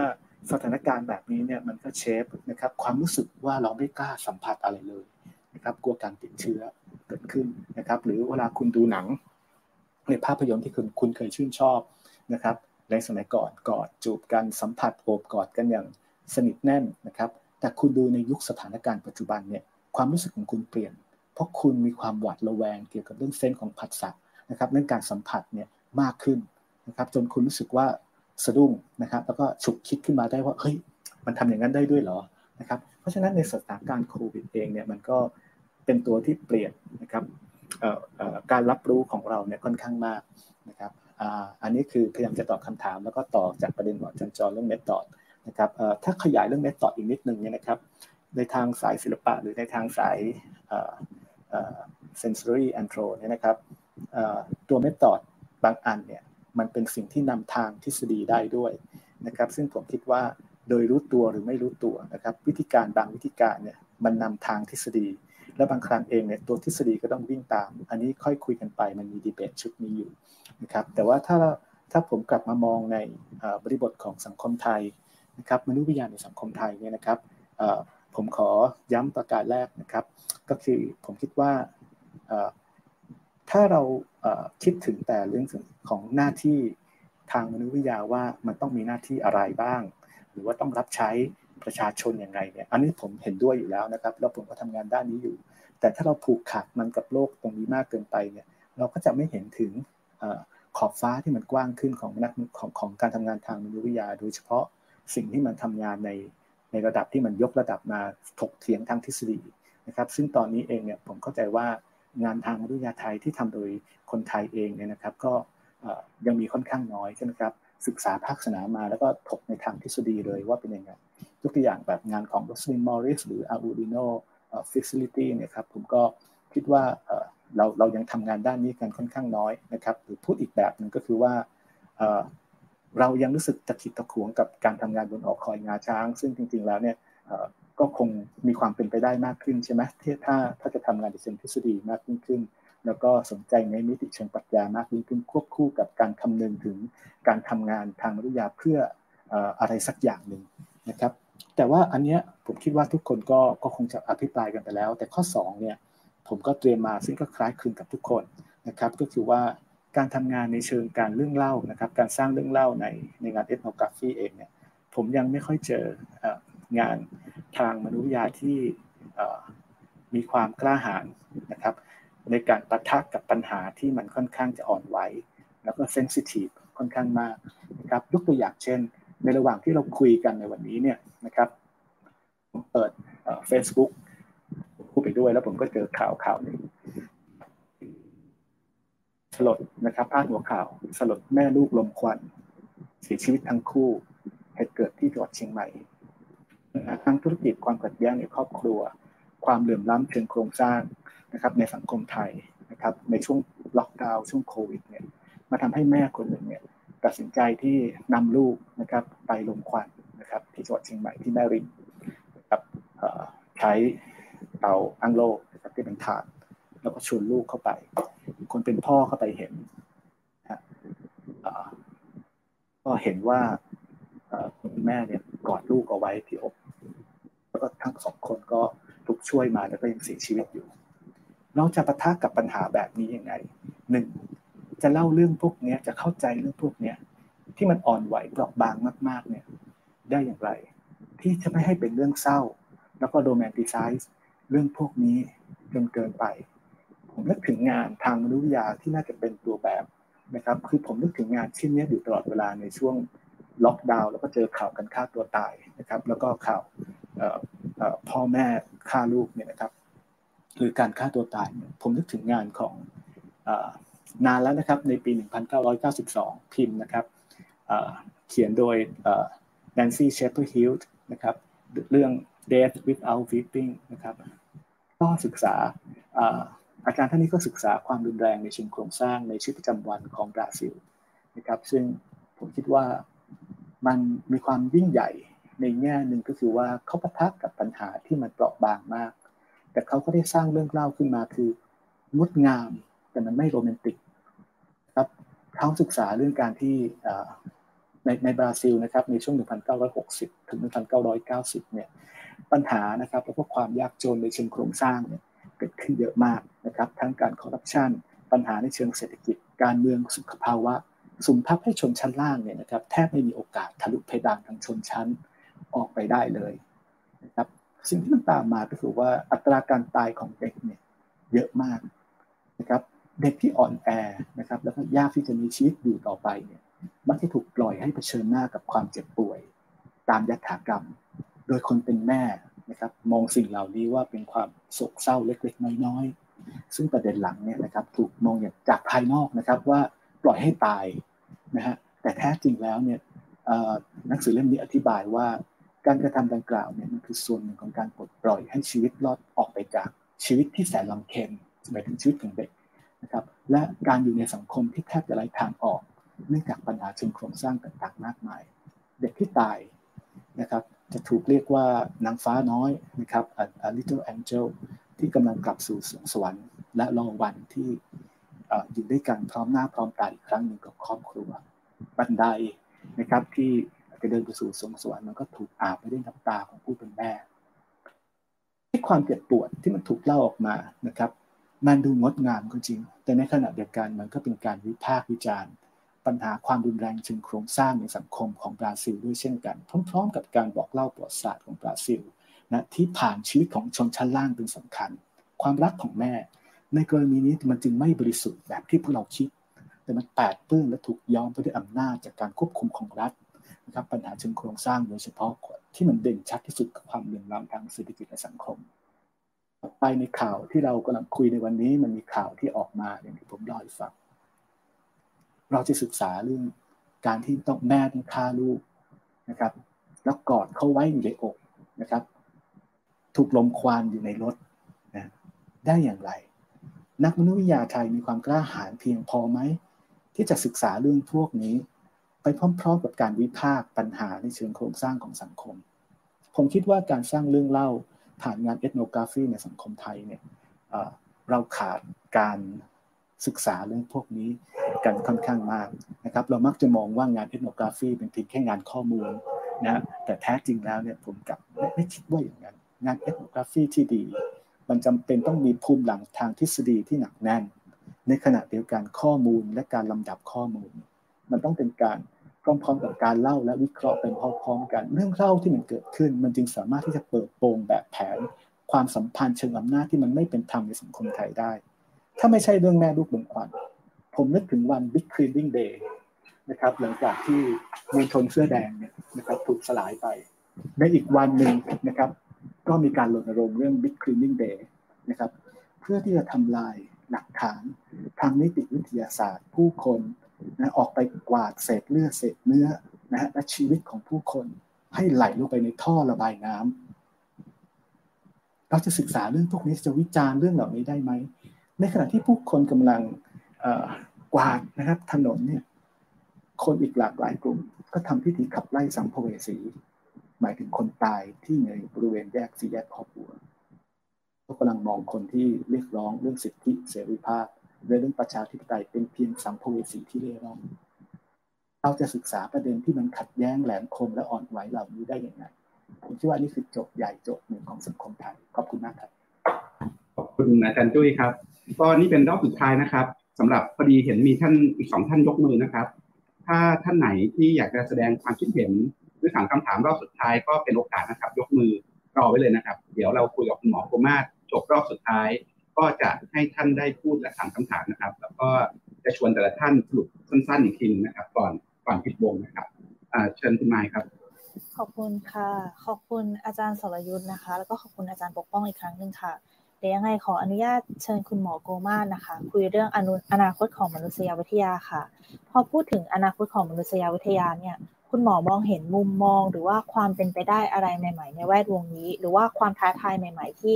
นักมนุษยวิทยาเนี่ยพึงจะหยิบมาศึกษาในโลกที่กำลังผันผวนเปลี่ยนแปลงใบนี้บ้างไหมคะและในความเป็นไปได้ใหม่นี้เนี่ยบวกไปกับลักษณะเฉพาะ หรือว่าโจทย์ของสังคมไทย คุณหมอมองว่านักมนุษยวิทยา หรือว่าองค์ความรู้แบบมนุษยวิทยาเนี่ยจะมีคุณค่าหรือว่าจะวางตำแหน่งแห่งที่ของตัวเองยังไงในการตอบโจทย์ที่ในโลกที่ผันผวนไปนี้ เดี๋ยวเชิญคุณหมอเลยค่ะ ขอบคุณครับ เรื่องอนาคตของมนุษยวิทยาเนี่ย ผมคิดว่าเป็นอนาคตอนาคตที่ต้องช่วยกันวาดนะครับ ช่วยกันสร้างต้องกำหนดผ่านการถกเถียงของหลายฝ่ายด้วยกัน ทั้งภายในแวดวงนักวิทยาเอง แล้วก็ผู้คนในแวดวงวิชาการอื่นๆรวมทั้งผู้ที่เกี่ยวข้องอาจจะไม่เกี่ยวข้องในปัจจุบันด้วยก็ได้ แต่ว่าผมอยากจะเริ่มนี้ครับว่าปัจจุบันเนี่ย มนุษยวิทยามีจุดเด่นสำคัญอยู่จุดหนึ่ง นอกเหนือจากจุดเด่นที่วิทยากรบางท่านอาจจะพูดไปแล้วนะครับ ก็คือมนุษยาเนี่ยจะมีความไวในการที่จะตรวจสอบอคติของตนเองนะอย่างกรณีของอาจารย์จุ้ยที่พูดถึงเรื่อง soundscape อันนี้มันชัดเจนฮะว่าเมื่อเราเข้าไปศึกษา อะไรบางอย่างออกมาแล้วเนี่ย มาถึงวันหนึ่งเนี่ยเราก็มาค้นพบว่าในความรู้ที่เราผลิตขึ้นที่เราสร้างขึ้นเนี่ย มันอาศัยผัสสะอย่างใดอย่างหนึ่งนะมากกว่าอย่างอื่น เช่น อาศัยการสังเกต ด้วยสายตาถ่ายรูปแล้วก็การสัมภาษณ์ ซึ่งเป็นการพูดคุยแบบสนทนา แต่ว่าโลกของประสบการณ์ของชาวบ้าน โลกของประสบการณ์ของผู้คน มันไม่มีแค่ภาพกับบทสนทนาเท่านั้นเนี่ย มันมีสับเสียงที่มันดังอยู่ในโลกของเสียงที่ซ้อนกันเป็นชั้น มีความหมายแตกต่างกัน เสียงมอไซค์ที่วัยรุ่นขับ เสียงคนเลี้ยงช้างที่พาช้างกลับมาจากในหมู่บ้าน หรือแม้แต่เสียงการประท้วงของคนเสื้อแดง ซึ่ง ก็มีหนังสือเล่มหนึ่งเขียนขึ้นมา โดยเฉพาะเลยนะครับ ชื่อว่า Bangkok Bangkok is Ringing นะครับก็เขียนเรื่อง soundscape ในโลกการประท้วงของคนเสื้อแดงนะครับว่าเสียงมันทำงานยังไง หรือว่าถ้าหากว่าเราได้ฟังอาจารย์อนันต์นาคงพูด ตอนที่ศูนย์มนุษย์เสวิทยาเสวนากันในเรื่องดนตรีแล้วก็ผัสสะเนี่ย ก็จะเห็นว่าอาจารย์ก็ไปดูเรื่องเสียง เรื่องการสร้างดนตรี การใช้เสียงในกิจกรรมทางการเมืองนะทีนี้ไอ้ตรงลักษณะเช่นนี้มันบอกอะไร มันบอกว่าเราอะจะเดินไปสู่อนาคตของมนุษยวิทยาที่ดีได้ ก็จำเป็นอย่างยิ่งเลยที่จะต้องมันตรวจสอบอคติ ที่มันอยู่ในความรู้ของเราอยู่ตลอดเวลานี่ถ้าเราย้อนกลับไปเราก็จะเห็นนะว่ามนุษยาก็เคยรับใช้ จักรวรรดินิยมใช่ไหมครับ ก็เข้าไปศึกษาโครงสร้างทางสังคมของแอฟริกาเป็นข้อมูลที่จักรวรรดินิยมอังกฤษ ใช้ในการจัดการกับหัวหน้าเผ่าอะไรพวกนี้ หรือว่าตอนช่วงสงครามเย็นก็มีกระบวนการจัดตั้งนักวิชาการลงพื้นที่ใน Area Study ทั่วโลกเลย เพื่อที่จะเก็บข้อมูลเป็นส่วนหนึ่งของการ มีอำนาจเหนือภูมิภาคต่างๆ ของอเมริกา นักวิทยาก็เข้าไปมีส่วนในในเรื่องเนี่ยถ้าเราไม่ตรวจสอบอคติของเราให้เพ่งคัดเนี่ยเราจะผลิตซ้ำอำนาจผลิตซ้ำความสัมพันธ์ผลิตซ้ำสภาวะที่ทำให้มนุษย์ตกอยู่ในเงื่อนไข ที่เขาต่อรองกับอะไรไม่ได้เกิดขึ้นได้ง่ายๆนี่อันนี้อยากจะปูพื้นเอาไว้ก่อนว่า อย่างคอนเซปต์เรื่อง soundscape เนี่ย มันก็เกิดขึ้นมาจากการเห็นว่าไม่เพียงแต่คนมีประสบการณ์ชีวิตของเขา หรือแม้แต่สัมผัสและสัมพันธ์กับอำนาจผ่านเสียงนะเราก็มีอคติในการจดบันทึกเรื่องราว ไม่ค่อยได้สนใจเรื่องเสียงเท่าไหร่ ผมลงพื้นที่ที่จังหวัดสุรินทร์นะเก็บข้อมูลในหมู่บ้านคนเลี้ยงช้าง พอไปนั่งเขียนรายงานเขียนติสิสเนี่ยนะ ก็นึกขึ้นมาว่า เออ มันมีสภาวะของผู้หญิงในหมู่บ้านที่เขารู้สึกแบบมันไร้อำนาจจริง ๆนะครับ ไม่รู้จะต่อรองกับอะไรยังไง แล้วก็สิ่งหนึ่งที่มาเร้าให้สภาวะความไร้อำนาจต่อรองเขาปรากฏชัดขึ้นในชีวิตของเขาก็คือเสียง เสียงหลาย ๆ อย่าง นี่เราก็กลับไปดูบันทึกของเรานะ เออ เราไม่ค่อยได้บันทึกเรื่องเสียงอะ เราจะบันทึกว่าบ้านหลังนี้มีกี่ชั้นบันทึกเป็นวิชวลถึงแม้จะบรรยายก็บรรยายลักษณะทางกายภาพแบบนั้น ส่วนเทปที่อัดนั้นเล่าร้อยกว่าม้วนเนี่ยล้วนแต่เป็นบทสนทนา การแสดงดนตรี บทสวดในพิธีกรรม หรือกิจกรรมที่ชาวบ้านลื่นเริงสังสรรค์หรือไปประท้วงที่สารกลางอย่างนี้เป็นต้นนะ แต่ไม่มีเสียงเหมือนกับ เราอยู่ในหมู่บ้านเราถือกล้องมา เราก็หันไปก็ถ่ายภูมิ เรียกว่าถ่ายแลนด์สเคปใช่ไหมถ่ายเออมันมีทิวเขามันมีป่าดงดงภูดินอยู่ข้างหลังหมู่บ้านตรงนี้เป็นอย่างนี้เราก็ถ่ายรูปถ่ายรูปไม่รู้มันมีอะไรเอาถ่ายเอาคอมโพสิชันไว้ก่อน แต่ว่าเราจะไม่ทำเช่นนั้นกับเทปบันทึกเสียงของเราเลยนะเราจะไม่ถือเทปของเราหันซ้ายหันขวาไปถ่ายสับพเสียงซึ่งแผ่ซ่านอยู่ในประสบการณ์ชีวิตเราไม่ทำแบบนั้น นี่ชัดเลยว่าเห็นไหมเราใช้อัศบางลักษณะ เลือกที่จะไม่ใช้นั้นในบางลักษณะ แล้วมันเป็นไปได้ไหมว่าความรู้ที่เราสร้างขึ้นมาจากผัสสะซึ่งเป็นเน้นการเห็น แม้แต่ศัพท์ของเราใช่ไหมก็จะเน้นวิชวลมันได้รับอิทธิพลมาจากยุคเรเนซองอยู่แล้วเนี่ยยังไปเที่ยวฝรั่งก็เรียกไซซีอิงความจริงคุณไปซีอย่างเดียวหรือเปล่าไม่นะเราก็ไปฟังเสียงนกเสียงกาเสียง หลีดลิงเลไลในยามค่ำคืน หรือไปชิมอาหารนะไปสัมผัสอากาศหนาวเย็นทางภาคเหนือ แต่ว่าเราก็เรียกรวมๆว่าไซซีอิงพอมแปลเป็นภาษาไทยก็เรียกว่าเป็นทัศนาจร คือจรลีไปแล้วก็ทัศนาไป อันนี้ก็เป็นตัวอย่างนะ เราจะทำงานกับอคติชุดนี้ยังไง อันนี้ก็พูดเพื่อที่ให้เห็นว่าอคติเหล่านี้มันแฝงฝังอยู่ในวิธีการ วิธีคิดวิธีทำอย่างที่อาจารย์จุ้ยพูดไปใช่ไหมเราก็มีอคติ แฝงอยู่ใน methodology ของเราเลยนะ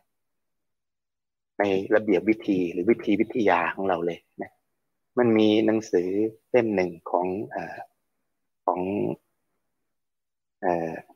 ใครนะผมจำชื่อไม่ได้แล้วชื่อหนังสือชื่อว่า ethnography through thick and thin เล่มนี้มันเป็นหนังสือที่น่าสนใจตรงไหน ตรงที่ว่าเมื่อมาพิจารณาถึงโลกในปัจจุบันที่เรามีชีวิตอยู่แล้วเนี่ย ไอ้ฝันหวานของนักมนุษยาที่บอกว่าจะไปฝังตัวอยู่ในหมู่บ้านห่างไกลมันไม่เกี่ยวข้องกับคนอื่นไปศึกษาชีวิตที่บริสุทธิ์ผุดผ่องของชุมชนที่ไม่สัมผัสกับโลกภายนอกอะไรเงี้ยมันเป็นไปไม่ได้หรอกนะและที่สำคัญยิ่งเราจะต้องไปทำงานในเรื่องความรู้ในปริมณฑลอื่น ๆ เนี่ย เช่นไปทำงานในแวดวงนักวิทยาศาสตร์ ไปทำงานอย่างเช่นกรณีที่ผมศึกษาเรื่องเชื้อดื้อยาใช่ไหมเราก็ ไปศึกษาการใช้ยาปฏิชีวนะในฟาร์มฟาร์มส้มคุณคิดว่าเจ้าของฟาร์มใหญ่ๆเขาจะให้เราเข้าไป observe เลยเขาไม่ให้หรอก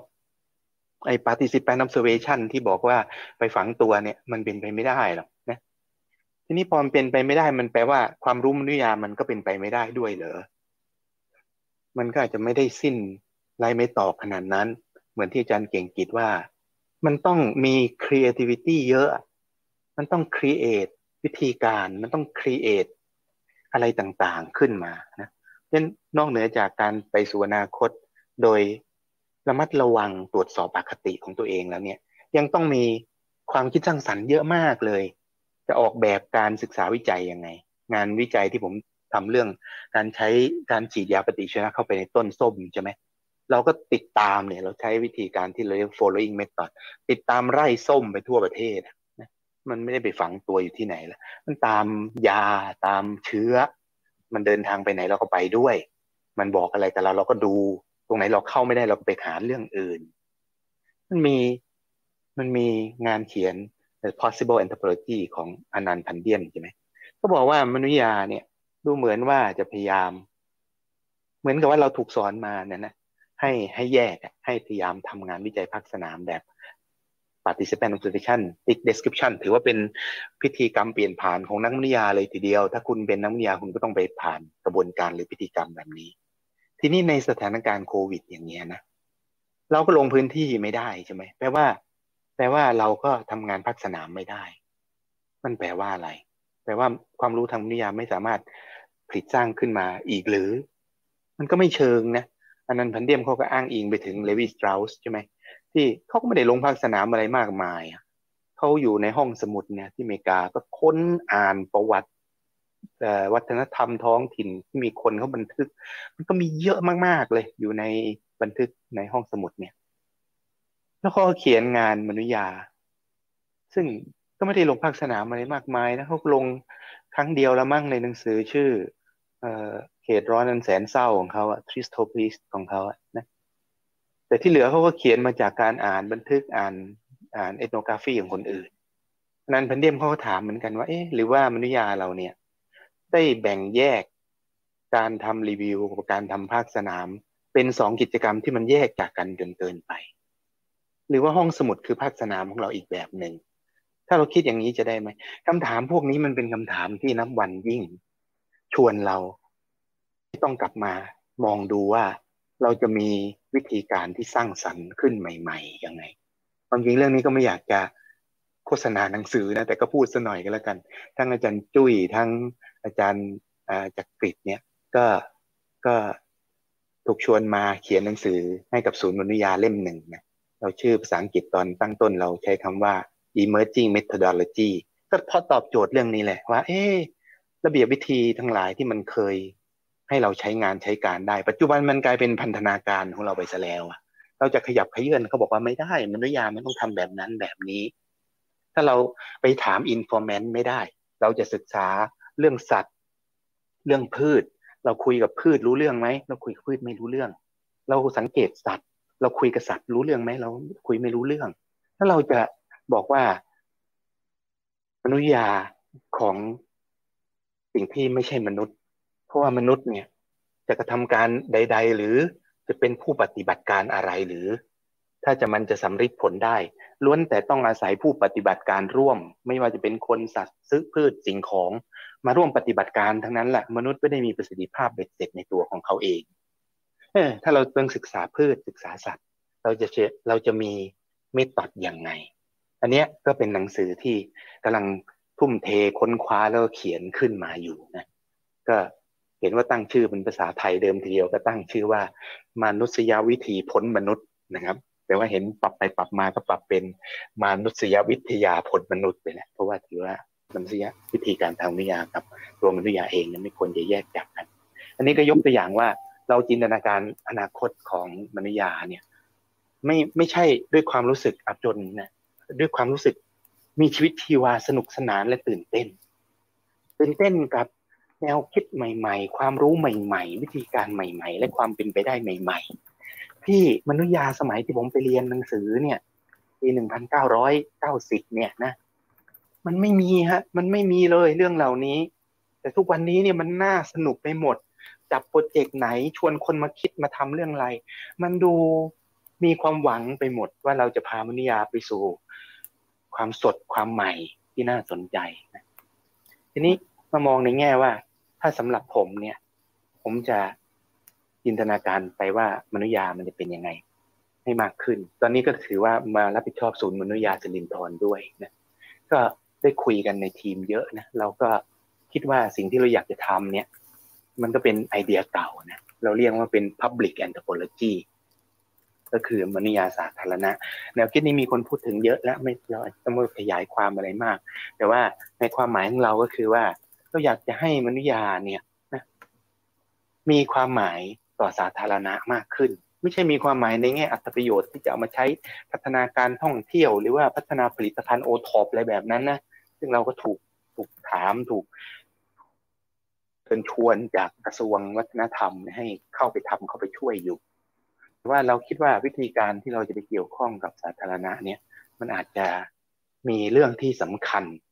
ที่น่าสนใจอย่างอื่น ผมฟังวันนี้ฟังมาเนี่ยต้องขอบคุณวิทยากรร่วมกันหลายคนนะหลายเรื่องเป็นเรื่องที่ไม่ได้คิด แล้วก็โดยเฉพาะอย่างยิ่งห้าเรื่องที่อาจารย์เก่งกิจพูดมาเนี่ยโอ้โหผมอยากจะเอาไปเป็นกรอบแผนยุทธศาสตร์ศูนย์มนุษยาเลยนะ มันจะยุทธศาสตร์ไปได้ถึงไหนเราก็ไม่รู้นะเพราะว่าระบบราชการมันก็มีข้อจำกัด แต่ว่าการฉายภาพให้เห็นความหวังว่ามนุษยาจะเดินหน้าไป โดยมีวิธีคิดที่สัมพันธ์กับเรื่องการออกแบบสถาบันทางสังคมโอ้โหฟังดูแล้วมัน โอเค ผมก็เคยพูดเรื่องนี้นะแล้วก็เคยค้นเรื่องนี้ด้วย แต่ผมไม่เคยรู้สึกว่ามันเป็นมิชชั่นที่จะพามนุยาให้มีความหมายเป็นในอนาคตนะแต่ว่าฟังอาจารย์เก่งคิดแล้วมีความเออนี่ใช่เฮ้ยเราควรจะ เราควรจะมาคุ้นคิดเรื่องนี้ให้มากขึ้น หรือว่าเรื่องของอินฟราสตรักเจอร์โครงสร้างพื้นฐานเนี่ยมันไม่ใช่แค่โครงสร้างพื้นฐานนะมันยังโยงไปถึงเรื่องไอ้ materiality แล้วก็ resource ต่างๆ ที่มันเกี่ยวโยงอยู่กับโครงสร้างพื้นฐานด้วยให้เราก็มีความคุ้นเคยกับไอ้คำที่เรียกว่าทุนทางวัฒนธรรมใช่ไหม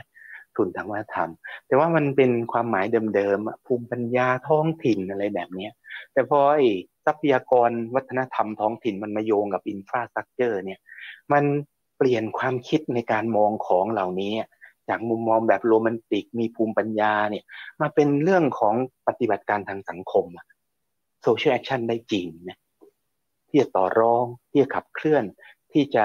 tinker คือด้นสู้แบบด้นไม่รู้อนาคตจะเป็นไงแต่ระหว่างการสู้และด้นไปเนี่ย ก็สร้าง infrastructure อันใหม่ขึ้นมา ร่วมกันไปด้วย ก็เหมือนกับเราด่าไปสร้างไปเนี่ยนะการด่าของเราก็ด่าไปด้วย สร้างสังคมใหม่ของเราไปด้วย สร้างเครือข่ายของผู้คนที่มีความหวังว่าประเทศไทยมันจะเปลี่ยนแปลงไป ขึ้นมาด้วยด้นไปแบบเนี้ยมันไม่มีคำตอบสำเร็จรูปอยู่แล้วในปัจจุบันเราก็ไม่เคยเชื่อ grand narrative อยู่แล้วทฤษฎีใหญ่ๆ มันก็พิสูจน์ตัวมันเองแล้วว่าล้มเหลวสถานการณ์โลกที่เรากำลังเผชิญอยู่เนี่ยก็แตกต่างอย่างสิ้นเชิงกับเมื่อครั้งทฤษฎีเหล่านี้มันถูกสร้างขึ้น ประสบการณ์ในอดีตในประวัติศาสตร์เคยทำสำเร็จเคยปฏิวัติเคยเปลี่ยนแปลงสังคมมา ก็ล้วนแต่อยู่ในบริบททางสังคมการเมืองที่แตกต่างไปจากยุคปัจจุบัน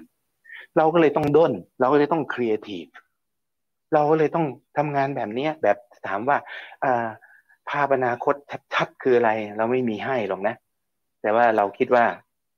การ engage กับสังคมเนี่ยการพามนุษยาออกไปสนทนากับผู้คน พูดคุยในประเด็นที่มันเป็นประเด็นร่วมสมัยให้ได้มากขึ้น แล้วก็ที่สำคัญเชื่อมโยงไปหา ความอยู่รอดในระยะยาวนะที่มันเป็น deep time ได้มากขึ้นยิงอันนี้ก็มีหนังสือเล่มหนึ่ง ซึ่งอาจารย์เก่งกิจเป็นบรรณาธิการก็จะออกสิ้นเดือนนี้แล้วนะเป็นหนังสือชื่อ Anthropocene เป็นการรีวิวเรื่องแอนโทโพซีนหลายมิติ แล้วก็เขียนเชื่อมโยงไปถึงสิ่งแวดล้อมการเคลื่อนไหววรรณกรรมประวัติศาสตร์อะไรพวกนี้ที่จะทำความเข้าใจเกี่ยวกับเรื่อง เรื่องระยะเวลาอันยาวนานที่มนุษย์เข้ามาเกี่ยวข้องกับโลก แล้วก็ได้สร้างการเปลี่ยนแปลง แล้วเราจะมีความหวังอะไรไหมในขณะที่ทุนนิยมก็ได้ทำลายระบบนิเวศของเราไปทุกเมื่อเชื่อวันอย่างที่เราเองเราก็ยังแทบจะหาวิธีการรับมือมันไม่ได้อยู่สำหรับผมเนี่ยการสร้างอนาคตของนักมนุษยาให้มีความหมายเนี่ยมันจึงเป็นเรื่องของการไป engage กับ ปัญหาหลากหลายบริบริมณฑลนะนักวิทยาจะต้องไปทำงานหลากหลายพื้นที่นะเราต้องฝึกนักวิทยาให้มีทักษะไปทำงานกับภาคธุรกิจก็ได้เพราะภาคธุรกิจก็มีประโยชน์ ไม่ใช่ว่าเราจะปฏิเสธว่าเออระบบทุนการลงทุนมันไม่ได้ นักวิทยาก็มีประโยชน์เกื้อกูลกับการออกแบบ ระบบบริการออกแบบสินค้าออกแบบระบบงานออกแบบสถาบันต่างๆ ให้คนทำงานอย่างมีศักดิ์ศรีก็ได้ ออกทำเรื่องนโยบายสาธารณะทำเรื่องที่ช่วยให้ศาสตร์อื่น มองโลกได้แตกต่างจากเดิมก็ได้ไปร่วมมือกับสถาปนิก ไม่ได้แปลว่าเราไปทำงานเพื่อให้เอาความรู้ไปให้สถาปนิกตัดสินใจได้ดีขึ้นอย่างเดียว แต่เราไปเปลี่ยนโลกของนักสถาปนิกด้วยเลย แล้วตัวเราเองก็เปลี่ยนแปลงไปพร้อมกันด้วยเลย การทำงานแบบนี้จึงไม่ใช่ว่าไปทำงานกับ informant เราไม่ได้เรียกคนทำงานที่เราไปทำงานด้วยแบบนี้ว่า เป็นผู้ให้ข้อมูลหรือเป็น informant แต่เราเรียกว่า counterpart คือมาร่วมกันทำแล้วในกระบวนการร่วมกันทำตัวตนของทั้งสองฝ่ายก็เปลี่ยนแปลงไปพร้อมๆกัน อันนี้คือโลกในฝันนะเราจะมีวิธีการยังไง อันนี้ก็ต้องด้นพอสมควร ปัจจุบันก็มีงานที่ทำในทำนองนี้อยู่จำนวนหนึ่ง ก็อาจจะไว้โอกาสข้างหน้าอาจจะได้มาเล่า เรื่องงานที่กำลังพยายามผลักดันกันอยู่บ้าง แต่คงไม่ใช่ในช่วงเวลานี้ ครับคุณหมอขอบคุณคุณหมอครับ คุณหมอเล่าให้ฟังนะครับสามสิบปีของศูนย์มนุษยวิทยาเออศูนย์มนุษยวิทยาสิรินทรนี่น่าตื่นเต้นครับ คุณหมอเล่าถึงหนังสือหลายเล่มที่กำลังจะออกนะครับ แต่ในช่วงที่ผ่านมาเนี่ยก็มีหนังสือหลายเล่มนะครับ ที่น่าสนใจที่ทางศูนย์มนุษย์ได้ผลิตออกมานะครับ เล่มหนึ่งที่น่าสนใจมากๆเลย คือสืบทฤษฎีสาววิธีคิด การเดินทางของมนุษยวิทยานะครับ แล้วก็ในช่วงวิกฤต โควิด -19 เนี่ยก็มีหนังสืออย่างเชื้อดื้อยานะครับมนุษยวิทยาของยาต้านจุลชีพ หนังสือภัยวิกฤตโคโรนานะครับภัยโควิด วิกฤตโคโรนาโรคอุบัติใหม่ในมิติสังคมนะครับแล้วก็อีกหลายเล่มนะครับใครสนใจเล่มไหนก็ไปที่เว็บไซต์ศูนย์มนุษยวิทยาสิรินทรแล้วก็ค้นซื้อได้ที่นั่นนะครับ แล้วก็ไหนโฆษณาหนังสือมนุษยวิทยาแล้วผมแอบแถมอีกเล่มหนึ่งครับ อันนี้เป็น ผลประโยชน์ทับซ้อนส่วนตัวนะครับบุ๊กสเคปทำหนังสือมนุษยวิทยา ความรู้ฉบับพกพาด้วยนะครับ ของอาจารย์จอห์นมูนาแฮนและก็ปีเตอร์จัสนะครับแปลโดยวิพาทปัญญาพรนะครับ ก็ออกมาสักพักแล้วครับ ใครสนใจก็ก็ไปไปหาอ่านได้เหมือนกันครับ คุณหมายครับ ค่ะก็ขอบคุณคุณหมอโกมานมากๆนะคะสำหรับการปิดท้ายก็เป็นการปิดท้ายที่ครอบคลุมแล้วก็ งดงามคอมเพลนซีฟมากๆเลยค่ะ แล้วก็บางประเด็นนะคะ ก็อาจจะไม่ได้ลงรายละเอียดมาก เพราะว่าเวลาจำกัด แต่ว่าท่านไหนยังไม่ได้อ่านก็ไปตามอ่านกันได้นะคะ มนุษยวิทยาต้องรอดทาง d 1 o 1 w o r l d ค่ะ ขออนุญาตขายของนิดนึงนะคะ ก็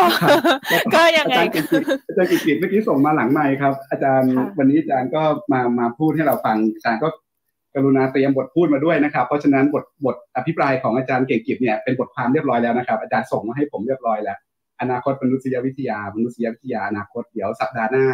ทางดิวันวันดอทเบิก็จะนำลงตีพิมพ์นะครับ ถ้าใครฟังวันนี้ยังไม่จุใจก็อ่านบทความอาจารย์เก่งกิจต่อได้เหมือนกันนะครับ จริงๆ จบตรงนี้ก็ได้แต่ว่าอย่างนี้ครับเกรงใจท่านผู้ฟังมีท่านผู้ฟังยกมืออยู่นะครับ ก็เลยขอญาตต่อเวลาอีกสักสิบห้านาทีนะครับเดี๋ยวถามกันเร็วๆตอบกันเร็วๆนะครับ ให้ทั้ง 3 ท่านที่ยกมืออยู่ แล้วก็ท่านที่ส่งคำถามผ่านมาทางหลังบ้าน แล้วก็ทาง Facebook ต่างๆเนี่ยนะครับ เดี๋ยวจะทยอย เอามาถามกันนะครับเเชิญท่านแรกนะครับ คุณคุณแจ็คครับ เชิญคุณแจ็คเชิญครับสวัสดีสปิเกอร์ทุกท่านนะครับ ผมแจ็คครับเชิญเลยครับ ครับผมได้ยินใช่ไหมฮะ ได้ยินครับ คุณแจ็คยิงคำถามเลยครับ คุยกันมาสามชั่วโมงแล้วเริ่มเหนื่อยกันแล้วครับ ครับครับก็ตามฟังอยู่มีคำถามอีกสองคำถามจะถามอาจารย์อาจารย์โกมานะครับ เพราะอาจารย์อยู่ในฟิล medical anthropology อะเนาะทีเนี้ยคืออย่างนี้ครับอาจารย์อ่าองค์ความรู้ทางมนุษยวิทยาเนี่ย มันจะเข้าไปเซิร์ฟอันนี้อันนี้ผมพูดเฉพาะในอาชีพที่มันใกล้ตัวผมมากที่สุดนะฮะอย่างอาชีพพยาบาลอย่างเงี้ยครับ เรามองว่า บริบทของไทยเนี่ยอาชีพพยาบาลก็ยังเป็นยังมียังมีความรุนแรงทั้ง structural violence cultural violence แล้วมันก็มีการโรแมนติไซส์อย่างคำว่านางฟ้าชุดขาว ผู้เสียสละ นักรบชุดขาวอะไรเงี้ยนางฟ้าชุดขาวแต่นอนตูบตอนเรากินข้าวใบบักขาเป็นสีหน้าอาจารย์ แบบว่าคุณภาพชีวิตก็ยังแย่อยู่ครับ ทีนี้เนี่ยคำถามที่หนึ่งคือมนุษยวิทยาเนี่ยในเมธอดต่างๆเนี่ยจะเข้าไปคลี่คลาย ในบริบทแบบนี้ยังไงบ้างฮะอาจารย์ แล้วทีเนี้ยหรือไปถึงขั้น reconstruction เรื่องของความไม่เป็นธรรมในในในบริบทของอาชีพพยาบาลหรือทางทางการแพทย์ก็แล้วแต่เนี่ย ยังไงอ่ายังไงบ้างแล้วอ่าสตาดี้พวกเนี้ยหมายถึงทางมนุษยวิทยาเนี่ย เมื่อเริ่มเอาเข้ามาเป็นเมื่อสมมติพยาบาล adopt เข้ามามันเป็นเครื่องมือหนึ่งเนี่ย มันมี power พอที่จะไป negotiate หรือ reconstruction ในระดับ policy อะไรพวกนี้ได้ยังไงบ้างนะฮะอันนี้ขึ้นคำถามที่หนึ่งคำถามที่สองก็คือ ตัวเองเป็นคนสมทานแนวแนวคิดมนุษยวิทยานะฮะเพราะเรารู้สึกว่ามันมีคุณอุปการต่อเครื่องมือวิจัยต่างๆ ทางการแพทย์นะฮะยกตัวอย่างเรื่อง behavioral อะไรพวกนี้ครับที่เข้าไปมีนักมนุษยวิทยาเข้าไป observe พฤติกรรมสุขภาพของคน แล้วก็ฝั่งพยาบาลก็จะเอา หลักการพวกนี้มาสร้างเครื่องมือ พอได้ valid reliability เรียบร้อยแล้วเนี่ย ก็ยังมีการหลงลืมลากเง่าความเป็นมาเงี้ยครับอาจารย์แล้วก็ก็ยังต้องไปสร้างเครื่องมือที่จะเป็นวัดได้มี reliability มี valid อะไรก็แล้วแต่นะ ทีเนี้ยก็หลงลืมอย่างเงี้ยฮะอาจารย์ แม้แต่ในฝั่งอเมริกาเองเนี่ย qualitative research เนี่ยก็ยังถูก marginalize ให้อยู่ในกลุ่มที่ได้รับทุนไม่เท่าเทียมกันกับ qualitative research อาจารย์มีแนวความเห็นว่าไงบ้างฮะครับขอบคุณครับคุณแจ็คครับ เดี๋ยวคุณหมอรอตอบพร้อมกันทีเดียวเลยนะครับ ไปที่ท่านที่สองคุณอาริยาเชิญครับ สวัสดีค่ะ ก็ก่อนอื่นขอขอบคุณอาจารย์มาก ๆ เลยนะคะ ที่ทำให้ได้เห็นถึงความหวัง แล้วก็ความเป็นไปได้ในการที่จะสร้างความเป็นไปได้ในโลกที่มันดูจะ ขมขืนในปัจจุบันนะนะคะ แพรมีคำถามเกี่ยวกับเรื่องของจริยธรรมค่ะ คือจริงๆก็นึกถึงตอนที่อาจารย์เก่งกิจก็ตั้งวงคุยเรื่องจริยธรรมในการวิจัยในคนของคนที่ต้องทำงานในเชิงมนุษยวิทยา หรือภูมิศาสตร์หรืออะไรก็ตามที่เกี่ยวข้องกับคนนะคะ ว่าใส่สังคมศาสตร์เนี่ยเราจำเป็นจะต้องทำจริยธรรมแบบไหน แล้วในปัจจุบันนะคะที่เราอยากจะเข้าไปอยู่ใน แวดวงที่หลากหลายขึ้น ไม่ว่าจะเป็นอย่างเรื่องพยาบาลหรือทางการแพทย์อย่างที่ผู้พูดเมื่อสักครู่ได้พูดถึงนะคะ เราจะมองเรื่องจริยธรรมกันอย่างไร โดยเฉพาะในการศึกษาที่จะมีการปรับเปลี่ยนวิธีการหรือวิธีวิทยาที่มันมีความคิดสร้างสรรค์มากขึ้น มีความเป็นไปได้ที่หลากหลายมากขึ้นนะคะ แล้วก็จะทำยังไงที่มันจะทำให้เกิดจริยธรรมที่ไม่ใช่กับมนุษย์ แต่เป็นสิ่งที่มากกว่ามนุษย์ด้วยอะค่ะ ขอบคุณค่ะ ขอบคุณครับ ไปที่คุณวีครับ คุณวีวีครับ เชิญครับฮัลโหลได้ยินไหมครับ ได้ยินครับครับอ่าคำคำถามเนี่ยกลับไป back to the basic ของอาจารย์ทุกท่านนะคะว่าในโลกนี้มันมีหลายศาสตร์มากทำไมอาจารย์ถึงเลือกเรียนมนุษยวิทยากันครับ ครับ ขอบคุณครับครับ เป็นคำถามที่น่าสนใจ แต่ว่าไม่แน่ใจเรื่องเรื่องเวลานะครับวันหลังน่าจะลงชวนมามาตอบกัน คุณเซนนี่ครับ เชิญครับ ครับผมอ่าคือผมก็เป็นคนรุ่นใหม่นะครับเพิ่งเรียนจบอะไรอย่างเงี้ยครับแล้วทีเนี้ยคือผมอยากแบบเห็นอาจารย์พูดในเรื่องของสถาบันทางสังคมว่าหน้าตามันจะเป็นอันอย่างไรใช่ไหมครับในอนาคตที่มันเกิดโควิด หรือว่าเกิดความท้าทายที่เกิดเกิดขึ้นอย่างเงี้ยครับผมหรือรัฐบาลที่อาจารย์ เก่งกีดบอกว่ามันอาจจะฟังก์ชันหรือไม่ฟังก์ชันอย่างเงี้ยครับ แต่ว่าถ้ากลับในฐานะตัวของบุคคลอย่างเงี้ยครับ เราจะดำเนินชีวิตอย่างไร หรือว่ามีในฐานะของนักมนุษยวิทยาเนี่ยครับ จะมีการเหมือนกับออกแบบอย่างไรให้คนรุ่นใหม่ครับที่เผชิญกับสิ่งแวดล้อมที่เปลี่ยนไป การคมนาคมที่เปลี่ยนไป หรือว่าการทำงานที่เปลี่ยนไป หรือว่าถ้าคนบางคนมีลูกอย่างเงี้ยฮะเขาต้องมาเรียนออนไลน์อย่างเงี้ยครับผมเราจะมีหน้าที่หรือ นักวิทยามีหน้าที่อย่างไรในการออกแบบ รูปแบบชีวิตใหม่ หน้าตาชีวิตใหม่ วิถีชีวิตใหม่อย่างเงี้ยฮะในฐานะของบุคคลนะครับ อย่างไรในอนาคตอย่างเงี้ยครับผมขอบคุณครับคุณซันนี่เอ่อคุณธีรัตถามไปแล้วรอบหนึ่งอีกรอบหนึ่งเอาสั้น ๆเลยนะครับ เชิญครับ ครับคือผมอยากจะถามว่าในอนาคตข้างหน้าเนี่ยมันจะมีถ้าสมมติในศาสตร์วิชาพวกนี้มันไม่มีระดับชั้นอย่างเช่น ไม่เอาวิทยาศาสตร์มาเป็นความจริงถูกต้องที่สุดเนี่ย ในปัจจุบันข้างหน้ายังมีคำว่าเรื่องนี้เป็นเรื่องไร้สาระอยู่ไหมครับ อย่างเช่น เรื่องผีเป็นเรื่องไร้สาระอะไรอย่างเงี้ยครับอ๋อครับ การศึกษาที่พ้นไปจากวิทยาศาสตร์ใช่ไหมครับ ใช่ครับใช่ก็มีคำถามหลากหลายมากเลยครับเอ่อมนุษยวิทยากับการแพทย์กับอาชีพพยาบาล เรื่องจริยธรรม การทำวิจัยในมนุษย์นะครับ ที่มองมิติที่หลากหลายกว้างขวางขึ้นนะครับเอินสปิเรชันของแต่ละคนทำไมถึงอยากเรียนหรือทำไมถึงหลงไหลในมนุษยวิทยาคุณหมอโคมาตอบไปเยอะเลยนะครับ ในบทความไอ้ในบทสัมภาษณ์มนุษยวิทยาต้องรอดนะครับ แล้วก็เรื่องวิถีชีวิตใหม่โลกใหม่ คนรุ่นใหม่จะอยู่รอดยังไงมนุษยวิทยามีส่วนตรงไหนนะครับ แล้วก็ทางบ้านมีมีคำถามส่งมานะครับด้วยนะครับขออนุญาตถามไว้นะครับเอ่อมนุษยวิทยาเนี่ยศึกษาคนนะครับ ทีนี้ไอ้วิธีทำงาน หรือ methodology ในการศึกษาคนแต่ละยุคเนี่ย มันต่างกันไหม การศึกษาคนในโลกสมัยใหม่ เช่นคนในยุคดิจิตอลเนี่ยมันมีลักษณะเฉพาะอะไรที่แตกต่างจากการศึกษาผู้คนในยุคสมัยที่ผ่านมาไหม หรือว่าในเชิง methodology เนี่ยมันไม่ต่างกันคนก็คือคนเหมือนกันนั่นแหละ หรือว่าต่างยุคต่างสมัยโดยเฉพาะในยุคใหม่เนี่ยมันมีอะไรที่เราต้องคีปอินไมในการศึกษาคนในโลกใหม่บ้างไหมนะครับ แล้วก็คำถามสุดท้ายนะครับ จุดเด่นของงานศึกษาด้านมนุษยวิทยา คือการเข้าใจคนและสังคมที่มีความหลากหลายใช่ไหมครับ ไม่มีความจริงสูงสุดหนึ่งเดียว ทีนี้ผลงานด้านมนุษยวิทยาเนี่ยจะนำไปสู่ข้อเสนอเชิงนโยบาย หรือการขับเคลื่อนเชิงนโยบายได้ยังไง มันมีอะไรให้เราต้องคำนึงถึงบ้างไหม เช่น มนุษยวิทยาดิจิทัลจะนำไปสู่แผนพัฒนาด้านดิจิทัลของประเทศยังไงนะครับ เป็นแผนที่ไม่ได้วางแผนจากบนลงล่างจากบนหอคอย แต่ว่าใช้จุดเด่นของมนุษยวิทยาครับคือความหลากหลายเห็นคนอยู่ในนั้น แต่ในอีกด้านหนึ่งก็ต้องมีข้อสรุปรูปธรรมหรือมีแนวทางให้ทำงานต่อได้ด้วย ไม่ได้มีแต่เรื่องเล่าของตัวละครที่แตกต่างหลากหลายไปเรื่อย แต่ไม่รู้ว่าจะจะทำอะไรกันต่อ จะเดินหน้ากันยังไงต่ออะไรอย่างเงี้ยนะครับ ก็คือจุดจุดสมดุลมันควรจะอยู่ตรงไหนนะครับ ก็มีคำถามรวมๆประมาณนี้นะครับ ขอบคุณทุกคำถามนะครับแล้วก็ขอบคุณท่านผู้ฟังทุกท่าน ก็ขออนุญาตโยนกลับไปให้วิทยากรทั้งสามท่านนะครับพอดีจันจรติดภารกิจตอนห้าทุ่มนะครับ ก็ก็ไปแล้วอ้าวทำไมอาจารย์ยังอยู่ แต่ถ้าอาจารย์ติดภารกิจไม่เป็นไรนะครับ เชิญเชิญเชิญเชิญไปได้นะครับ ก็ท่านที่ยังเหลืออยู่นะครับ มีอะไรレスปอนก็ไม่อยากให้ถึงกับยาวมากนะครับรบกวนเวลาท่านผู้พูดและท่านผู้ฟังมาพอสมควรแล้ว สักคนละห้านาทีเจ็ดนาทีอะไรเงี้ยนะครับ เชิญใครก่อนดีครับ อาจารย์เก่งกิจก่อนไหมครับ ได้ครับได้ครับ ครับผมแล้วเผื่อมีอะไรอยากขมวดปมก็ถือว่าเป็น part สรุปของแต่ละท่านไปเลยครับผมได้ครับ คือผมอาจจะขอพูดพูดจากสองสักเลือกสักสองประเด็นแล้วกันนะครับ ประเด็นที่หนึ่งก็คือว่าเออผมอยากจะพูดถึงเรื่องเออ จริยจริยธรรม หรือจริยศาสตร์อะไรเงี้ยครับ ก็คือคือผมคิดว่าจริงแล้วเนี่ย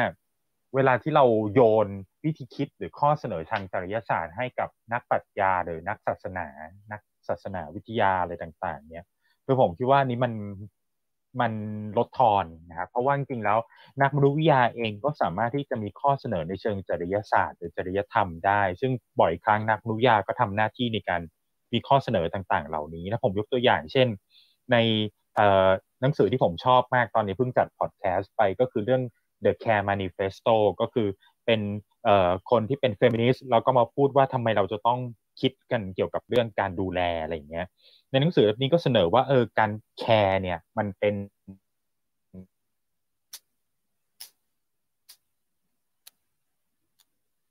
เสียงอาจารย์เก่งกิจหายไปครับ อาจารย์เก่งกิจครับ อาจารย์เก่งกิจยังอยู่กับเราไหมครับ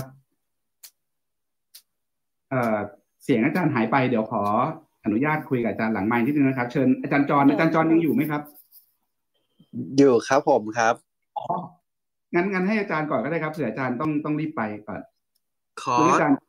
ตอบไวๆคุณขอตอบไวๆคุณวีถ้าเขาถ้าจำไม่ผิดนะครับ เอ่อเอ๊ะคุณวีได้ป่ะเรื่องที่ถามเอ๊ะหรือว่าคุณธีรุธไม่แน่ใจนะครับ เรื่องอความรู้นะครับว่าตำแหน่งแห่งที่ของความรู้ว่าต่อไปวิทยาศาสตร์มันจะมาอยู่ไม่มีชนชั้นของความรู้หรือเปล่า ผมคิดว่าอันนี้เป็นเรื่องที่ไม่ต้องต่อไปในอนาคตแล้วนะครับ ผมคิดว่าในปัจจุบันนี้เนี่ยการตั้งคำถามต่อความรู้แล้วก็สถานะของความรู้เนี่ยโดยเฉพาะมารุยาเองเนี่ยเป็นหนึ่งใน ผู้ที่ผลักดันเรื่องนี้นะครับ ว่ามันไม่มีความรู้ประเภทไหนหรอกที่มีอำนาจเหนือกว่าใครนะครับ แล้วก็แน่นอนสิ่งที่เมื่อกี้พูดว่าเอ่ออันนี้เป็นเรื่องไร้สาระเนี่ยเอ่อเราไม่ควรจะพูดแล้วใช่ไหม อันนี้ก็อาจจะใช่นะครับมนุษยาเองเนี่ยสนใจความรู้นะครับมนุษยาเนี่ยมีแขนงของการศึกษาหนึ่งที่เรียกว่า anthropology of knowledge นะครับก็คือสนใจเรื่องของความรู้นะครับ ซึ่งไม่ว่าจะเป็นความรู้ประเภทวิทยาศาสตร์นะฮะ ความรู้ที่เกี่ยวกับเรื่องของระบบสังคมนะฮะหรือว่าความรู้เกี่ยวกับเรื่องของระบบที่มันเป็นสิ่งศักดิ์สิทธิ์นะครับ ความรู้เนี่ยมันมีหลากหลายรูปแบบเลยนะครับความรู้ทุกแบบเนี่ยมันทำงานในตัวของมันเองได้นะครับมันมันมันตอบโจทย์บางอย่างอย่างที่เราพูดไปว่าคือความรู้เนี่ยมันทำหน้าที่ในการตอบโจทย์ ความสงสัยใคร่รู้ของของมนุษย์นะครับความรู้แต่ละแบบตอบคาถามแต่ละอย่างไม่เหมือนกัน เพราะฉะนั้นการที่เราถูกสอนมาว่าความรู้แบบวิทยาศาสตร์ คือความรู้ที่มันสูงสุดนั้นเนี่ย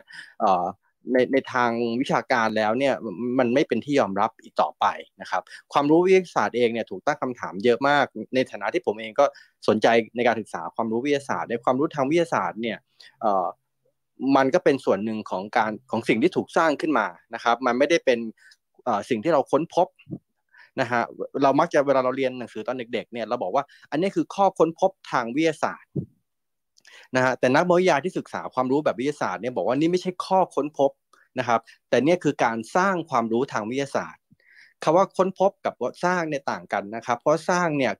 ใครต่างๆ ก็ร่วมกันสร้างได้ แล้วเวลาเราบอกว่าเราสร้างความรู้ขึ้นมาเนี่ยความรู้มันมีไบแอสตลอดเวลานะครับ ความรู้แม้กระทั่งคำถามที่เป็นคำถามทางวิทยาศาสตร์ที่สุด ก็เป็นคำถามเชิงสังคม คนจะคิดคำถามนั้นได้ก็ต่อเมื่อเขามีวิธีการมองโลกแบบหนึ่งนะครับไม่มีคำถามไหนที่ไม่มีอคติ ไม่มีคำถามไหนที่เอ่อนูทรัลตลอดเวลานะครับเพราะฉะนั้นความรู้ทุกอันจึงเหมือนกันในแง่นี้นะครับเอ่อก็ เพราะฉะนั้นก็คิดว่าน่าจะช่วยตอบคำถามที่สงสัยด้วยนะครับก็คือมนุษยวิทยาเนี่ยมันช่วยทำให้เราเห็นความหลากหลาย ไม่ใช่แค่ของมนุษย์เท่านั้น แต่ว่าผลผลิตของมนุษย์ก็คือวัฒนธรรมก็คือความรู้ด้วยครับผม ครับอาจารย์จอนครับมีคำถามหนึ่งเขาถามว่าการศึกษาคนยุคดิจิตอลเนี่ยมันต่างจากการศึกษาคนในยุคอื่นไหมหรือว่าในเชิง methodology มันมีอะไรที่เราต้องคิดต่างออกไปทำงานต่างคือครับผมครับ คือ concept เดิมๆที่เราเคยใช้อยู่เนี่ยไม่ใช่หมายความว่ามันจะใช้ไม่ได้อีกต่อไปนะครับคอนเซปต์เรื่องของเครือข่ายความสัมพันธ์ เช่น เวลาเราบอกว่าเรานับเราเราไปเจอผู้คนในสังคมเนี่ยเราก็จะ treat คนแตกต่างกันใช่ไหมครับเพราะว่าเรามีความสัมพันธ์ทางสังคมใกล้ชิดที่แตกต่างกัน เรารู้จักมักจีคนนั้นมากขึ้นอะไรทั้งหลายแหล่เนี่ยนะครับ หรือว่าเราแสดงตัวตนของเราเนี่ย กับนายกนะครับกับนายขอเนี่ยแตกต่างกันนะครับ เพราะว่านายกเป็นคนที่นับถือศาสนาเดียวกับเรา นาย ข เป็นคนที่มีความเห็นต่างทางการเมืองจากเรา เราก็จะ express ตัวเองกับคนต่างๆเนี่ยแตกต่างกัน ในในโลกอินเทอร์เน็ตในโลกไม่ว่าจะเป็นโลกอะไรก็ตามที่มันซับซ้อนขึ้นเนี่ยนะครับไอ้วิธีการดำเนินชีวิตแบบนี้มันก็ถูกยกเข้าไปอยู่ในนั้นด้วย นะครับในโลกออนไลน์เนี่ยนะครับอย่าง Clubhouse เองเนี่ยนะครับเราก็จะเห็นการแสดง Identity ของคนที่แตกต่างกันนะฮะหรือว่าถ้าเราไปใช้แพลตฟอร์มที่มันเป็น Twitter นะครับการแสดง Identity ของคนก็จะแตกต่างออกไป หรือถ้าเราไปดูแพลตฟอร์มอื่นนะครับ เช่นแอปหาคู่ต่างๆเนี่ยมันก็จะมีการเลือก Identity ที่นำมาแสดงออกเนี่ยแตกต่างกันไป นั่นก็เหมือนกับการที่เราแสดงออกในภายนอกนั่นแหละครับ เพราะฉะนั้น ในแง่หนึ่งเนี่ยแน่นอนว่าสังคมที่มันซับซ้อนมากขึ้น แต่วิธีการที่เป็นวิธีการแบบคลาสสิกหรือว่าแนวคิดแบบคลาสสิกเนี่ยบางครั้งยังถูกนำมาใช้ได้นะครับในในทางมนุษยวิทยาหรือในทางสังคมศาสตร์เนี่ยเรามักจะมีคำว่า neo นะครับไว้ข้างหน้านะครับ concept เพราะว่ามันหมายถึงว่าความรู้อันนั้นเนี่ยมันถูก revise ใหม่ มันถูกดัดแปลงใหม่ มันถูกหยิบจับขึ้นมาปัดฝุ่นใหม่ เพื่อที่จะอธิบายปรากฏการณ์ใหม่ ๆ ครับผม ขอบคุณอาจารย์จรครับครับ ถ้าอาจารย์ติดธุระอาจารย์เชิญเชิญได้เลยนะครับ งั้นอาจจะต้องขอตัวนะครับ ขอบคุณทุกท่านมากนะครับ วันนี้สนุกมากครับ ขอบคุณมากค่ะ ครับ สวัสดีครับ สวัสดีค่ะอาจารย์เก่งกิจกลับแล้วนะครับ อาจารย์บอกว่าเพลินที่เชียงใหม่ฝนตกนะครับ ตอนนี้เน็ตมาแล้วครับ เชิญอาจารย์เก่งกิจต่อจากเดิมได้เลยครับ ครับ สวัสดีครับได้ได้ได้ยินแล้วหรือเปล่าครับ ชัดเจนเลยครับอาจารย์ลุยเลยครับ โอเค ผมผมเมื่อกี้ไม่ไม่รู้ว่ามันหลุดตอนไหน แต่ว่าโอเค ผมขอพูดแบบกระชับแล้วกันนะครับว่า จริงๆ ผมว่าเวลาที่เราคิดในเรื่องจริยธรรม หรือจริยศาสตร์เนี่ยมันมักจะคิดแบบบนลงล่างในแง่ของการควบคุมนะครับ แต่ว่าคือผมคิดว่ามนุษยวิทยาเนี่ยช่วยให้เราคิดในเชิงจริยศาสตร์ได้โดยที่ไม่โยนประเด็นเรื่องจริยศาสตร์ ไปให้กับนักปรัชญาหรือนักศาสนาอย่างเดียว เพราะฉะนั้นเวลาที่เราพูดถึงจริยศาสตร์มันก็มีหลายแง่มุม ซึ่งอาจารย์หมอก็มาก็พูดไปแล้วว่า มัน ถ้าเราเอาเรื่อง non human เข้ามา หรือเรื่องสิ่งแวดล้อมเข้ามา เราสามารถที่จะคิดเรื่องจริยศาสตร์ ซึ่งจริยศาสตร์มันแปลว่าหลักการของการอยู่ร่วมกันใช่ไหมครับเพราะฉะนั้นผมคิดว่าเราวิชามนุษยวิทยามีความสามารถในการคิดในเชิงจริยศาสตร์ แล้วก็มีความสามารถในการตอบโต้กับวิธีคิดในเชิงจริยศาสตร์ ที่ถูกลดทอนให้เป็นศีลธรรมแบบบนลงล่างได้ครับอันนี้ก็ตอบแบบสั้น ประเด็นที่สองก็คือเออเป็นประเด็นสุดท้ายก็คือผมคิดว่าในเรื่องของนโยบายเนี่ย อย่างล่าสุดมีรูปธรรมก็คือว่า มีข้อถกเถียงเยอะมากเลยว่า เราจะให้นักเรียนเนี่ยหยุดเรียนหนึ่งปีหรือไม่เนี่ยใช่ไหมครับมีคนมีมีข้อเสนอมาจากหลายฝ่าย แล้วก็มีข้อเสนอจากคนที่อยู่ในวงการการศึกษาเหมือนกันว่าเออไม่ควรจะหยุดเรียนหนึ่งปี เพราะจะทำให้เด็กเนี่ยเคว้งคว้างเนาะหรือการผลิต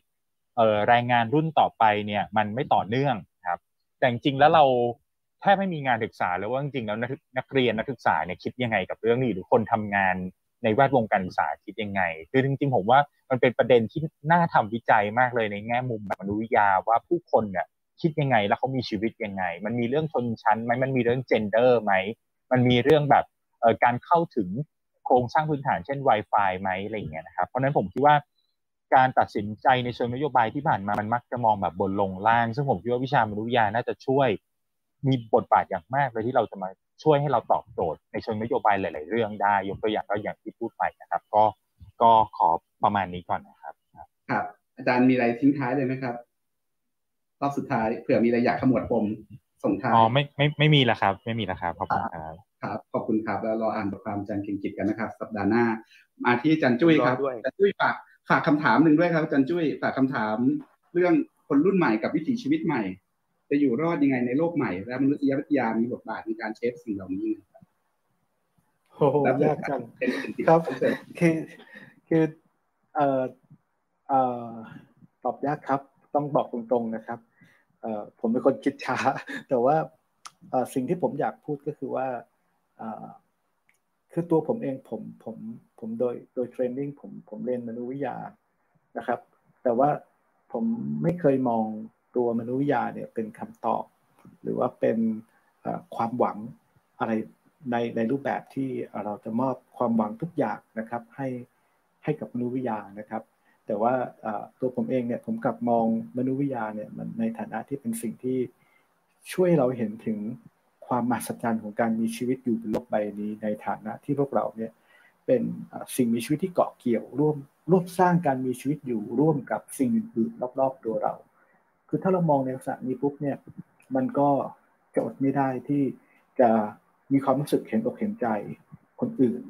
นะแล้วก็ตรวจสอบอคติของตัวเองตลอดเวลารวมไปถึงการสรรสร้างตัวนโยบายชุดต่างๆ หรือการสร้างความเปลี่ยนแปลงให้มันเกิดขึ้นในในสังคมใช่ไหมจริง ๆ แล้วในทางมนุษยยาเองเนี่ยมันก็มีงานในแนวกลุ่มที่มันเรียกว่า militant anthropology ก็คือแบบนักวิทยาที่เข้าไปร่วมเปลี่ยนแปลงสร้างการเปลี่ยนแปลง นะครับ อย่างจริงจังนะครับ อันนี้ผมผมคิดว่า อันนี้คือความหมายในในในแล้วก็พยายามจะตอบคำถามด้วยว่าเออทำไมเราเรียนมนุษยวิทยานะครับ แต่ว่าอพอมาสู่คำถามที่อาจารย์ปกต้องฝากถามผมไว้ในเกี่ยวที่มันเกี่ยวข้องกับเรื่องเราจะอยู่กันยังไงในทุกวันนี้เนี่ยนะครับผมผมก็ตอบตัวเองลำบากเหมือนกัน ผมขอยกตัวอย่างแบบนี้แล้วกันนะครับ ทุกวันนี้เนี่ยในเชิงสายสัมพันธ์ที่เรา มีอยู่กับคนอื่นๆรอบๆตัวไปเนี่ยผมเห็นถึงด้านหนึ่งเนี่ยตัวนโยบายของรัฐบาลเนี่ยที่มันออกมาในช่วงการล็อกดาวน์แล้วก็ช่วงโควิดมาเนี่ยมันออกมาในสถานที่ไม่มี plan นะแล้วก็ออกมาในสถานที่ไม่เห็นชีวิตของผู้คนนะแต่แต่อย่างใดเลยนะครับ คือจะออกจะจะออกก็ออกอะมันมันไม่มีกระบวนการคิดที่มันคำนึงถึงชีวิตคน เดี๋ยวจะปิดโรงเรียนจะปิดได้ยังไงในเมื่อ มันก็มีปัญหาทั้งเยอะแยะมากมาย การเข้าถึงเทคโนโลยี แล้วก็การที่ปิดเทอมเนี่ยนะครับล็อกดาวน์เนี่ยเด็กที่อยู่ที่บ้านเนี่ยนะครับครอบครัวที่มีเด็กเนี่ยนะครับใช้เงินมากขึ้นนะครับ ไม่ใช่ว่าเด็กไม่ออกไปไหนแล้วแล้วเราจะไม่ใช้เงินนะครับมันเป็นปัญหาที่มันพัวพันกันไปเรื่อยๆการมีชีวิตอยู่ในช่วงล็อกดาวน์มันอาจจะทำให้เราต้องรู้สึกว่าแคร์คนอื่นมากยิ่งขึ้น คือเห็นชีวิตของคนอื่นนะครับเทียบเคียงกับชีวิตของเราไปนะครับเหมือนกับเวลาเราส่องกระจกลงไปใน กระจกเนี่ยส่องลงไปในกระจกเนี่ยมันมันคงไม่ใช่การเห็นแค่ตัวเราเพียงคนเดียวนะแต่ว่ามันต้องเห็นถึงการมีชีวิตอยู่ร่วมกับคนอื่นด้วยทุกวันนี้ผมยังนึกถึงเพื่อนที่อยู่ที่มาเลเซียอยู่นะครับกลุ่มคนที่ผมทำงานอยู่ด้วยเนี่ยตอนนี้ทุกคนก็หกระเหเร่ร่อนนะครับ ต้องหลบหนีคือส่วนมากเป็นแรงงาน แล้วก็ต้องหลบหนีไปในสวนปาล์ม แล้วทุกวันนี้เราก็ยังติดต่อกันผ่านโซเชียลมีเดียนะครับเพราะฉะนั้นเราบางทีเรื่องเทคโนโลยีเนี่ยเราก็อาจจะใช้มันในแง่ที่มันเป็น ในความหมายความสร้างสรรค์ แล้วก็ในความหมายของการ create อะไรบางอย่างขึ้นมาได้นะฮะก็เราคงต้องมีชีวิตอยู่กันไปแบบนี้ครับ ขอบคุณครับ ขอบคุณอาจารย์จุ้ยครับ และปิดท้ายวันนี้ครับ เชิญคุณหมอโกมาครับ ผม ผมอยากจะพูดเรื่องอ